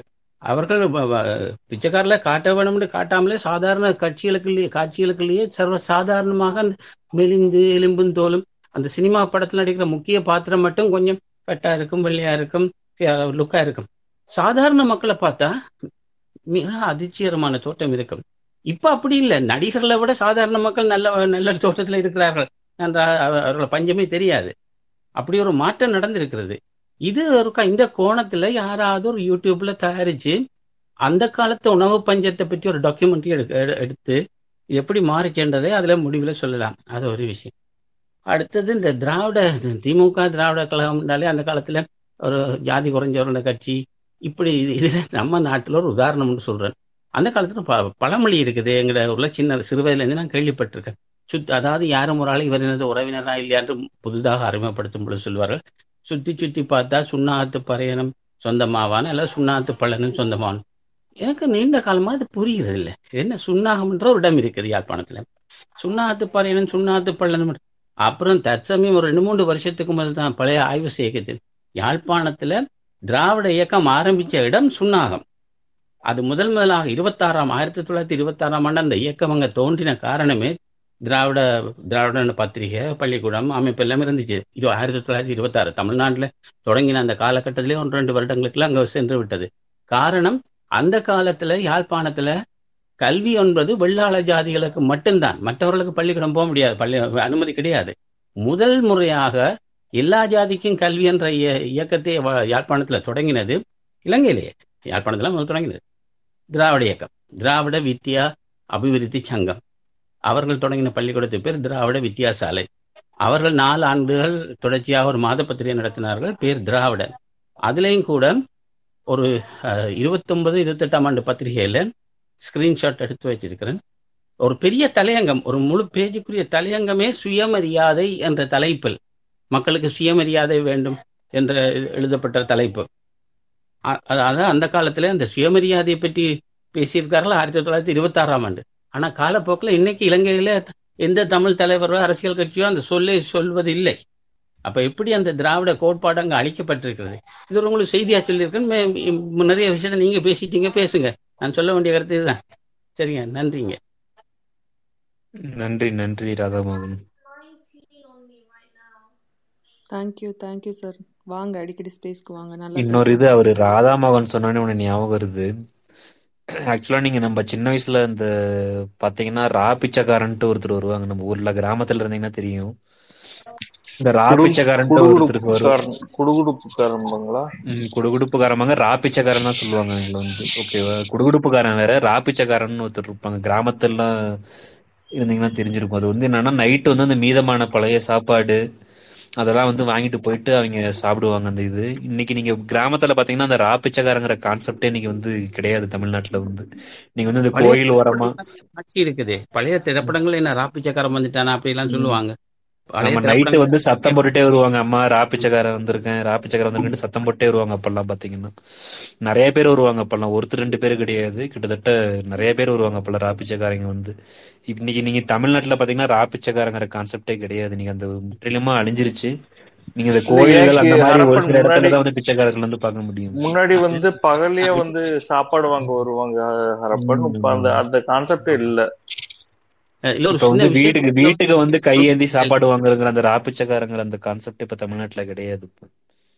நான் ஒரு சின்ன விஷயத்த சரியா முடிக்காம சொல்ல அப்படின்னா சொல்லிடுறேன். என்றால் இந்த நான் சொன்னேன்னு ஏதாவது திரா சுத்தி சுத்தி பார்த்தா அந்த சுண்ணா அந்த அதாவது திராவிட இயக்கம் என்றால் அது ஒடுக்கப்பட்ட ஜாதி குறைந்தவர்கள் அமைப்புன்ற எண்ணம் இலங்கையில தமிழ் மக்கள் மத்தியில ஆழமாக பதியப்பட்டிருக்குது. இதனால அதான் அந்த சுண்ணாகம் என்ற இடத்துல தொடங்கப்பட்டிருக்குது. அங்க பல்லர்களும் பறையர்களும் இங்கேயே ராதாமோகன் இங்கேயே வந்து திமுகவுக்கும் திமுகவுக்கு திகாவும் கட்சி பேர் என்னன்னா பல்லு பறையர் கட்சின்னு தான் சொல்லுவாங்க.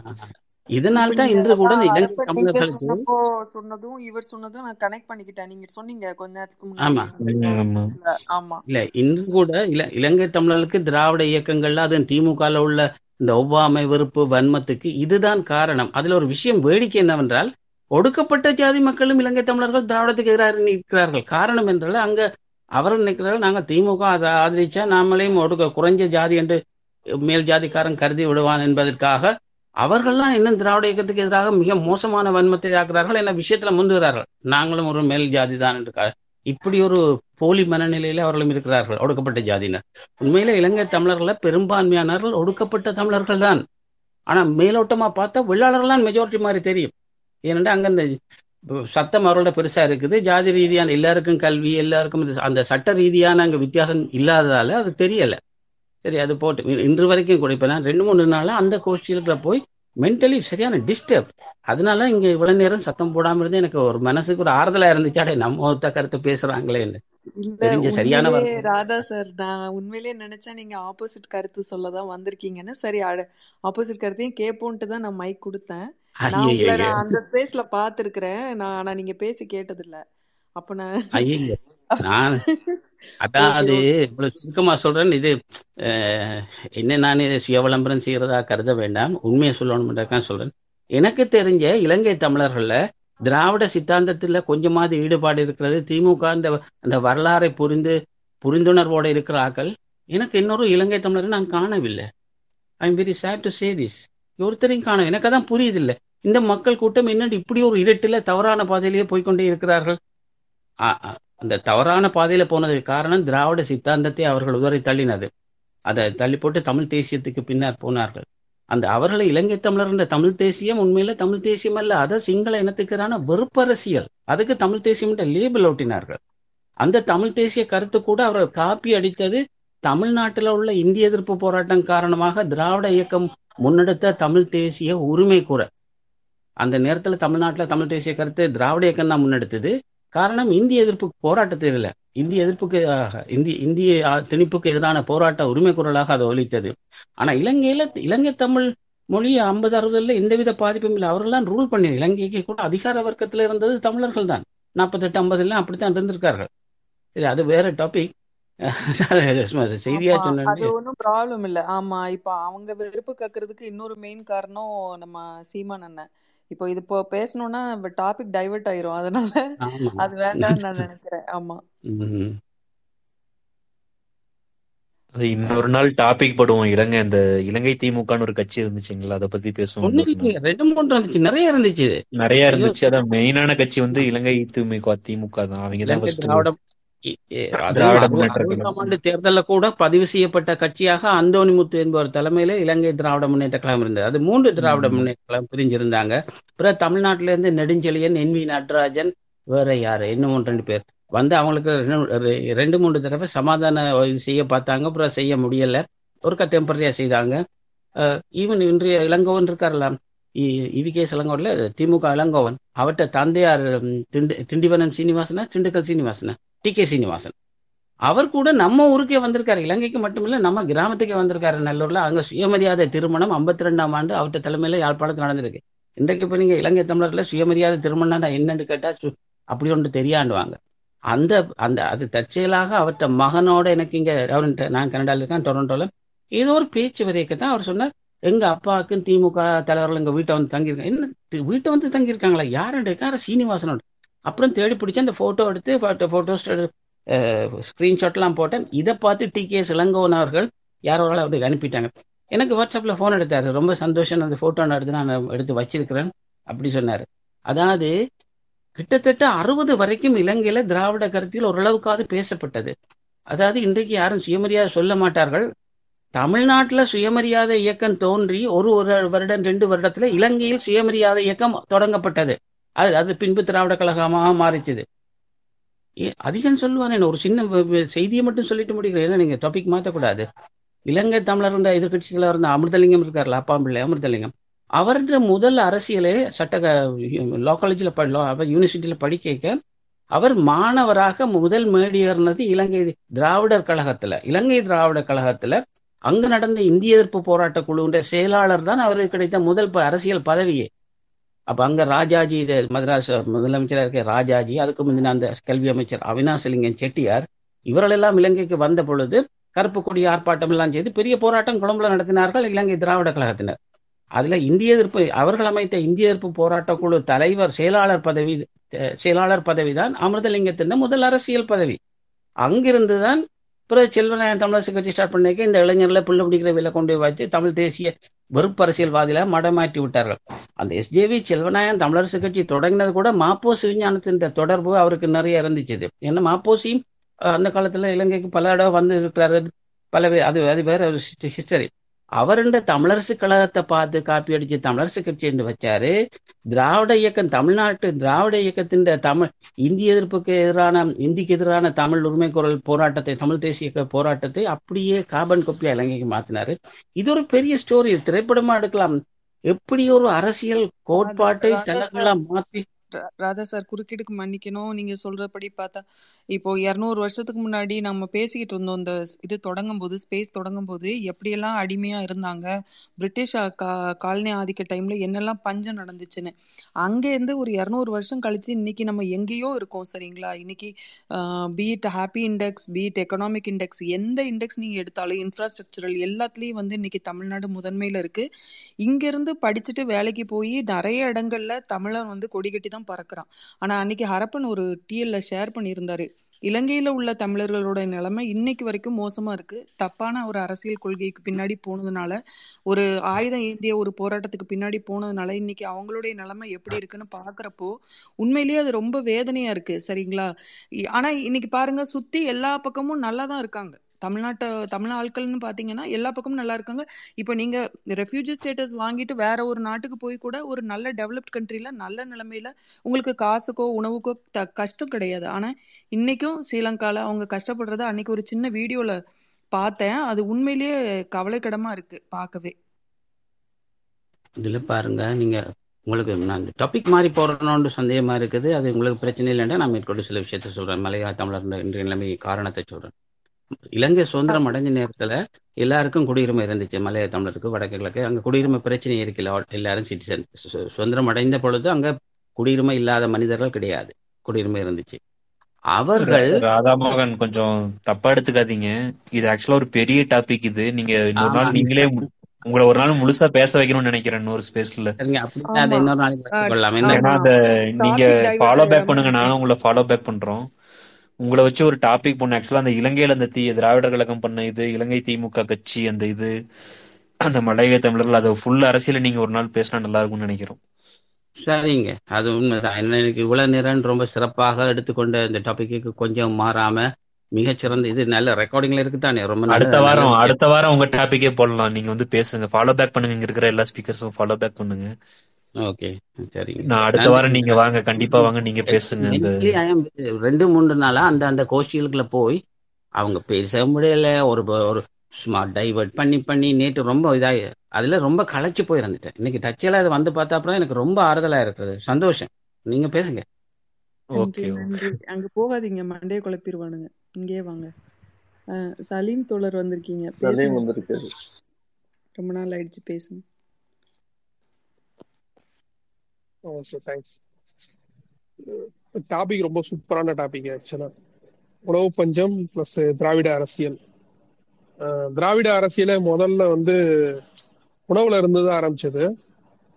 ஆயிரத்தி தொள்ளாயிரத்தி ஐம்பத்தி ரெண்டுல ஆரம்பிச்சு ஆயிரத்தி தொள்ளாயிரத்தி அறுபத்தி ஏழு வரைக்கும் பதினைந்து ஆண்டுகள் இந்த உணவு சண்டையை வந்து பூர்த்தி பண்றதுக்காகவே ஒரு இயக்கம் வந்து கட்டமைக்கப்பட்டது. ஆக்சுவலா நீ உணவை சரியா எல்லாத்துக்கும் டிஸ்ட்ரிபியூட் பண்ணி கொடுத்துட்டேன்னா, அந்த சிஸ்டத்தை சரி பண்ணிட்டேன்னா, அடுத்து அவனை வந்து வேற ஒரு பாதையை நோக்கி நீ தள்ளலாம். அதுக்கப்புறம் தான் நீங்க வந்து வேலை வாய்ப்பு இல்லை வந்து படிப்பு இல்லை வந்து சுகாதாரம் எல்லா விஷயத்தையும் பேச முடியும். அந்த ஒரு விஷயத்த கரெக்டாக ஒரு தெளிவாக பிடிச்சாரு. ஆக்சுவலா அண்ணா அந்த ஒரு விஷயத்த நோக்கி தள்ளிக்கிட்டே இருந்தார். ஆக்சுவலா ஆயிரத்தி தொள்ளாயிரத்தி அறுபத்தி ஏழுல இது வந்து சாதாரண வெற்றியா வந்து நினைச்சுக்கிட்டு இருக்கோம். பிஜேபியோட மிக என்ன சொல்றது மிக கொடுங்கொன்மையான ஒரு ஒரு ஒரு அதிகார மையத்துல இருந்த ஒரு காங்கிரஸ் கட்சியை நோக்கி ஒரு ஒரு ஒரு கட்சி வந்து கேள்வி கேட்குது. அதுக்கு பேர் வந்து திராவிட கட்சி. அதை வந்து வழிநடத்துறவர் வந்து அண்ணா. அவர் வந்து கேள்வி கேட்கிறாரு. அவர் எப்படிப்பட்ட கேள்வி கேட்கிறாருன்னா வந்து பொருளாதார உரிமையில இருந்து ஆரம்பிச்சு உணவு வரைக்கும் எல்லாத்துலயும் வந்து நீ வந்து எனக்கு வந்து எதுவுமே பண்ண மாட்டேங்கிறங்கிற மாதிரியான ஒரு கேள்வி வந்து கண்டினியூஸா அவர் எழுப்பிக்கிட்டே இருக்காரு. எழுப்பிக்கிட்டே இருக்கப்ப என்ன ஆகுதுன்னா, அது வந்து எங்க வந்து நிக்குதுன்னா, இன்னைக்கு நம்ம கொடுத்துட்டு இருக்கோம்ல ரேஷன், அது வரைக்கும் வந்து நிக்குது. இந்த உணவு பஞ்சங்கள் தான் பல விதமான போர்களுக்கு காரணம், பல விதமான நாடுகள் சீர்குலைகிறதுக்கு காரணம். ஆனா அந்த ஒரு விஷயத்த வந்து நம்ம ஸ்டேட் அரசியல்ல கொண்டு வந்து முத முறையா புகுத்தி இது பண்ணது ஒரு திராவிடத்துல ஒரு பியூட்டிஃபுல்லான விஷயம் என்னன்னா, கம்யூனிஸ்ட் சித்தாந்தமும் இல்லாம லெஃப்ட் லெஃப்ட் ஆக்டிவிஸ்டாவும் இல்லாம அண்ணா பெரியார் அந்த மாதிரியான மிகப்பெரிய தலைவர்கள் என்ன ஒரு ஒரு ஒரு கட்டமைப்பு பண்ணாங்கன்னா என்னன்னா,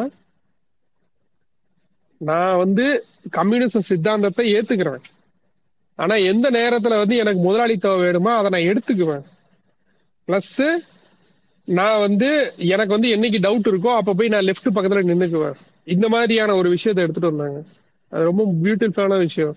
ஏன்னா நீங்க வந்து ரைட் ஆக்டிவிஸ்ட் பக்கத்துல போய் நின்னீங்கன்னா என்ன ஆகும்னா, அது முதலாளித்துவம் பக்கத்திலேயே போய் சாத்தியமா இருக்கும். அப்ப அவர் என்ன பண்ணுவாங்கன்னா, இந்த மாதிரியான ஒரு சித்தாந்தத்தை நோக்கி எடுத்துக்கிட்டே வருவாங்க. இங்க இன்னைக்கு வந்து நிறைய பேர் பேசுறவங்க என்னன்னா, என்ன பெரிய உணவுனா என்ன பெரிய இது அப்படின்னு. நான் என்னுடைய என்னுடைய இதுல வந்து நான் ஸ்கூல் படிக்கிறப்ப, நான் மூணாவது படிக்கிறப்ப, என்னோட அப்பா வந்து ஹெட்மாஸ்டரா இருந்தப்ப ஆஹ் ஒரு ஒரு ஒரு ஒரு ஒரே ஒரு பானை சோறு, அதாவது வந்து இந்த அந்த காலத்துல வந்து இந்த ஒரு இது சொல்லுவாங்கல்ல, சின்னதா ஒரு ஒரு ஒரு ஒரு பேசன்ல வந்து ரைஸ் கொடுப்பாங்கன்னு சொல்லுவாங்கல்ல, அந்த மாதிரி ஒரு பேசன்ல ரைஸை வந்து எவனோ ஒருத்தன் திருடிட்டாங்கிறதுக்காக ஆஹ் இந்த மாட்டை மாட்டு பின்னாடி வந்து கட்டி விட்டு அவனை வந்து இழுத்துட்டு போன நிகழ்வெல்லாம் நானே பார்த்துருக்கேன். என்னோட ஏஜ்லயே நான் பார்த்துருக்கேன். இப்போ எனக்கு வந்து வயசு என்ன, முப்பத்தி நாலு. முப்பத்தி நாலுல நான் நான் ஒரு மூணாவது படிச்சுக்கிட்டு இருந்த டைம்லயே நான் பார்த்துருக்கேன் இந்த விஷயத்தெல்லாம். அஹ் அதெல்லாம் வந்து இவங்க வந்து அனுபவிச்சிருக்க மாட்டாங்கன்னு நினைக்கிறேன். ஒரு குக்கிராமத்துல இருந்து வந்தவனுக்குன்னா அது தெரியும். ஆக்சுவலா இந்த உணவு சார்ந்த அரசியல் வந்து எவ்வளோ ஒரு மோசமான விளைவுகளை ஏற்படுத்தும்னு, நீங்க என்ன வேணாலும் கொடுத்துருவானுங்க. ஆக்சுவலா உணவை மட்டும் கொடுக்கவே மாட்டானுங்க. அது ரொம்ப முக்கியமான அரசியல். அந்த அரசியலை வந்து முத முறையா உடச்சு வெளியே தந்தது வந்து கலைஞர் தான். ஆக்சுவலா எங்க அப்பாலாம் வந்து இந்த நில உச்சவரம்பு சட்டம் போட்டப்ப எங்க தாத்தாவா இருக்கட்டும் எங்க அப்பாவா இருக்கட்டும் அதை வந்து கொடுத்தாங்க. ஆக்சுவலா கொடுத்துட்டு இது போதும் நமக்கு, நம்ம பிள்ளைங்களுக்கு இது போதும், இந்த இடத்துக்குள்ள நம்ம பண்ணிக்குவோங்கிறத ஒரு ஏன் அதை பண்ணாங்கன்னா கலைஞருடைய தொலைநோக்கு பார்வை அவங்களுக்கு தெரிஞ்சது. அதனாலதான் அதை வந்து கொடுத்துட்டாங்க. கொடுக்குறப்ப என்ன ஆகுதுன்னா அப்ப வந்து பரவலாக்கப்படுது, அந்த ஒரு எல்லா விஷயமும் பரவலாக்கப்படுது, அதை நோக்கியான பார்வை வந்து திரும்புது. அப்ப இங்க வந்து சமூக நீதியை வந்து சரியா கொண்டு போனது வந்து அஹ், திராவிட இயக்கங்களை வே- தவிர வேற ஒண்ணுமே இல்லை. அதுக்கு பின்னாடி வந்த திராவிட இயக்கங்கள பேர்ல வந்த அதிமுகவா இருக்கட்டும் யாரா இருக்கட்டும் அதை எடுத்து கேள்வி கேட்கறதுக்கு எந்த துணிவும் கிடையாது. நேத்து ஒருத்தவர் பேசிக்கிட்டு இருந்தாரு, ஏடிஎம்கே வந்து சத்தம் இல்லாம தானே இருக்கு, நீங்களும் சத்தம் இல்லாம கடவுளை விமர்சிக்காம போயிட வேண்டியதானே, கடவுளை விமர்சிக்காம போயிட வேண்டியதானே, அஹ் நிறைய விஷயங்களை நீங்க வந்து கண்டு காணாம போயிட வேண்டியது என்ன அப்படின்னாரு. பெண்கள் சொத்துரிமை கொடுத்தப்ப வந்து ஒரு ஆண் சமுதாயமே வெண்டு விழுந்துச்சு. அப்ப இது எப்படி பொண்ணுக்கு வந்து நீ சொத்துரிமை கொடுக்கலான்னு, பெண்ணுக்கு கல்வி கொடுக்குறப்ப ஒரு பெரிய சமுதாயமே வெண்டு எழுந்துச்சு. இதே மாதிரி ஒருத்தனுக்கு சோறு போடுறப்பையும் ஒரு பெரிய சமுதாயமே வெகுண்டு எழுந்துச்சு. அது சாதாரண சமுதாயம் இல்ல. இன்னைக்கு நம்ம அந்த ரம்மிக்கா சண்டை போட்டுட்டு இருக்கோம்ல, மூணு லட்சம், சாரி ரம்மிக்கா இல்ல நீட்டுக்காக சண்டை போட்டுட்டு இருக்கோம்ல, மூணு லட்சம் கோடி ஒரு பெரிய ஒரு வியாபார முதலீட்ட சண்டை போட்டுட்டு இருக்கோம்ல, அது மாதிரியான மிகப்பெரிய வியாபார ஒரு முதலாளிக்கு கிட்ட வந்து நம்ம சண்டை போட்டுட்டு இருந்தோம் அந்த அந்த டைம்ல. அதாவது வந்து பெரிய நாட்டாம, பெரிய வந்து மிராஸ்தாரு, பெரிய மைனரு, இந்த மாதிரி சொல்லுவானுங்கல்ல, அந்த மாதிரி ஆண்ட சாதி அத்தனை பேர்த்துட்டையும் சண்டை போட்டு தான் இந்த உணவையே வந்து நம்ம வந்து டிஸ்ட்ரிபியூட் பண்ணி அந்த சிஸ்டத்தை வந்து நம்ம கொண்டு வந்து கொடுத்தோம். ஸோ அதை ஈஸியா இன்னைக்கு தட்டிட்டு போற மொத்த தம்பிகளுக்கு ஒரே ஒரு விஷயம் சொல்லிக்கிறேன். அஹ் அன்னைக்கு அவங்க செஞ்சதை இன்னைக்கு ஒரு மயிர் இலை கூட அவங்களால செய்ய முடியாது. இன்னைக்கு ஒரு ஒரு ஒரு ஒரு ஒரு இது கூட அவங்களால நகர்த்தி வைக்க முடியாது. அந்த ஒரு பெரிய சமுதாய மாற்றத்தை ஒரு மயிரிலே கூட அவங்களால நகர்த்தி வச்சு முன்னாடி இதை வந்து பண்ண முடியாது. அஹ் உணவு உணவு தேவையை கரெக்டா வந்து செஞ்சது வந்து திராவிட அரசியல் தான். உணவை வந்து யார்கிட்ட சேர்க்கணுங்கிறத கரெக்டா புரிஞ்சுக்கிட்டது திராவிட அரசியல் தான். நீங்க எவ்வளவு பெரிய வரலாற்று ஆய்வாளர்களே எடுத்துட்டு வாங்க, இல்ல பெரிய வரலாற்று பெரிய புரட்சி பண்ண சேகுவாரில் ஆரம்பிச்சு எல்லாத்தையும் எடுத்துட்டு வாங்க, ஆனா இந்த மாதிரியான ஒரு ஜனநாயக கட்டமைப்புல எந்த ஒரு அடிதடியும் இல்லாம, எந்த ஒரு ரத்தமும் செதறாம ஒரு பெரிய ஒரு இதை கொண்டு வந்து சேர்த்தது கலைஞர் தான். கலைஞர் வந்து வேற எங்கேயாவது பிறந்திருந்தாருன்னா நேரம் வந்து பெரிய ஒரு ஆளுமையா கட்டமைக்கப்பட்டு அவருக்கு மிகப்பெரிய சே- சிலைகள் இருந்திருக்கும். அம்பேத்கருக்கு அம்பேத்கருக்கும் பெரியாருக்கும் எப்படி சிலைகள் அமைக்கப்படுகிறதோ அது மாதிரி கலைஞருக்கும் மிகப்பெரிய சிலைகள் அமைக்கப்பட வேண்டியது. ஏன்னா பெரியாரு ரோடு ரோடா நின்று கத்திட்டு போனாரு, அது செயல்பாட்டு வடிவத்துல கொண்டு வந்து ஒரு ஜியோ ஃபார்ம் பண்ணி இந்த எண்டில் வந்து கொண்டு வந்து நிப்பாட்டினது கலைஞர் மட்டும்தான். கலைஞர் இல்லாம இருந்திருந்தா இந்நேரம் சோத்துக்கு நம்ம வந்து பிச்சை தான் எடுத்திருக்கணும். சத்த சத்தியமா சொல்ல போனா. வாய்ப்புக்கு மிக்க நன்றி. சூப்பர். சொல்லுங்க. இன்னொன்னு கேஎம்பி பேசுறப்ப அந்த கேரளாவோட லேண்ட் சீலிங் ஆக்ட பத்தி ஒன்னு பேசிக்கிட்டு இருந்தாரு. அதுல ஆக்சுவலா கேரளால அவனுக்கு கொண்டு வந்த லேண்ட் சீக்டே ஒரு காமெடியான லேண்ட் சீலிங் ஆக்ட். அது வந்து அதாவது என்னன்னா அதுல வந்து கேஷ் கிராப்ஸை மட்டும் அவாய்ட் பண்ணிட்டாங்க. நீங்க கேரளாவோட விவசாயம் பாத்தீங்கன்னா பெருவாரியான விவசாய நிலங்கள்லாம் எதுவுமே கிடையாது.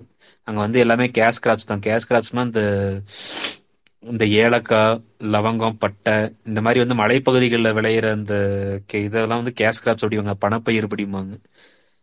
ஆக்சுவலா அந்த ல- அந்த இதெல்லாம் வந்து இன்க்ளூட் பண்ணவே கிடையாது அவன். ஏன்னா அப்ப பெருவாரியா க கம்யூனிஸ்டுகள்ல இருந்தது யாருன்னு பாத்தீங்கன்னா நம்ம நம்பூதிரி, அதுக்கப்புறம் இந்த இன்னொரு கேஸ்ட் நாயர் கேஸ்ட், அதுக்கப்புறம் வந்து மேனன், அதுக்கப்புறம் வந்து சிரியன் கிறிஸ்டியன்ஸ் இருப்பாங்க, அதுக்கப்புறம் அந்த மலபார் கோஸ்ட்ல வந்து ஒரு முஸ்லீம் கம்யூனிட்டி இருப்பாங்க. அவங்க வந்து என்னன்னா அந்த அந்தந்த ரிலீஜியன்ல வந்து அவங்க வந்து ஒரு அப்பர் கேஸ்ட் மாதிரி அவங்கலாம் வந்து ஹிந்து ரிலீஜியன், கிறிஸ்டியன் ரிலீஜியன், இந்த முஸ்லீம் அவங்கெல்லாம் தான் வந்து இந்த கம்யூனிஸ்ட்ல வந்து அன்னைக்கு இருந்தாங்க உட்காந்து. அவன்லாம் தெளிவா என்ன பண்ணிக்கிட்டான்னா அவன் நிலத்தை எல்லாத்தையுமே காப்பாத்திக்கிட்டான் அந்த லேண்ட் சீலிங் ஆக்ட்ல வந்து.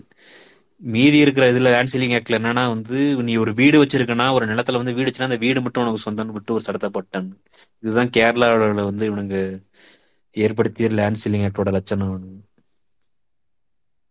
ஆக்சுவலி அப்படி பார்த்தா அப்ப யாருக்குமே போயிருக்காதே, ரொம்ப ஒண்ணு இல்ல, இல்ல சிலருக்கு அந்த தான். அந்த நிலத்தை வாங்கி திருப்பி ரீடிஸ்ட்ரிபியூட் பண்ணதுல வந்து சாதிச்ச ஒரே ம். மாநிலம் வந்து தமிழ்நாடு மட்டும்தான். மத்த இடத்தெல்லாம் வந்து பேருக்கு தான் லேண்ட் சீலிங் ஆக்ட், அந்த பேருக்கு தான் வந்து இதெல்லாம் கொண்டு வந்தாங்களே தவிர, நீ இன்னைக்குமே பாத்தீங்கன்னா வெஸ்ட் பெங்கால்லாம் போய் பாத்தீங்கன்னா இன்னைக்குமே வந்து உயர் ஜாதிகள் கையில தான் இருக்கு எல்லா நிலங்களும் வந்து. அங்க இருக்கிற இல்ல இ- பிற்படுத்தப்பட்ட மக்கள், இ- ஒடுக்கப்பட்ட மக்கள் எல்லாம் போய் சேரவே இல்ல கிடையாது. அரப்பன் இந்நேரத்துக்கு வந்து பாத்தீங்கன்னா இந்த வந்து தஞ்சாவூர் அஹ் அந்த மாதிரியான இடத்துல எல்லாம் வந்து நிறைய பேர் வந்து ஓட்டு போட மாட்டானுங்க ஆக்சுவலா.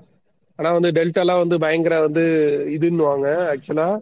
ஒரு குறிப்பிட்ட சாரார் இருப்பானுங்க, அவனுங்க பாத்தீங்கன்னா முழுமையா வெறுப்புல இருப்பானுங்க, அவனுங்க வந்து கலைஞருக்கு ஓட்டே போட மாட்டானுங்க. நான் நிறைய விஷயத்துல பார்த்திருக்கேன் ஆக்சுவலா. எங்க ஊர் திண்டுக்கல்லையே எடுத்துக்கிட்டாருன்னா பாத்தீங்கன்னா திண்டுக்கல்ல வந்து எம்ஜிஆருக்கு மட்டும்தான் ஓட்டு போடுவானுங்க, தண்ணியே இருக்காதுன்னு வானுங்க. ஆனா அந்த ஊர்லயே வந்து ம், என்னன்னா இவ்- இவருக்கு ஓட்டே போட மாட்டானுங்க, கலைஞருக்கு ஓட்டே போட மாட்டானுங்க. எப்ப பார்த்தாலும் எம்ஜிஆர் ஜெயிச்சுட்டே தான் இருப்பாரு. இதுல கொடுமை என்னன்னா நத்த இது அவரு பே- அவன் பேர் என்ன இந்த மாம் மாங்க மாம்பழத்துக்கு பதிலாக ஆப்பிள்னு ஒருத்தன் சொல்லி ஒருத்தன் காமெடி பண்ணானே, அவனையெல்லாம் எம்எல்ஏ ஆக்கி விட்டுருப்பானுங்க. ஆனா எங்களை ஜெயிக்க விட மாட்டானுங்க. காரணம் என்னன்னா வேற கலைஞர் மேல அவ்வளோ ஒரு ஜே ஒரு கே வெறுப்பு. வாசன், அஹ்? ஜே கே வாசன் இல்ல இல்ல ஜி கே வாசன் இல்ல, அந்த பு- பு- பு- அதிமுகல ஒரு சாரி, ஆள் இருக்காருல்ல, இது சீனிவாசனா இல்ல ஜே கே வாசன் தானே ஆப்பிள்னு சொன்னது, மாங்காவுக்கு இது ஆப்பிள் நத்தம் சொல்றது. விஸ்வநாதனா? நத்தம் நத்தம் விஸ்வ இல்ல இல்ல இல்ல, நத்தம் விஸ்வநாதன் இல்ல இல்ல விஸ்வநாதன் இல்ல, அந்த ஆள் பேரு சீனிவாசன் தான் நினைக்கிறேன். இந்த ஒரு பழங்குடியினரோட கூட ஆமா வந்து ஆமா ஆமா செருப்பை ஆமா கழட்டி ஆமா போட்டு ஆமா செருப்பு மாட்டி தூக்கி விட்டான்ல. இருக்குதுல்ல. ம், ஆமா ஆமா. ஆ ரைட் ரைட் அவரா ரைட் ஆஹ் திண்டுக்கல் சீனிவாசன். ஆஹ் திண்டுக்கல் திண்டுக்கல் சீனிவாசன் சீனிவாசன். அதனால தான். நத்தம் விஸ்வநாதன் நம்ம ஆளு. நீங்க மேற்கு மாவட்டம் அதுதாங்க ஆக்சுவலா அந்த கவுண்டர் அந்த ஒரு கம்யூனிட்டிக்கு இவர் தான் வந்து இடஒதுக்கீடு கொண்டு வந்து பி ஆக்சுவலா வந்து நீங்க எழுபது எண்பதுகளிலே பார்த்தோன்னா டாக்டர் இன்ஜினியர் ஆயிட்டானுங்க அவனுங்கெல்லாம் பாத்தீங்கன்னா. ஆக்சுவலா வந்து அந்த இடஒதுக்கீடை வந்து மேக்ஸிமம் யூட்டிலைஸ் பண்ணது வந்து பாத்தீங்கன்னா இந்த கொங்கு வேளாளர் கவுண்டர் அந்த ஜாதிக்கு தான். ஏன்னா அவங்ககிட்ட நிலம் இருந்துச்சு, ஆனா படிப்பு கிடையாது. எல்லாத்துட்டையுமே அவன் அவன் கம்யூனிட்டியில பாத்தீங்கன்னா எல்லாத்துட்டையுமே வந்து ரெண்டு ஏக்கர் மூணு ஏக்கர் மினிமம் நிலம் இருக்கும் அவங்க கிட்ட வந்து. அந்த இடஒதுக்கீடு கொடுத்தோடனே அந்த கவர்மெண்ட் ஜாப்ல வந்து அதிகமா போய் உக்காந்ததே அவங்க தான். நீங்க எழுபது எண்பதுகளிலே பாத்தீங்கன்னா தமிழ்நாடு, நீங்க சவுத் தமிழ்நாடு ப- வட தமிழ்நாடு எங்க பார்த்தாலும் பாத்தீங்கன்னா இந்த குறிப்பிட்ட கம்யூனிட்டி தான் கவர்மெண்ட் ஆபீசரா உட்காந்துருப்பாங்க. ஏன்னா அவங்க தான் வந்து டக்கு டக்குன்னு அந்த அந்த எக்கனாமிக் ஸ்டேட்டஸ் வந்து அப்படியே அந்த சோசியல் ஸ்டேட்டஸை மாத்தினது, ஈஸியா கன்வெர்ட் பண்ணது வந்து அந்த கம்யூனிட்டி தான். ஆனா பாருங்க பெருவாரியா வந்து இன்னைக்கு அந்த கம்யூனிட்டி வந்து ஓட்டே போடாது, எம்ஜிஆருக்கு எடப்பாடிக்கு தான் முரட்டு இருக்கிறாங்க இன்னைக்கு உட்காந்துக்கிட்டு. இல்ல அந்த மாதிரியான ஒரு வெறுப்பு வெறுப்பு பிரச்சாரம்னு சொல்ல முடியாது ஆக்சுவலா. அவனுக்கு உள்ளூரே வந்து ஒரு வெறுப்பு உண்டாக்கி வச்சுட்டானுங்க ஆக்சுவலா. காரணம் என்னன்னா இந்த பெண்கள் சொத்துரிமையா இல்ல இருக்கட்டும், அதுதான் அதே மாதிரி இந்த இந்த மாதிரி திட்டங்கள் தான் வந்து அந்த பெண் சொத்துரிமை திட்டமா இருக்கட்டும். ஏன்னா அந்த இல்ல நீங்க கலைஞருக்கு அந்த சை- தெரியும் ம். இல்ல கலைஞருக்கு தெரியும் ஆக்சுவலா பெண்கள் சொத்துரிமை கொடுத்தனா என்னென்ன மாதிரி பிரச்சனை வரும்னு தெரியும். ஆதிக்க சமூகம் எவனும் நமக்கு ஓட்டு தெரிஞ்சேதான் போட பண்ணாங்க மாட்டான்னு அவரு. தெரியும், ம். தெரிஞ்சேதான் பண்ணாரு அவர் ஆக்சுவலா. அவர் அதே ம். மாதிரி வந்து அவர் வந்து அதை பத்தி கவலையே படல ஆக்சுவலா. இன்னைக்கு வந்து உதயநிதி ஸ்டாலினை வந்து அவர்கள் வந்து சொன்னப்ப வந்து எல்லா பேரும் வந்து ரொம்ப ஆச்சரியமா பாக்குறாங்க. எனக்கு எம்எல்ஏ பதவி இல்லாட்டியும் பரவாயில்ல, எம்பி பதவி இல்லாட்டியும் பரவாயில்ல அப்படின்னு அவர் சொன்னப்ப வந்து இதான் திமுகன்னு சொல்றாங்கல்ல. உண்மையிலேயே வந்து அன்னைக்கு கலைஞர் வந்து அந்த ஒரு விஷயத்த பண்ணப்ப அவர் எல்லாத்தையும் உதறி தள்ளிட்டு தான் பண்ணார் ஆக்சுவலா. நீங்க வந்து யாரை வந்து அதிகமா பாராட்டணும்னா அவரை தான் பாராட்டணும். அந்த மனுஷன் இல்லாட்டி இந்நேரம் வந்து ரொம்ப கஷ்டம் ஆக்சுவலா. உண்மையிலே சொல்ல ஒரு போனா பெரிய ரெவல்யூஷனை சீமானண்ணா உண்டு அடிக்கடி பண்ணியிருக்காரு. இல்ல சீமானண்ணா அடிக்கடி சொல்றான்ல, நான் ஓட்டுக்கானவன் இல்ல நாட்டுக்கானவன். அது தலைவர் தான் சொல்லணும் போல, இவன் சொல்லி ஒரு பிரயோஜனமும் இல்ல. அது அது இவன் ஆக்சுவலா ஓட்டுக்கான விளையாட்டுக்கான இல்லைங்க. நீங்க உங்க ஊர் சைடு இல்ல அவன் எப்படின்னு வீட்டுக்கு தெரியல யாராவது கல்வி. போயிருக்கீங்களா? ம். இல்ல இல்ல அரப்பன் வெளியில நீங்க அவர் வீட்டுக்கு இருந்தோம் போயிருக்கீங்களா? யாரு சீமான் வீட்டுக்கா? யார் வீட்டுக்கு? சீமான் சீமான் வீட்டுக்கு வீட்டுக்கா? போயிருக்கீங்களா? சீமான் அந்த சைடா நான் சீமான் கிராஸ் வீட்டுக்கு பண்ணி போயிருக்கேன். சீமான் வீட்டுக்கு போயிருக்கேன். அவரு முருகன் சிலை முருகன் சிலை கருப்பா இருக்குன்னு சொல்லி தானே எல்லாத்தையும் பேசுவாரு ஸ்டேஜ்ல. அங்க எப்படி இருக்கு தெரியுமா சிலை? வெள்ள விளையர்னு அடிச்சு வெள்ள விளையர்னு அடிச்சு பார்ப்பனோட நூல் போட்டு பக்கா அவரோட இதுல இருக்கும். ஆக்சுவலா அவர் உட்கார்ந்து இருக்கிறதுக்கு ஆப்போசிட்ல நேரா இருக்கும். அதான் ரோஸ் பவுடர் போட்ட மாதிரி இருக்கும். அதான் அந்த சில தான் நான் போட்டோல பாத்திருக்கேன். ரோஸ் பவுடர் போட்ட மாதிரி போட்டிருந்தாங்க. டீயர்ல கூட இல்ல இல்ல இல்ல அதெல்லாம் கிடையாது. அதை விட இன்னும் சூப்பரா இருக்கும். ஆக்சுவலா அவரோட பழைய வீட்டுக்கு போயிருந்தேன் நானு. இந்த வீட்டுக்கு இல்ல, இப்ப திருவான்மையூர் வீட்டுக்கு இல்ல, அந்த பழைய வீட்டுக்கு ஒண்ணு போயிருந்தேன். முன்னாடி ஒரு வீட்டுல அந்த அம்மாவை ஏமாத்தி வச்சிருந்தாருல, அந்த வீட்டுக்கு நான் போயிருக்கேன். ஆக்சுவலா பயங்கர ஃப்ராடு ஃப்ராடு பையன். என்கிட்ட இருந்து இருபத்தஞ்சாயிரம் கொள்ளையடிச்சா பைத்தியக்காரனா. நீங்க இன்னைக்குமே பாத்தீங்கன்னா சலீம், நீங்க அந்த மத்த ஊர்ல எப்படி இருக்குன்னு தெரியல, இங்கெல்லாம் பாத்தீங்கன்னா மேக்சிமம் பொண்ணுங்க வந்து எல்லாமே ஐடில பெங்களூர்ல தான் வேலை பார்ப்பாங்க. ஓகேவா? அவங்க எல்லாம் ஸ்ட்ரைட்டாவே என்ன பண்றாங்கன்னா, அதாவது அந்த நகை போடுற கல்ச்சர் வந்து இன்னைக்குமே இருக்கு. அதாவது பொண்ணு வந்து கல்யாணம் பண்ணி கொடுத்தா அந்த நகை போடுற கல்ச்சர் ரெண்டுமே இருக்கு. இன்னொன்னு என்னன்னா, அவனுக்கு ஒரு இந்த பொண்ணுக்கு வந்து ஒரு தம்பியோ அண்ணனோ இருக்கிறப்ப அந்த சொத்து பிரிக்க வராங்க தெரியுமா? சொத்து பிரிக்க வரப்ப என்ன பண்றாங்கன்னா, எனக்கு எவ்வளவு நகை போட்டே அந்த நகையை மைனஸ் பண்ணிட்டு மீதி நிலத்தில் எழுதி கொடுன்னு கேட்டு வாங்கிடுறாங்க. இப்பெல்லாம் அந்த வெறுப்பு வந்து, அதாவது என்ன சொல்றது, அந்த சொல்றோம்ல அந்த வெறுப்பு, ஏன் அந்த இடைநிலை ஜாதிகள்கிட்ட அந்த வெறுப்பு வெறுப்புறது இல்லை. அந்த உண்மையிலுமே அந்த கம்யூனிட்டி வந்து ஓட்டு போடாத காரணம், முக்கிய காரணம் அதுதான். நிலம் பாதி சொத்து வந்து பொண்ணுக்கு போயிருது. இப்ப அந்த நகையை மைனஸ் பண்ணிட்டு மீதி சொத்து வந்து எழுதி வாங்கிட்டு போயிடுறாங்க, இல்லைன்னா கேஸ் போட்டுடுறாங்க. எங்க ஊர்லயே ஏகப்பட்ட கேஸ் நடந்துட்டு இருக்கு. இப்ப நிறைய வீட்டுல வந்து இப்ப இந்த பொண்ணுக்கு தெரியாமயே அவனுக்கு கையெழுத்து போட்டு இது பண்றது, அந்த மாதிரிலாம் நிறைய கேஸ் போயிட்டு இருக்கு. இப்ப வந்து ஏமாத்தி எழுதிட்டு போயிட்டாங்க சொத்து எனக்கு வரணும். நிறைய case. Last time last time வந்து என்னோட தங்கச்சிக்கு மேரேஜ் பண்ணி கொடுக்குறப்ப வந்து எல்லாமே பண்ணிட்டோம். அதுக்கப்புறம் வந்து சொத்தை எழுதி கொடுக்குறப்ப எனக்கு ஒரு சின்ன ஹெசிடேஷன் இருந்தது. ஆக்சுவலா இவ்வளவு பெரிய இவ்வளவு ஏக்கரை நம்ம எழுதி கொடுக்கணுமான்னு கேட்டப்ப எங்க அண்ணா சொன்ன ஒரு வார்த்தை என்னன்னா, இல்ல அந்த பிள்ளைக்கு சேர வேண்டிய உரிமை, அது வந்து நம்ம கொடுத்தே ஆகணும்னு தான் சொன்னார். ஆக்சுவலா அப்ப எனக்கு வந்து அதான் தோணுச்சு. ஆக்சுவலா ஓகே, நம்ம கொடுக்க வேண்டியது நம்மளோட கடமை, இது வந்து நம்மளோட பொறுப்பு, அந்த பொண்ணுக்கு மேரேஜ் பண்ணி கொடுக்க வேண்டியது நம்மளோட பொறுப்புன்னு சொல்லிதான் அந்த மாதிரி இது பண்ணேன். ஸோ நீங்க அந்த பெண்களை வந்து முன்னேற்றுறதுக்கான ஒரு ஒரு சின்ன வாய்ப்பா தான் நீங்க அதை கொடுக்குறீங்க, வேற ஒன்றும் இல்லை. சொத்துங்கிறது வந்து அதை பெண்களை வந்து முன்னேற்றதுக்கான ஒரு வாய்ப்பு. நீங்க யோசிச்சு பாருங்க, இப்போ சப்போஸ் வந்து ஒரு கணவர் இறந்துட்டாரு, ஏதோ ஒன்று ஆயிட்டாருன்னு வச்சுக்கோங்க, அந்த பெண் வந்து தனியா தான் எல்லாத்தையும் பண்ண வேண்டிய ஒரு நிலைமைக்கு வரும். அப்ப வந்து அவங்களுக்கு உண்டான ஒரே ஒரு ஹோல்டு என்னன்னா, நீங்க கொடுக்க போற சொத்து மட்டும்தான். இப்ப அந்த சொத்தை வந்து இல்ல இல்ல நான் உனக்கு எல்லாமே பண்ணிட்டேன், அதை பண்ணிட்டேன், இதை பண்ணிட்டேன்னு சொல்லிட்டேன், அந்த ஹோல்டையும் நீங்க புடிங்கிட்டீங்கன்னு வச்சுக்கோங்க, அந்த பொண்ணுங்க எப்படி முன்னேறுங்கிற அந்த ஒரு தாட் வரணும்ல. ஆக்சுவலா ஃபர்ஸ்ட் டைம்ல எனக்கு அந்த தாட் வரல. நான் ரொம்ப நல்லவெல்லாம் சொல்ல வரும்ல, அந்த ஃபர்ஸ்ட் டைம்ல அந்த தாட்லாம் வரல எனக்கு ஆக்சுவலா. ஆனா அது அதுக்கப்புறம் கொடுத்ததுக்கு அப்புறம் எனக்கு தோணுச்சு, ஆமா நம்ம அதை சரியா தான் பண்ணிருக்கோம், அதை நம்ம க இதுதான் பண்ணிருக்கணும், நம்ம இப்ப யோசிச்சது தப்பு அப்படின்னு எனக்கு ரெண்டு மூணு தடவை தோணுச்சு. ஆக்சுவலா நான் என்னோட தங்கச்சிட்டே நான் ஃபோன் பண்ணி சொன்னேன், ஆமாப்பா அன்னைக்கு நான் வந்து முரண்டு பிடிச்சது தப்பு தான், உனக்கு கொடுத்தது சரிதான்ப்பான்னு நானே சொன்னேன். ஆக்சுவலா என் தங்கச்சிட்டே அது அது கரெக்டு தானே, அவர் வாங்கி கொடுத்துருக்கிறது. அவரு அதை சட்டமா ஆக்கலைன்னா நான் கொடுத்துருக்க மாட்டேன். உண்மையிலே சொல்ல போனா அன்னைக்கு இருந்த எஜிடேஷன் மூலம் நான் கொடுத்துருக்க மாட்டேன். ஆனா அவர் அதை ஒரு சட்டமாக்கிட்டு போனார். வேற எங்க தாத்தா வந்து அப்பயே எங்க அம்மாவுக்கு வந்து சொத்து எழுதி வச்சுட்டாங்க சலீம், அப்பயே வந்து தொண்ணூறுலயே எழுதி வச்சுட்டாங்க. பட் ஆனா அந்த இது பாருங்க, எங்க மாமா வந்து காப்பாத்தல, அவர் சொத்தை வந்து காப்பாத்தல. அவருக்கு வந்து பயங்கர கடனாகி இதாகி அந்த ரொம்ப இதாகி எங்க பாட்டியை வந்து, அதாவது அந்த பணம் திருப்பி கட்ட முடியாம பேங்க்ல எங்க பாட்டியை வந்து அரெஸ்ட் பண்ணி உள்ள வைக்கிற மாதிரி ஆயிடுச்சு. அந்த ஜப்தி பண்ற மாதிரி ஆகி அவங்களை அரெஸ்ட் பண்ணி உள்ள வைக்கிற மாதிரி ஆயிடுச்சு. ஒரு மாதிரி அந்த கடன்ல வந்து திருப்பி எங்க அம்மா போயிட்டு, எங்க அம்மா கூட கொடுக்க மாட்டேன்ட்டாங்க. எங்க அப்பா தான் விடு, உங்க அம்மா வந்து ஜெயில வச்ச உனக்குன்னு நல்லா இருக்குமா, நாளைக்கு ஊருக்குள்ள உன்னதான் பேசுவாங்கன்னு சொல்லிட்டு திருப்பி எங்க அம்மாவுக்கு அந்த சொத்தை வந்து திருப்பி போயிட்டு அந்த சொத்தெல்லாம் திருப்பி எங்க மாமா பேர்ல எழுதி வச்சு திருப்பி அந்த மாட்டாஜ் எல்லாம் அடைச்சாங்க. அப்படி உட்காந்துக்கிட்டு அப்படியே இருக்கு, இப்படியே இருக்கு. இல்லைங்க இல்ல, அவனுக்கு வந்து சொத்து போகுது, அதே நேரத்துல அந்த கணவனுக்கும் தானே போகுது. அவனும் ஒரு ஆண் தானே, சரிங்களா? அப்ப இவனுக்கு ஓட்டு போடணும் இல்ல, அவனுங்களும் போட மாட்டேங்கிறானுங்க. இது வந்துங்க மிகப்பெரிய பிரச்சனை வந்து இந்த விகடனை, இந்த ஊடகங்கள் செய்யக்கூடிய விஷம பிரச்சாரம், விஷ பிரச்சாரம். இவனுங்க இப்ப நம்ம இந்த டாபிக்ல இவ்வளவு நேரம் பேசணும்ல, இது இதெல்லாம் பண்ணாங்கன்னு சொல்லிட்டு இதை பத்தி அவனுங்க அந்த காலத்துல என்ன தெரியுமா எழுதிருக்கிறானுங்க? அண்ணா வந்து படிக்கு ரூபாய்க்கு மூன்று படி அரிசணும். அப்பவே இவனுங்க வந்து ஃப்ரீபி கல்ச்சர் ஆரம்பிச்சுட்டு வச்சுட்டாருங்க. இவர் வந்து ஸ்டேட் எக்கனாமிக்ஸ் வந்து ரூயின் பண்றாரு, பினான்சஸ் ரூயின் பண்றாருன்னு அந்த காலத்துல அவனுக்கு எழுதியிருக்கிறானுங்க. வெறுப்பதான் கக்குறானுங்க. இப்போ ரீசெண்டா இந்த காலை உணவு திட்டத்துக்கு என்ன மாதிரி ஒரு தலைப்பு செய்தி போட்டிருந்தானுங்க அந்த தினமலத்துல, கழிவறை நிரம்பி வழியுதுன்னு அசிங்கமா போட்டிருந்தானுங்க. எப்பவுமே நீங்க ஏதாவது ஒரு பாலிசி சேஞ்ச் கொண்டு வாங்க, ஒரு நல்ல டெவலப்மெண்டல் இது கொண்டு வாங்களேன், அதை வாழ்த்தி ஒரு வார்த்தை வாழ்த்த கூட வேண்டாங்க. ஒரு நியூஸா ஜஸ்ட் ஒரு நியூஸ் கார்டு மாதிரி கூட போட மாட்டானுங்க.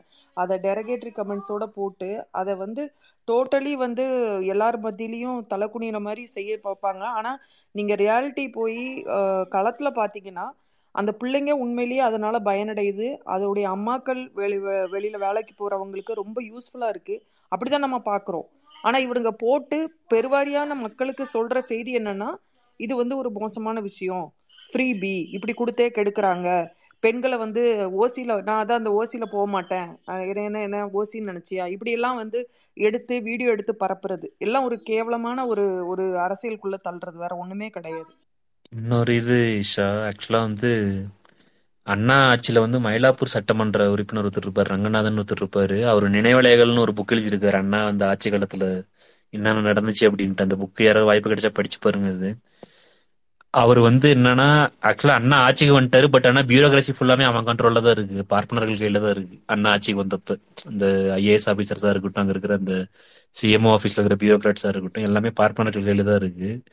இவர் வந்து ஒவ்வொரு சட்டமும் நிறைவேற்றப்ப எவ்வளவு கஷ்டப்பட்டாரு அப்படிங்கறது அந்த நிலைவலைகள் புக்கில் எழுதியிருப்பாரு. இவர் வந்து அந்த ரூபாய்க்கு மூணு படி அரிசி வந்து இவர் வந்து இம்ப்ளிமெண்ட் பண்ண சொன்னதுக்கு எவ்வளவு முட்டுக்கட்டப்பட்டானுங்களாமா. காசு இல்லை, இதெல்லாம் கொண்டு வர முடியாது, அவ்வளவு பணம் நம்ம கிட்ட கிடையாது, நம்மகிட்ட அந்த சிஸ்டம் கிடையாது, வாங்க முடியாது, இது முடியாதுன்ட்டு ஏகப்பட்ட முட்டுக்கட்டைகள் போட்டானுங்களாமா. அது எல்லாம் மீறி அண்ணா சத்தம் போட்டு அதுக்கப்புறம் ஃபர்ஸ்ட் அந்த சென்னை கோயம்புத்தூர்ல மட்டும் ஆரம்பிச்சு அதுக்கப்புறம் வந்து அது தமிழ்நாடு ஃபுல்லாவே கொண்டு போய் இம்ப்ளிமெண்ட் பண்ணாங்க அறுபத்தி ஏழுக்குள்ளேயே. அதுக்கப்புறம் தான் கலைஞர் ஒரு இது முடிவு பண்ணார். அந்த அவர் திருப்பி அறுபத்தி ஒன்பதுல ஆட்சிக்கு வரப்ப அந்த, அதாவது நம்ம வந்து ஆட்சிக்கு வர்றது பெருசு கிடையாது, அதிகாரத்துல மென்ஷன் பண்ணி சொல்லுங்க, அதை மென்ஷன் பண்ணி சொல்லுங்க, இல்லைன்னா மறந்துடுவாங்க. ஆக்சுவலா எட்டு மாசத்துக்குள்ளேயே அதை ஃபுல்லா வந்து இம்ப்ளிமெண்ட் பண்ணி ஒரு ஸ்டேஜுக்கு எட்டு மாசத்துக்குள்ளே இம்ப்ளிமெண்ட் பண்ணாரு. ஆட்சிக்கு வந்தோன்னா ஃபர்ஸ்ட் சென்னை கோயம்புத்தூர்ல ஆரம்பிச்சாங்க, அடுத்த ஆறு மாசத்துல ஃபுல்லாவே தமிழ்நாடு ஃபுல்லாவே இம்ப்ளிமெண்ட் பண்ணி முடிச்சிட்டாங்க அந்த அந்த ரைஸ் சப்ளை வந்து. இன்னொன்னு என்னன்னா, அதுதான் அதுக்கப்புறம் தான் அந்த அறுபத்தி ஒன்பதுல கடைஞ்சிருந்ததுக்கு அப்புறம் தான் அந்த அந்த முடிவு எடுக்கிறாரு. இவனுக்கு போட்ட முட்டுக்கட்ட அந்த ரெண்டு வருஷத்துல போட்ட முட்டுக்கட்ட அந்த இன்னல்கள்லாம் பார்த்துட்டு தான் ஃபர்ஸ்ட் பியூரோகிராசி ஃபுல்லா மாத்தணும், நம்ம ஆட்சிக்கு வந்தாலும் நம்மளால எதுவுமே செய்ய முடியல, இவனுங்க உட்காந்துட்டு எல்லா இடத்துலயும் முட்டுக்கட்ட போட்டு உட்காந்துக்கிறான்னு சொல்லிட்டு தான் அந்த குப்பனையும் சுப்பனையும் உட்கார வைக்கணும் அரசு அதிகாரத்துலன்னு சொல்லிட்டு தான் அந்த அவர் பண்ண இன்னொரு மிகப்பெரிய அந்த இது மாற்றம் என்னன்னா, அந்த அவர் ஆட்சி விட்டு போறதுக்குள்ள ஃபுல் பியூரோகிராசியை மாத்திட்டு போயிட்டாரு தமிழ்நாட்டுல. எல்லா இடத்துலயும் இங்க கிராம அலுவலரா இருக்கட்டும், ஹரியா இருக்கட்டும், அதுக்கப்புறம் இந்த சிஎம் ஆபீஸ்ல பியூரோகிராட்ஸா இருக்கட்டும், எல்லாத்தையும் வந்து நம்ம ஆள உட்கார வச்சுட்டாரு போயிட்டு. எட்டு வருஷத்துல இந்த சனியனுங்க மறுபடியும் உள்ள ஆர்எஸ்எஸ் கொண்டு வந்துருச்சுங்கன்னு நினைக்கிறேன். எல்லா பக்கமும் உள்ள ஊடுருவி கிடக்குறானுங்க. நம்ம எப்பெல்லாம் ஆட்சி இழக்கிறோமோ அப்பெல்லாம் வந்து ஊடுருவிட்டே இருப்பானுங்க, உள்ள ஊடுருவிட்டே இருப்பானுங்க அவனுங்க வந்து. இப்ப போன ஆட்சி எடப்பாடி ஆட்சிலாம் அந்த ஒரு அம்மா இருந்துச்சு, எஸ் வி சேகரோட அண்ணி, அந்த அம்மா தான் வந்து சீஃப் செக்ரட்டரியா இருந்துச்சு. அந்த மாதிரி நம்ம எப்பெல்லாம் அதிமுக ஆட்சி வருதோ அப்பெல்லாம் உள்ள பூந்துருவானுங்க. கிரிஜா வைத்தியநாதன் கிரிஜா வைத்தியநாதன் எதுவுமே செய்யாம ஒரு ஒரு கட்சியால வந்து நம்மை காட்டிலும் வந்து அதிக ஆண்டு காலம் வந்து ஆட்சி செய்ய முடியுதுன்னா, ஊடகங்கள் செய்யக்கூடிய இந்த விஷ பிரச்சாரம் தவிர வேற எதுவுமே கிடையாது. அதிமுக என்னடா செஞ்சா நீங்க கூப்பிட்டு கேளுங்க, அவன் எத்தனை தடவை கேட்டாலும் நான் மதிய உணவு திட்டம் கொண்டு வந்தேன்மா. அதை தாண்டி அவனால அது ஒரு பெரிய டிபேட் வந்து சட்டமன்றத்தில் நடந்துச்சு, கேஎம்பி எந்த கட்சி வந்துச்சுன்னு சொல்லிட்டு. அப்புறம் இல்ல பெரியார் ஆக்சுவலா வந்து இங்க ஒருத்தவர் வந்து நல்லா பேசுவாரு, அண்ணாவை பத்தி ஒரு சிறப்பான ஒரு உரையெல்லாம் பேசுவாரு. அவர் பேர் என்னன்னு எனக்கு ஞாபகம் வரல. நெல்லை நெல்லைன்னு வருமா? நெல்லை வினோத். ஆஹ் நெல்லை வினோத் அவர் வந்து பேசுவாரு. அவர்கிட்ட ஒரு நாள் புடிச்சு வச்சு டிபேட்ல உட்கார வச்சு கேட்டான், ஆக்சுவலா ஏடிஎம்கே ஆட்சியில சிறப்பா நடைபெற்ற ஒரே ஒரு திட்டத்தை சொல்லுங்கன்னு சொல்லி கேட்டப்ப அவர் சொன்ன ஒன்னே ஒன்னு வார்த்தை என்னன்னா, மதிய உணவு திட்டம் மதிய உணவு திட்டம்னு நூறு தடவைக்கு மேல சொல்லிக்கிட்டே இருந்தாரு. அது எவ்வளவு பெரிய ஸ்ட்ரக்சர் தெரியுமா, அது எவ்வளவு பெரிய கஷ்டப்பட்டு ஃபார்ம் பண்ணாங்க தெரியுமா அப்படின்னாரு. ஆனா காலை உணவு திட்டத்தை இவர் அமல்படுத்தினப்ப பாத்தீங்கன்னா டைம் ஸ்பேன் பாருங்க நீங்க. காலை உணவு திட்டத்தை இன்னைக்கு இருக்க முதலமைச்சர் வந்து அமல்படுத்துறப்ப பாருங்க, மேக்சிமம் வந்து த்ரீ டு சிக்ஸ் மந்த்ஸ் ஒரு ஸ்பேனு அதுல வந்து பிளான் பண்றாங்க. ஃபர்ஸ்ட் வந்து ஒரு ஒரு ஃபோர் மந்த்ஸ் வந்து இது பண்றாங்க. ஆக்சுவலா சென்னையில மட்டும் வந்து அமல்படுத்தி பாக்குறாங்க, நல்லா சக்சஸ்ஃபுல்லா ஓடுது. உடனே அதுக்கடுத்து என்ன பண்றாங்கன்னா த்ரீ மந்த்ஸ்க்கு அப்புறம் மூவ் பண்ணி அதை கொண்டு போய் இது பண்ணிக்கிறாங்க. ஆனா இந்த மொத்த திட்டத்தையும் வந்து இந்த மதிய உணவு திட்டம் மொத்த திட்டத்தையும் வந்து அவர் வந்து அதை வந்து செயல்படுத்துறாரு. எத்தனை வருஷம்? கிட்டத்தட்ட ரெண்டு வருஷம் மூணு வருஷம் பக்கத்துல வந்து பொறுமையா உட்காந்து அமல்படுத்தி அதை வந்து கிளியர் பண்ணி பண்றாரு ஆக்சுவலா. ஸோ அவனுக்கு வந்து அந்த அட்மினிஸ்ட்ரேஷன் எப்படி ஆக்ட் பண்ணுங்கிறதும் தெரியல ஆக்சுவலா ஏடிஎம்கேக்கு. அதே மாதிரி வந்து அதை எப்படி வந்து நம்ம வந்து ஸ்பீடா வந்து அதை வந்து இது பண்றது ரெனவேட் பண்றது இல்ல இது பண்றதுன்னு அவங்களுக்கு தெரியல. சரி, அவருங்க வந்து எவ்வளவு பெரிய தற்கொலைகள் அப்படின்னா, போன ஆட்சியில வந்து ஓ பன்னீர்செல்வம் வந்து அதுக்கு முந்தின வருஷத்தான பினான்சியல் பட்ஜெட்டோட இது ஒரே வந்து படிச்சுக்கிட்டு இருந்தாரு. திமுக இருந்தா யோ இது போன வருஷம் பட்ஜெட்டியா பேப்பரை மாத்தி எடுத்துட்டு வந்துட்டேன்னு சொல்லிட்டு இவனுக்கு எவ்வளவு பெரிய தற்கொலைகளா இருக்கிறானுங்க பாரு. அதாவது எவனோ ஒருத்தர் எழுதி கொடுத்தா அதை அப்படியே வந்து ஒப்பிக்கிற வேலை தான் வந்து அதிமுக. அதாவது ஒரு ஐஏஎஸ் ஆபீசர் வந்து இந்த திட்டம் வந்து இப்படி சார் அப்படி சார் அதை எதிர்த்து கேள்வி கேட்கிற அறிவோ இல்ல என்ன சொல்றது அதுக்கான இதோ அட்மினிஸ்ட்ரேஷன் ஸ்கில்ஸோ எதுவுமே கிடையாது இவங்களுக்கு வந்து. அவர் கிட்டத்தட்ட காமன் நேரமா படிச்சுக்கிட்டு இருக்காரு உட்காந்துக்கிட்டு. இது எங்கேயா கேட்ட மாதிரியே இருக்கு. அதையும் ஒரு திமுக காரன் தான் எடுத்து சொல்றான் இது போன வருஷம் பட்ஜெட்டே அப்படின்னு. இல்ல என்னோட ஃப்ரெண்டு ஒருத்தன் வந்து கேட்டான் ஆக்சுவலா லாஸ்ட் டைம் வந்து நான் வந்து அது இதெல்லாம் பண்ணல அதெல்லாம் பண்ணல அப்படி இப்படின்னு சொல்லி சொல்லிட்டு இருந்தேன். நிதி அமைச்சர்ல வந்து இதெல்லாம் பண்ணிருக்கலாம் அதெல்லாம் பண்ணிருக்கலாம்னு சொல்லிட்டு இருந்தேன். நான் அப்ப அவன்கிட்ட கேட்டது ஒரே ஒரு விஷயம் தான், போன தடவை வந்து ஏடிஎம்கே கவர்மெண்ட்ல யாருப்பா நிதியமைச்சரா இருந்ததுன்னு கேட்டான். அவன் பக்க பக்கன்னு முழிச்சான். இந்த டைம் வந்து நிதியமைச்சரா யார் இருக்கான்னு கேட்டேன். பிடிஆர் பழனிவேல் தியாகராஜன் சொன்னான். அதாண்டா டிஎன்கி பண்ணது அப்படின்னு சொல்லி சொன்னேன் நான் ஆக்சுவலா. காரணம் என்னன்னா அந்த அந்த பவர்ஃபுல் இடத்துக்கு வந்து ஒரு பவர்ஃபுல்லான பர்சனை கொண்டு வந்து உட்கார வச்சு இதெல்லாம் வந்து இப்படி இப்படிலாம் பண்ணணும்னு பிளான் பண்றதுதான் டிஎம்கே ஆக்சுவலா. இவனுங்க என்ன பண்ணுவானுங்கன்னா ஒண்ணுமே இல்லாத ஒப்புக்கும் ஒரு ஒரு வேலைக்கு ஆகாத ஒரு ஆளை கொண்டு வந்து உட்கார வச்சுக்கிட்டு நாங்கெல்லாம் வந்து இதெல்லாம் பண்ணிட்டோம் அதெல்லாம் பண்ணிட்டோம்னு ஒரு பெரிய ஒரு மித்தை உண்டு பண்றானுங்கல்ல. அது உண்மையிலே இந்தியா டுடேல ஒரு ஆர்டிகல் வந்து இருந்துச்சு. அதாவது ஒரு ரெண்டு வருஷத்துக்கு முன்னாடி ஒரு ஆர்டிகல் வந்து அந்த ஆர்டிகளோட சாராம்சமே என்னன்னா, இந்த அதாவது இது வரைக்கும் நடந்த ஆட்சிலேயே தமிழ்நாட்டில் இது வரைக்கும் இது வரைக்கும் நடந்த ஆட்சிலேயே worst phase of economic development அது எம்ஜிஆர் ஆட்சி தான்.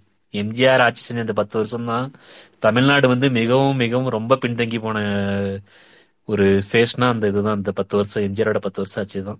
அந்த வருஷத்துல இன்னைக்கு நம்ம சொல்றோம்ல, இன்னைக்கே நம்ம லீடிங்ல இருக்கோம், எல்லா ஸ்டேட்டோட நம்ம லீடிங்ல இருக்கோம், எல்லா இண்டிகேட்டர்ஸ்லயுமே வந்து தமிழ்நாடு வந்து லீடிங்ல இருக்கு. பட் அந்த பத்து வருஷத்துல இன்னும் வேலை செஞ்சிருந்தா இன்னும் நம்ம எங்கேயோ போயிருப்போம் அப்படின்னு சொல்லிட்டு அந்த ஆர்டிகளோட சாராம்சமே அதுதான்.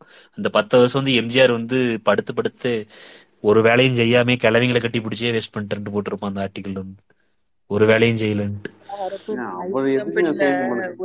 விகடனே எழுதுவாங்க அவரு அவரு வந்து தங்கமுலா சாப்பிட்டாரு இத சாப்பிட்டாரு பாட்டியோட போட்டோ எடுத்தாருன்னு இன்னொன்னு சொல்லுவாங்க இன்னொன்னு சொல்லுவாங்க அந்த ஆளு வந்து அரப்பன் ஐடி கம்பெனில ஒன்னு சொல்லுவாங்க ஓகேவா. இந்த பாரட்டோ இதுன்னு ஆக்சுவலா டுவெண்ட்டி எயிட்டி ரேஷியோ இருக்கு. எண்பது பேர் வந்து ஒரு ஆவரேஜான ஆட்கள் தான் இருப்பாங்க, ஒரு இருபது பேர் தான் பயங்கர டெக்னிக்கலி ரொம்ப சூப்பர் ஸ்கில்டாக இருப்பாங்க, அதை வச்சே ஓட்டிடலாம் ஓகேவா. எயிட்டி மெம்பர்ஸ் வந்து நீங்கள் ஆவரேஜாக இருந்தால் கூட ஓகே தான். இப்போ அது மாதிரி தான் இப்போ நீங்கள் வந்து நம்ம அரசியல் ஆட்சி வந்து கம்மியான அவங்களோட அஞ்சு வருஷம் கம்மியாக பண்ணியிருந்தா கூட இன்னைக்கு தமிழ்நாடு இவ்வளோ இண்டஸ்ட்ரீஸில் நீங்கள் ஜாஸ்தியாக கொண்டு வந்திருக்கீங்க அப்படின்னா because we are skill we are having more skills than them ஓகேவா. அவங்க நிறைய வருஷம் ஆட்சி பண்ணால் கூட அவங்களால நிறைய எக்கனாமிக் பாலிசிஸ் ரொம்ப பிரமாதமாக கொண்டு வர முடியல. நீங்கள் எல்லா பாலிசிஸும் கலைஞர் போட்ட வித்தா தான் இருக்கும். அதை மேபி அவங்க வந்து டெவலப் பண்ணியிருப்பாங்க, அதுக்கு மேலே ஒரு சின்ன இது தூக்கி வச்சிருப்பாங்க, அவ்வளோதான். எல்லாமே அந்த மாதிரி தான் இருக்கும். நீங்க நல்லா கவனிச்சு பாத்தீங்கன்னா புதுசா அவங்களா ஒண்ணு கொண்டு வந்தாங்கன்னா எதுவும் சொல்ல முடியாது. அதுதான் அது அதை அப்படிதான் நான் டுவெண்ட்டி எயிட்டியா தான் நான் பாக்குறேன். இது இன்னொரு இது சொல்லுவாங்க ஆக்சுவலா அந்த எம்ஜிஆர் சொல்லுவாங்க இல்ல ஹரப்பன் ஆக்சுவலா வந்து நம்மளோட அந்த ஃப்ரேம் ஒர்க் வச்சு உனக்கு போறாங்கிறதுக்கு ஒரு உதாரணம் சொல்றேன். இப்ப வந்து நான் வந்து தமிழ்நாடு ஃபுல்லா போஸ்ட் ஆபீஸ் ஆரம்பிக்கிறேன் சரிங்களா. அது வந்து கலெக்ஷன் எப்படி பண்ணும், அது வந்து எப்படி டெலிவரி பண்ணும், அவங்களுக்கு தேவையான வண்டி கட்டடம் எல்லாமே நான் கட்டி கொடுக்குறேன் சரிங்களா. என்னோட பீரியடுக்கு அப்புறம் அடுத்து பீஸா தொடர்ந்து வராங்க. அவங்க என்ன சொல்றாங்கன்னா இந்த போஸ்ட் ஆஃபீஸ் எல்லாத்துலேயும் லட்டு வந்து டிஸ்ட்ரிபியூட் பண்ணுவாங்கன்னு சொல்றாங்க சரிங்களா. இப்போ அந்த இந்த திட்டம் இருக்கு இல்லைங்களா மதிய உணவு திட்டங்கிறது இதே மாதிரிதான். தமிழ்நாடு நுகர்பொருள் வாணிப கழகம் வந்து எழுபத்தி ரெண்டுல தலைவர் கலைஞர் அவர்கள் ஆரம்பிச்சது. அவங்க வந்து எப்படின்னா அவங்களே அரிசி ப்ரொக்யூர் பண்ணுவாங்க, அவங்களே வந்து பார்த்தீங்கன்னா ஸ்டோர் பண்ணி வச்சுருப்பாங்க, அவங்களே டிஸ்ட்ரிபியூட் பண்ணுவாங்க. அவங்க வந்து ஒவ்வொரு கிராமத்துலேயும் அதாவது ஒவ்வொரு அந்த எல்லா பிளாக்ஸ்லேயும் அவர்களுக்கு அதிகாரிகள் இருப்பாங்க, ஸ்டாஃப் இருப்பாங்க. இது எல்லாத்தையும் கலைஞர் உருவாக்குனார்.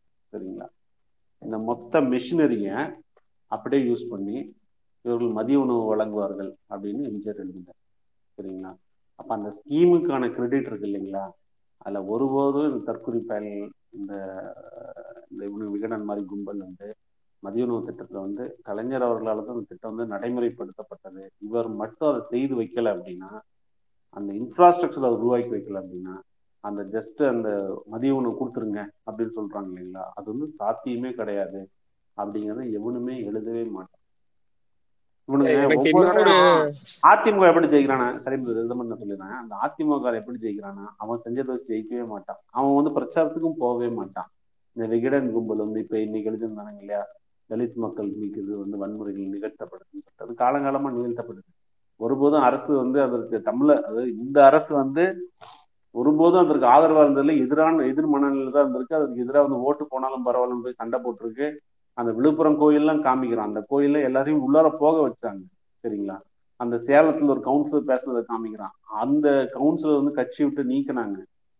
எல்லாம் அட்டன் பண்ணதுக்கு பிறகும் கூட இவனுங்க வந்து திரும்ப திரும்ப அந்த வீடியோவை போட்டு இவனுக்கு பொய் பிரச்சாரம் கண்டினியூஸா பண்றது, அதை ரெண்டு பேர் பாக்குறது, பார்த்து பார்த்து பார்த்து சரி ஓகே இந்த தடவை திமுக போட வேணாம்னு அதிமுகவுக்கு போடுறான்னு தவிர, அதிமுக அந்த திட்டங்கள் கொண்டு வந்திருக்கு, அவன் இன்ஃப்ராஸ்ட்ரக்சர் உருவாக்கிறான்னு ஓட்டு போடுறதே கிடையாது தமிழக மக்கள். இவனுங்களே எல்லா வேலையும் பார்த்துறது. இந்த இந்த மீடியா புரோக்கர்ஸ் இருக்காங்க இல்லை, இவனுங்களே எல்லா வேலையும் பார்க்கறது இல்ல.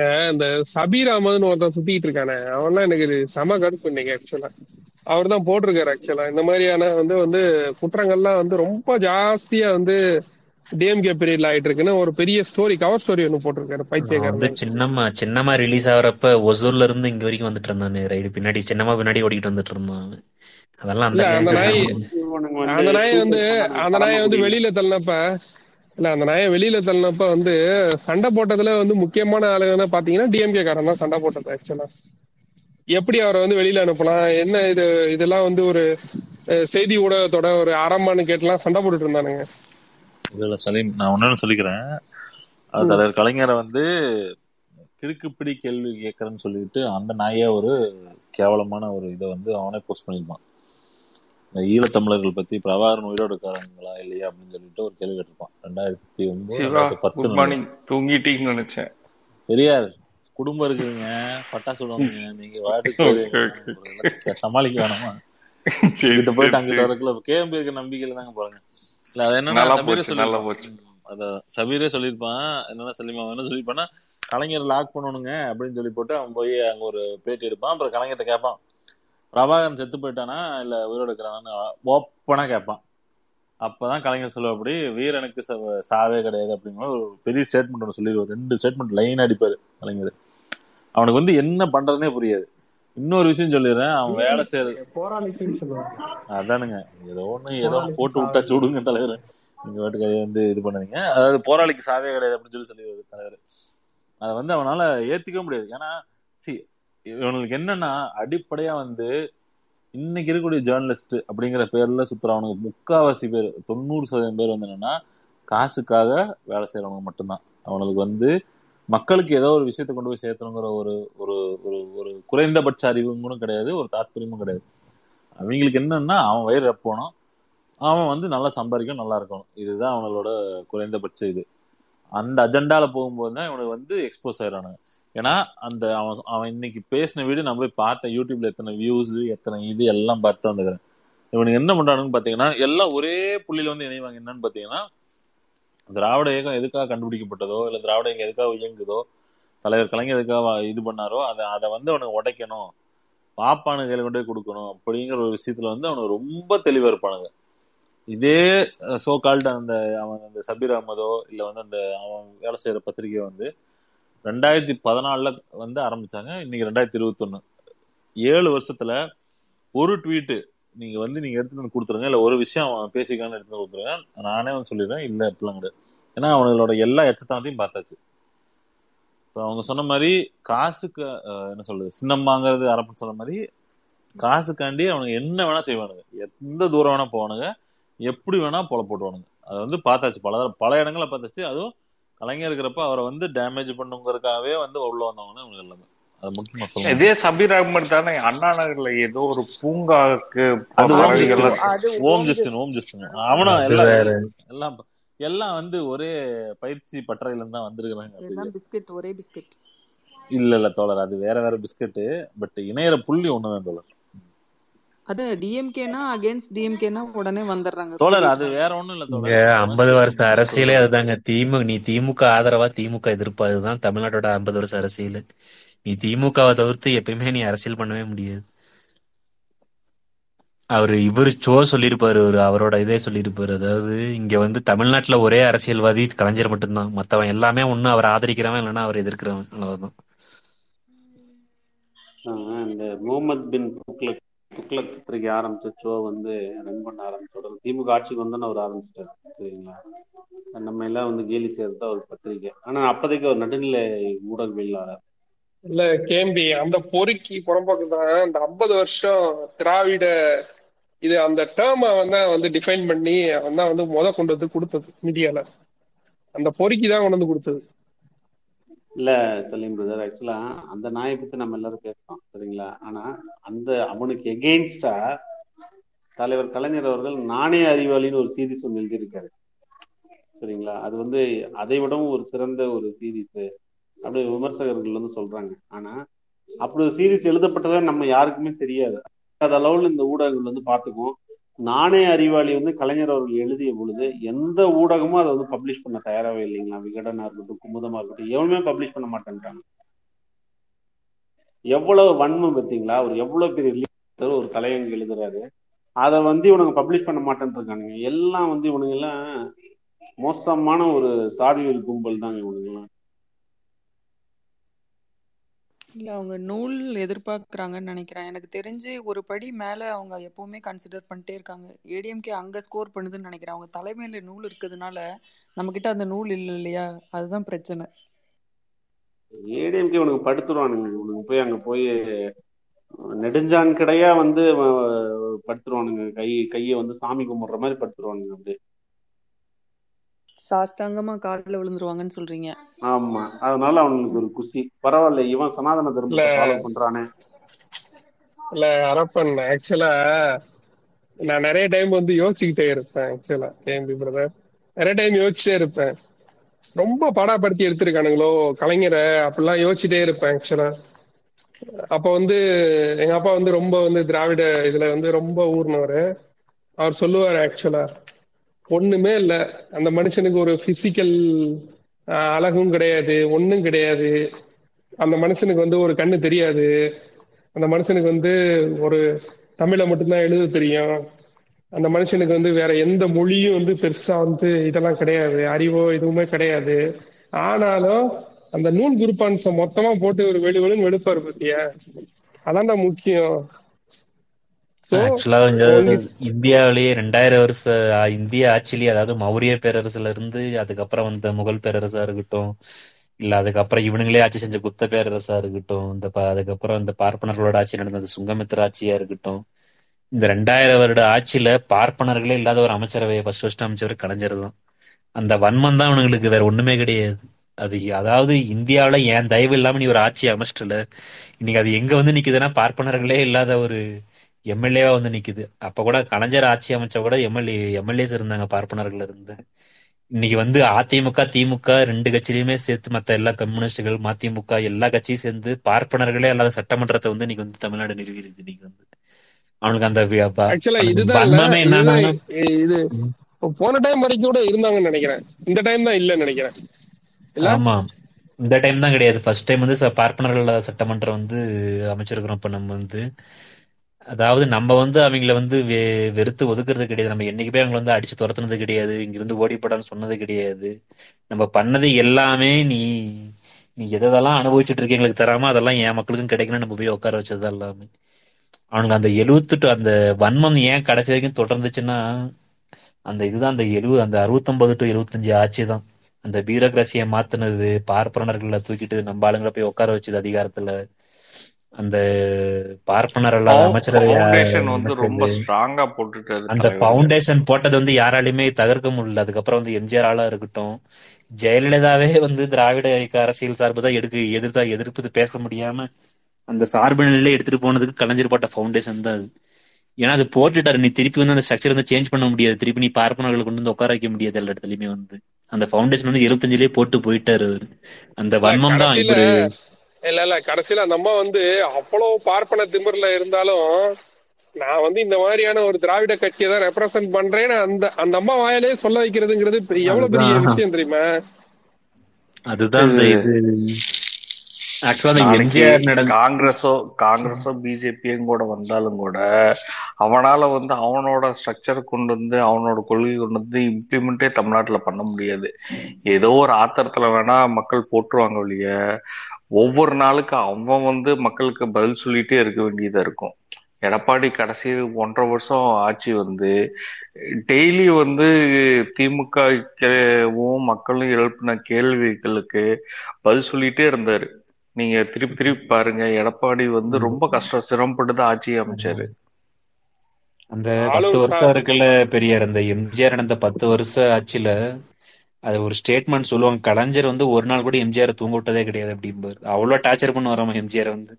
ஏன்னா எம்ஜிஆருக்கு வந்து என்ன பண்ணணும் ஏது பண்ணணும் ஒரு இளவும் தெரியாது. ஒவ்வொரு நாளும் இவர் அறிக்கை விட்டுதான் ஒவ்வொரு திட்டத்தையும், அங்க வந்து இந்த பிரச்சனை இருக்கு, இங்க வந்து இந்த பிரச்சனை இருக்குன்னு சொல்லிட்டு ஒவ்வொரு இதையும் வந்து இவரு, அதாவது அன்னைக்கு வந்து கலைஞர் வந்து முரசொலியில என்ன எழுதுறாரோ என்ன பிரச்சனை எழுதுறாரோ அந்த இதை உடனே சால்வ் பண்ணணும் தான் எம்ஜிஆர் ஃபர்ஸ்ட் இது ஆர்டர் போடுவாராங்க அங்க இருக்கிற பியூரோகிராசிக்கு.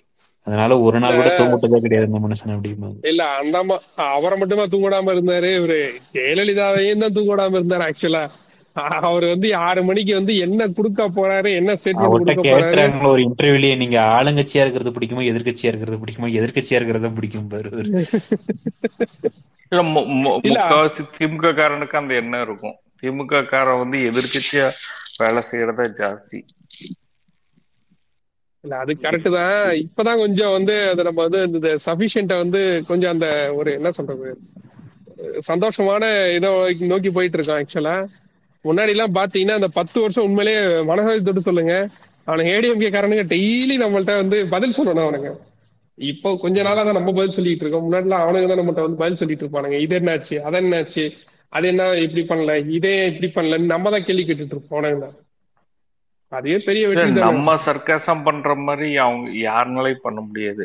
நம்ம பண்ற சர்க்கசம் எல்லாமே வந்து எடுபடும் மக்கள்கிட்ட வந்து எண்டு முட்டு ரீச் ஆயிடும். என்னன்னா அவரை அவரை அசைச்சு பார்க்கவே முடியலைங்க மென்டலி. அவர் வந்து எதுவுமே பண்ண முடியல. அந்த தொண்ணூத்தொன்னுல ஆட்சி கலைச்சப்ப கூட இவனுங்க வந்து அந்த பத்திரிகையாளர்கள் எல்லாம் போய் அங்கெல்லாம் வெயிட் பண்ணிட்டு இருக்காங்க, இவர் என்ன ஸ்டேட்மெண்ட் கொடுக்க போறாங்க அப்படின்ட்டு. அதாவது பத்து வருஷம் கழிச்சு ஆட்சி கிடைச்சிருக்கு, ரெண்டே வருஷத்துல கலை கலை கிழிக்கிறங்க. ஒரு அப்ப வந்து யாரோ ஒரு டாக்டரோ யாரோ ஒருத்தர் வந்து அவர் வந்து டாக்டர் எழிலன் எழிலன் தான் இல்ல இல்ல எழிலன் கிடையாது, அப்ப ஒருத்தர் பழைய ஆள் ஒருத்தர், அதாவது எல்லாருமே அமைதியா இருக்கிறாங்க, கலைஞரும் அமைதியா இருக்கிறாம அந்த பிரஸ் மீட்ல உட்காந்துருக்காராமா. கலைஞர் என்ன சொல்ல போறாரு அப்படி, ஏன்னா பத்து வருஷம் கழிச்சு ஆட்சி கிடைச்சிருக்கு, யாரா இருந்தாலும் உடஞ்சு போயிருவாங்கல்ல. அந்த ரெண்டு என்னடா இவ்வளவு வருஷம் கழிச்சு ஒரு ஆட்சி கிடைச்சிருக்கு, ரெண்டே வருஷத்துல கலைச்சிட்டாங்களே அப்படின்ட்டு ஒரு இது இருக்கும்ல. அவர் பிரஸ் மீட் உட்காந்து வந்து உட்காராராமா, ஒருத்தன் வந்து நம்பால் தான் ஒருத்தர் ஓவரா எமோஷனல் கமிட்டி தலைவரே இப்படி பண்ணிட்டாங்களே, கடைசி நேரத்துல கவர்னர் கையெழுத்து போட்டாரு, கடைசீட்ல கவர்னர் கையெழுத்து போட்டாரு அப்படிமாராம. வந்துட்டு உடனே அவர் திருப்பி ஒரு சர்க்கசம் அடிப்பாரு, பேப்பர்ல கடைசி இடத்துல தான் என் கையெழுத்து போட முடியும் பண்ணா மத்தியிலேயே போட முடியும் அப்படின்னாராமா. உடனே அங்க இருக்கிற எல்லாருமே சிரிச்சிட்டாங்களாமா. அதாவது அந்த எதையும் தாங்கும் இதயம் அப்படிமாங்களா, அதுதான் கலைஞர் வந்து எல்லாத்தையுமே டேக் இட் ஈஸி பாலிசி. இவனுங்க என்ன பண்ணும், ஏன்னா இவங்களை எதிர்த்து அரசியல் பண்றோம், பார்ப்பனர்கள் எதிர்த்து அரசியல் பண்றோம், என்னென்ன பண்ணணும்னு எல்லாமே எதிர்பார்த்துதான் அவர் காத்திருந்தாரு எப்பயுமே. இந்த ஆயிரத்தி தொள்ளாயிரத்தி அறுபத்தி ஏழுக்கு அப்புறம் இந்த திமுக ஆட்சி அமைஞ்சதுக்கு அப்புறம் அவர் அண்ணாவுடைய காலத்துக்கு அப்புறம் இவர் வந்து பாத்தீங்கன்னா டெய்லி ஒரு ஒரு ஸ்கீமா ஒன்னொன்னு அனௌன்ஸ் பண்ணிட்டே இருப்பாரு. நீங்க அவரோட இதெல்லாம் எடுத்து பாத்தீங்கன்னா சூப்பரா இருக்கும். ஆக்சுவலா அந்த நைன்டீன் செவன்டிஸ் அந்த டைம்ல எல்லாம் எடுத்து பாத்தீங்கன்னா ரொம்ப அருமையா இருக்கும். ஆக்சுவலா பாத்தீங்கன்னா டெய்லி ஒரு ஒரு ஸ்கீம் அனௌன்ஸ்மெண்ட் பண்ணிட்டே இருப்பாரு. ஒரு நாள் என்ன பண்ணுவாருன்னா, போக்குவரத்து துறையை வந்து நான் வந்து தேசியமயமாக்க போறேன் அப்படின்னு ஒரு அறிக்கை கொடுப்பாரு. அடுத்து அதுக்கு அடுத்தது பாத்தீங்கன்னா நீ இந்த மாதிரியான ஒரு நலவாரியை அமைக்க போறேன் அப்படின்னுவாரு. அப்ப வந்து என்ன பண்ணுவாருங்கன்னா இவனுங்க என்ன பண்றதுன்னே தெரியாம கன்ஃபியூஷன்ல நிறைய வந்து அறிக்கை கொடுத்துட்டே இருப்பானுங்க. வெற்று அறிக்கையா இருக்கும், ஒண்ணுமே இருக்காது அந்த அறிக்கையில. அந்த அளவுக்கான ஒரு ஒரு பொலிட்டிக்கலா ஒரு ப்ரெஷரை வந்து அவர் பில்டப் பண்ண மாதிரி இந்த இந்திய அரசியல வேற யாருமே வந்து அவனுக்கு கொடுத்துருக்க முடியாது. ஆக்சுவலா அந்த நூல் பர்ஃபார்மன்ஸுக்கு கொடுத்த மாதிரி அவ்வளவு தூரம் வந்து ஒரு ஒரு ஒரு ஒரு இதா வந்து வேலை பார்த்துட்டே இருப்பாரு. ஆக்சுவலா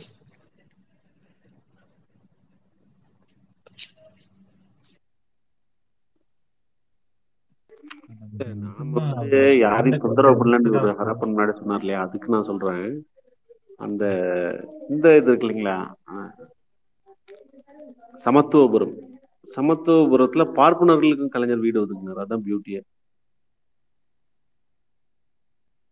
இல்ல, எல்லாரும் சேர்ந்து இருக்கணும் அப்படிங்கிறதுக்காக. நாம யாரையும் டிஸ்கிரிமினேட் பண்ணல. அவனுக்கு அடுப்பாவது அன்னை தமிழ் அர்ச்சனை, அவனுக்கு அடுப்பாவது. அதுக்கு நம்ம ஒன்றும் பண்றதுக்கு இல்ல. அவனுக்கு நம்ம அவர்கிட்ட ஒருத்தர கேட்பாங்க, ஏதாவது உங்களுக்கு இலக்கிய தமிழ் இலக்கியத்திலேயே பிடிச்ச கேரக்டர் யாருங்க அப்படின்னு கேட்பாரு. அப்படின்னு சொல்லுவாரு, மணிமேகலையில் இருக்கிறதா சொல்லப்படுற அக்ஷய பாத்திரம் அப்படிம்பாரு. அதை கூட அவர் ஒத்துக்க மாட்டார். மணிமேகலை வந்து ஒரு உண்மையான கதைன்னு ஒத்துக்க மாட்டார். மணிமேகலையில் இருக்கிறதாக சொல்லப்படுகிற அக்ஷய பாத்திரம் அப்படிம்பாரு. அவரோட ஒவ்வொரு அதாவது டக்கு டக்குன்னு அடிப்பாருங்க அவர்லாம் வந்து. அதாவது அதுல வந்து ஆயிரம் நம்ம சாதாரணமா கடந்து போயிருவோம். அந்த சின்ன சின்ன அந்த இதுல கூட கரெக்டா அவரோட கொள்கையை வந்து அப்படியே இன்ஃபுளுன்ஸ் பண்ணிட்டு போயிருவாரு. அவரோட தக் லைஃப்கே ஒரு நாள் ஸ்பேஸ் போட்டு பேசலாம். அந்த குடிசைதான் கோபுரம் அந்த இது போடுவார். ஒரு கவிதை ஒன்று வாசிப்பார், புறநானூற்று பாடலை அடிப்படையாக எழுதி அவர் எழுதினது. அந்த நடையை பார்க்கணுங்க. ஆக்சுவலாக அவர் பேசுகிற மொ அந்த மொழி நடை இருக்குல்ல, நான் எத்தனை வாட்டியும் ப்ராக்டிஸ் பண்ணேன் ஆக்சுவலாக போன ஸ்பேஸுக்கு. அது உண்மையிலே வரவே மாட்டேங்குது. அழகாக ஸ்டைலாக பேசுவார். அந்த பார்க்காம வேற வாசிக்கிறாரு. அது ஒரு பெரிய கவிதை வேற. அது சின்ன பாடல் கூட கிடையாது, பெருசு. ரொம்ப அழகான வரிகள். ரொம்ப அவருக்கு அந்த திறமை இருக்கு ஆக்சுவலி, இன்பில்ட். சில பேருக்கு நேச்சுரலி கிஃப்டட்னு சொல்லுவாங்கல்ல, அது அவருக்கு நேச்சுரலி இன்பார்ன் டேலண்ட். அது எனக்கு என்ன ரொம்ப இதுனா விமர்சனத்துக்கு அஞ்சவே இல்லை பாருங்களேன் அவர்கிட்ட. அது ஒண்ணு கத்துக்கணும். எவ்வளவு விமர்சனம் பண்ணாலும் அவர் பாட்டுக்கு பாசிட்டிவாவே எடுத்துட்டு. யாரோ யாரோ வந்து இருக்காரு, அவரு தான் சஜஸ்ட் பண்ணாரு இந்த டைட்டிலும் பேசிக்கா வச்சோம். யாரோ ஒரு பத்து பாயிண்ட் மட்டும் சொல்லிட்டு போங்க, மேல வாங்க. டென் மினிட்ஸ் பேசுங்க. பெரியார் இன்வைட் பண்ணிருக்கேன் பண்ணிருக்கேன் இல்ல, அதுதான். அது ஒரு பெரிய கேரக்டரிஸ்டிக்ஸ் எல்லாருமே கத்துக்கணும்னு நினைக்கிறேன். அது கொஞ்சம் உண்மையிலேயே எல்லாருக்கும் அது வந்துடாது ஈஸியா. அந்த விமர்சனத்தை எதிர்நோக்கி ஸ்ட்ரெஸ் மேனேஜ்மெண்ட்லாம் விட்டுதாங்க கத்துக்கணும். எவ்வளோ அவதூறு, எவ்வளோ இது, எவ்வளோ இதை கடந்து வந்திருப்பாரு. அந்த டே அந்த எவ்வளோ ஸ்ட்ரெஸ்ஸையும் அவ்வளோ அவதூறையும் அவரே டேக் இட் ஈஸியா அப்படி எடுத்துட்டு போயிடுவார்ல. ஒரு இதா அவர் ஒரு ஸ்பீச்ல சொல்லுவார்ல, என்னைய பத்தி பேசினாங்க, என் பிள்ளைகளை பத்தி பேசினாங்க, என் பெண் மக்கள் எல்லாம் அசிங்கமா படுத்தினாங்க அப்படின்லாம் சொல்லி சொல்லுவாரு. உண்மையிலேயே ரொம்ப ரொம்ப அந்த யூடியூப் ஷார்ட்ஸ்ல பாக்குறப்போ ஒரு மாதிரி அழுகியே வரும் அவர் பேசுறது கேட்குறப்போ. அதை கண்டுக்கவே இல்லை அவர். அதை ஒரு துச்சமா மதிச்சுட்டு அவர் பாட்டுக்கு you will go get away with it அப்படிங்கிற மாதிரி இருக்கும். வாங்க யாரோ இன்னொரு பியூட்டிஃபுல்லான விஷயம் இருக்கு ஆக்சுவலா. எம்ஜிஆர் வந்து கடலூர்ல பேசின பேச்சு நினைக்கிறேன் ஈஷா, அது கடலூர்ல பேசுனது பேசுனது மலம் இதையெல்லாம் வந்து நான் மக்கி நான் வந்து உரமா ஆக்கிக்கன்னு சொல்லி பேசுறேன்.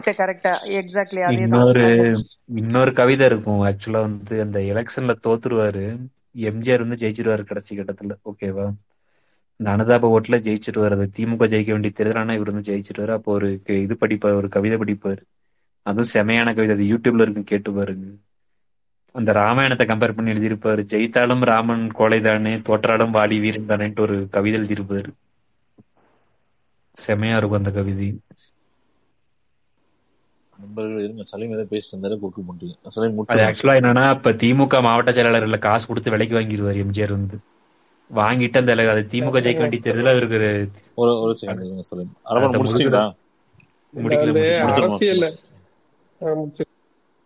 அது வந்து என்னன்னா அந்த முதுகுல குத்தி அந்த எலெக்ஷன்ல ஜெயிச்சிருவாரு எம்ஜிஆர் வந்து.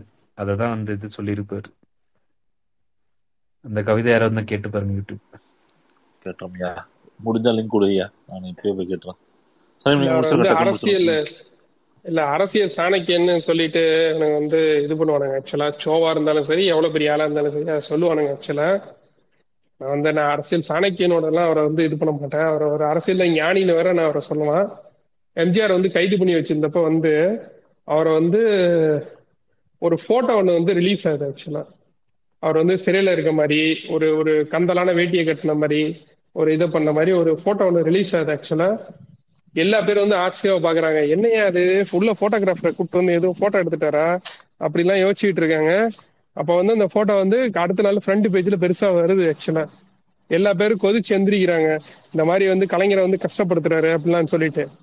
அப்ப பார்த்தா அவர் வந்து அதுக்கு முன்னாடியே வந்து பிளான் பண்ணி இவர் வந்து அரசு பண்ண போறாருன்னு தெரிஞ்சு அவர் வந்து இந்த மாதிரி ஒரு போட்டோ எடுத்து அதை வந்து முன்னாடியே வந்து இது பண்ணி வைக்கிறாரு. ஆக்சுவலா நீங்க நான் சிறைக்குள்ள இருந்தாலும் சரி, நான் சிறைக்குள்ள விட்டு வெளியே வந்தாலும் சரி, இல்ல நீ என்ன ஏழு கடல் தாண்டி கொண்டு போய் வச்சாலும் சரி, எங்க கொண்டு போய் வச்சாலும் சரி, உனக்கு நான் வந்து என்ன கொடுக்கணுமோ அதை கரெக்டா நான் கொடுத்துக்கிட்டே இருப்பேங்கிறத அதை நினைவுபடுத்துறதுக்காகவே அதை ஒரு பண்ணியிருப்பாரு. ஆக்சுவலா அவரை மாதிரிலாம் அரசியல் பண்றதுக்கு இல்ல ஒரு ஒரு ஒரு ஜனநாயக பூர்வமா வந்து எதிர்க்கிறதுக்குலாம் வந்து ஆளே கிடையாது.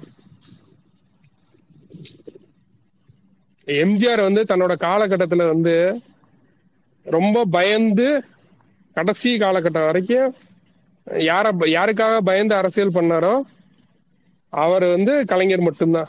வேற யார் இருந்திருந்தாலும் எம்ஜிஆருங்கிற ஒரு மாபெரும் பிம்பம் பக்கத்துல யார் இருந்திருந்தாலும் ரொம்ப ஈஸியா வந்து தட்டி கழிச்சுட்டு ஈஸியா வந்து எம்ஜிஆர் வந்து இன்னும் பல காலங்கள் வந்து ஆண்டு சந்தோஷமா இருந்துட்டு செத்து போயிருப்பாரு. ஆனா வந்து கலைஞருங்கிற ஒரு மாபெரும் பிம்பம் தான் வந்து அவரை வந்து பக்கத்திலே இருந்து குத்தி குத்தி குத்தி குத்தி விட்டு அந்த திட்டத்தை நோக்கி அவரை வந்து புஷ் பண்ணிட்டே இருந்துச்சு, திராவிட அரசியல் நோக்கி புஷ் பண்ணிட்டே இருந்துச்சு. அதே மாதிரி அந்த அம்மாவையும் அப்படிதான் பண்ணாரு அவரு கடைசி காலகட்டம் வரைக்கும். ஆனா அவர் வந்து பர்சனலா வந்து எந்த ஒரு ஃபேவருக்காவோ இல்ல வந்து பர்சனலா வந்து எங்க எங்க கட்சியை வந்து நீ வந்து தாக்குற, அதை பண்ற, இதை பண்ற, அதுக்காகவோ என்னைக்குமே வந்து ஒரு பெருசா அறிக்கை கொடுத்துருக்க மாட்டாரு, பெருசா இது பண்ணிருக்க மாட்டாரு, எதுவுமே பண்ணிருக்க மாட்டாரு. ஆனா அவரு அவரோட சார்ந்த போராட்டங்கள் அத்தனையுமே பாத்தீங்கன்னா மக்கள் நலன் சார்ந்த போராட்டமாக மட்டும்தான் விரிவடைஞ்சிருக்குமே தவிர இந்த மாதிரியான வேலையெல்லாம் அவர் பண்ணவே மாட்டாரு. அதான் கலைஞர்.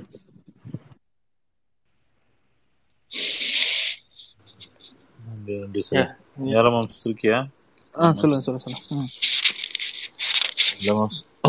ஒரு மூணு மணி நேரம் ஓடிட்டு இருக்குது. நல்லா தொண்ணூறு சதவீதம் கவர் பண்ணிட்டாங்க. நீ உன்னோட சொல்லிடு. இல்லை சொல்ல உணவு பஞ்சம் அப்படிங்கிறது இப்போ நம்ம நீதி கட்சி ஆகட்டும் இல்லை திராவிட அரசியல் ஆகட்டும் ஏன்னா அதை நோக்கி மட்டும்தான் இருந்துச்சு. ஏன்னா அந்த காலகட்டத்தில் வந்து தமிழ்நாடு இருந்த வறுமையும் அந்த அந்த அந்த கடுமையான அந்த காலகட்டங்கள் இருக்குல்ல அது வந்து ஏன்னா உணவுக்கேந்தியே மக்கள் வந்து கையேந்த நிலைமையிலேயே இருந்துச்சு. ஏன்னா இங்கிருந்த இந்த நில உடைமை சமூகம் வந்து வெறும் வந்து அவங்களை வந்து விவசாய கூலிகளாகவும் அவங்களுக்காகவே அது வந்து நம்ம இது பண்ணி வச்சுருந்தாங்க. இப்போ அதுக்கு முன்னாடி இருந்த பிரிட்டிஷ் காலத்துலேருந்து அவங்க எப்படி வச்சுருந்தாங்க, அவங்களுக்கு வரி அப்படின்னா விவசாயத்துலேருந்து மூலிமா மட்டும்தான் அந்த வரி இருந்துச்சு. ஏன்னா அதை அதை விட்டு நம்மளுக்கு வேறு தொழிலுங்கிறது பெருசாக கிடையாது. அப்படிங்கும்போது என்னாச்சு, அவங்க வந்து விவசாயம் விவசாயத்தோடு சார்ந்து இருக்கும்போது அதில் இருக்கிற பண்ணை அடிமைகளையும் கூலிகளையும் வந்து இவங்க வந்து அதை வந்து ஒரு ஒரு கேடயமாக பயன்படுத்திட்டாங்க. அதனால எப்போ வந்தால் உணவு பஞ்சம் வர வைக்கிறதாகட்டும், அந்த விவசாய கூலிகளை வந்து அவங்க வந்து கொடுமைப்படுத்துறதாகட்டும், என்னன்னா பதினெட்டாம் நூற்றாண்டுலையும் பத்தொன்பதாம் நூற்றாண்டுலையும் மிக கடுமையான பஞ்சங்கள் வந்தது. எல்லாமே பார்த்தீங்கன்னா வச்சுங்களேன், எல்லாமே ஒரு செயற்கையான ஒரு பஞ்சமாக தான் இருக்கும். ஒரு பக்கம் இருக்கு, இன்னொரு பக்கம் இருக்காது. இப்போ வெஸ்ட் பெங்காலில் ஒரு பஞ்சம் இருக்குன்னா தமிழ்நாட்டில் உற்பத்தி இருக்கும். இங்கே தமிழ்நாட்டில் ஒரு பஞ்சம் வரும்போது இப்போ வெஸ்ட் பெங்காலில் வந்து நாற்பது லட்சம் பேர் சாகுறாங்க. எப்படி டிஸ்ட்ரிபியூஷனே கிடையாது, அது யார்கிட்ட இருந்து யார்கிட்ட எடுத்து கொடுக்குறதுங்கிறதே ஒரு அமைப்பே இல்லாமல் இருந்துச்சு.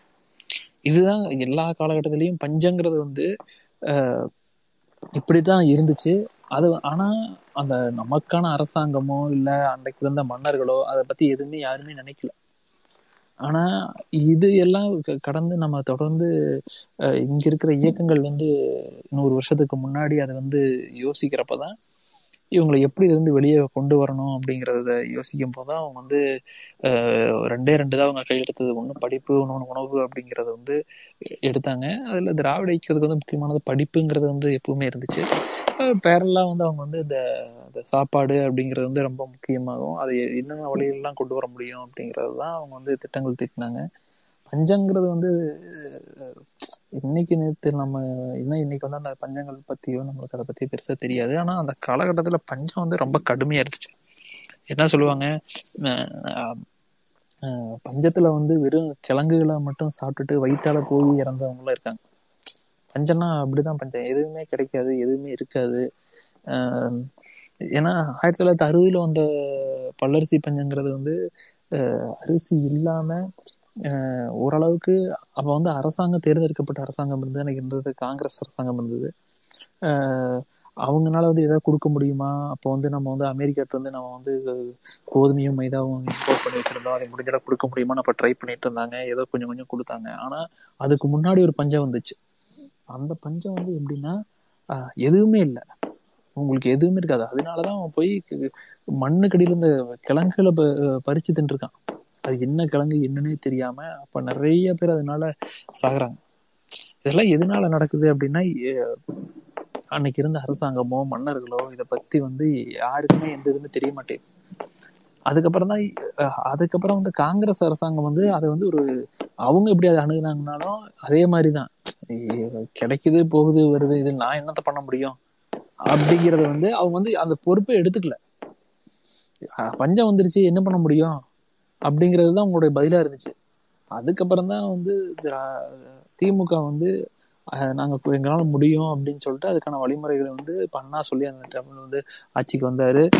அதுக்கப்புறம் இவங்க வந்து பல்வேறு திட்டங்களை திட்டினாங்க. இப்படி வந்து இப்போ நிறைய பேசியிருப்பாங்க நினைக்கிறேன், மேபி ரேஷன் கடையை பற்றி, அந்த டிஸ்ட்ரிபியூஷன், அந்த இதை பற்றிலாம் வந்து நிறையா பேசியிருப்பாங்க. ஆனால் அதுக்கு முன்னாடி பஞ்ச பஞ்சங்கிறது தான் வந்து, ஏன்னா நம்ம நினச்சே பார்க்க முடியாது. ஏன்னா உங்களுக்கு வந்து தண்ணியே கிடைக்காது. தண்ணிங்கிறது வந்து நீங்கள் வந்து ஒரு ஆதிக்க ஜாதியினருடைய கெ கிணறு இருக்கும், நீங்கள் அங்கே போய் தண்ணிக்கு போய் நின்றுட்டு இருக்கணும். நீங்கள் தண்ணிக்கே போய் நிற்கும்போது அப்போ அரிசி உங்களுக்கு எப்படி கிடைக்கும்? நீங்கள் ஒரு குடம் தண்ணி எடுக்கிறதா இருந்தால் நீங்கள் கிட்டத்தட்ட ஒரு அரை மணி நேரம் வெயிட் பண்ணிட்டு இருக்கணும். அவங்க வந்து தண்ணியை எடுத்து கொடுப்பாங்க, ஓகேவா? அப்போ வந்து அவங்க சொல்லணும், அவங்க ஏன்னா ஆறுகள் ஏரிகள் இல்லாத ஊர்கள்லாம் நான் சொல்கிறேன். அப்படிங்கும்போது தண்ணிக்கே நீங்கள் அவ்வளவு நேரம் நிற்கணும். இப்போ எல்லா இடத்துலையும் இருக்கிற டெல்டா மாதிரி ஊர்கள்லாம் பார்த்தீங்கன்னு வச்சுங்களேன், நீங்கள் அரிசிக்கு வந்து வேலை செய்யணும், ஓகேங்களா? நீங்கள் வருஷத்துக்கு உங்களுக்கு எத்தனை நாள் வேலை இருக்கும்? விவசாயத்தில் வந்து எல்லா நாளும் வேலை இருக்காது. இது பெரிய பிரச்சனை. அது அதுதான் அன்னைக்கு இருக்கிறது நம்ம இதில் வந்து ரொம்ப பார்க்கணும். ஏன்னா உங்களுக்கு வேற எந்த இதுவுமே கிடையாது, நீங்க வேலைக்கு போக முடியாது, எதுவுமே பண்ண முடியாது, நீ அங்கேயே போய் வேலைக்கு இருக்கணும். இல்லாத நாட்கள்ல வந்து ஏன்னா மேக்சிமம் பாத்தீங்கன்னா வச்சுக்கோங்களேன், அதனால பண்ணையிலேயே ஆள் வச்சிருப்பாங்க. பண்ணையில ஆள் வச்சதான்னு வச்சுக்கோங்களேன், உங்களுக்கு வந்து மூணு வேளை சோறு அப்படிங்கிறது வந்து எல்லாம் வாய்ப்பே கிடையாது, ஓகேவா? மூணு வேலைங்கிறதுக்கு எல்லாம் எதுவுமே இல்லை. ஒரு வேளை ரெண்டு வேளை அப்படிங்கிறதும் கூலோ கொஞ்சோ ஏதாவது ஒன்று கொடுக்கறத வச்சுதான் நீ இது பண்ணணும். வருஷம் பூரா அங்கேயே இருக்கணும், மற்றபடிக்கு எதுவுமே கிடையாது. இவ்வளோதான், இப்படித்தான் வச்சிருந்தாங்க. அப்போ பஞ்ச காலத்துல எப்படி இருக்கும்? நீங்க வந்து அப்ப இருக்கிற போட்டோஸ்லாம் பார்த்தீங்கன்னா உங்களுக்கு தெரியும் ஆளுகள்லாம் எப்படி இருப்பாங்க அப்படின்ட்டு, ரொம்ப மெலிஞ்சு இதாகி இருப்பாங்க.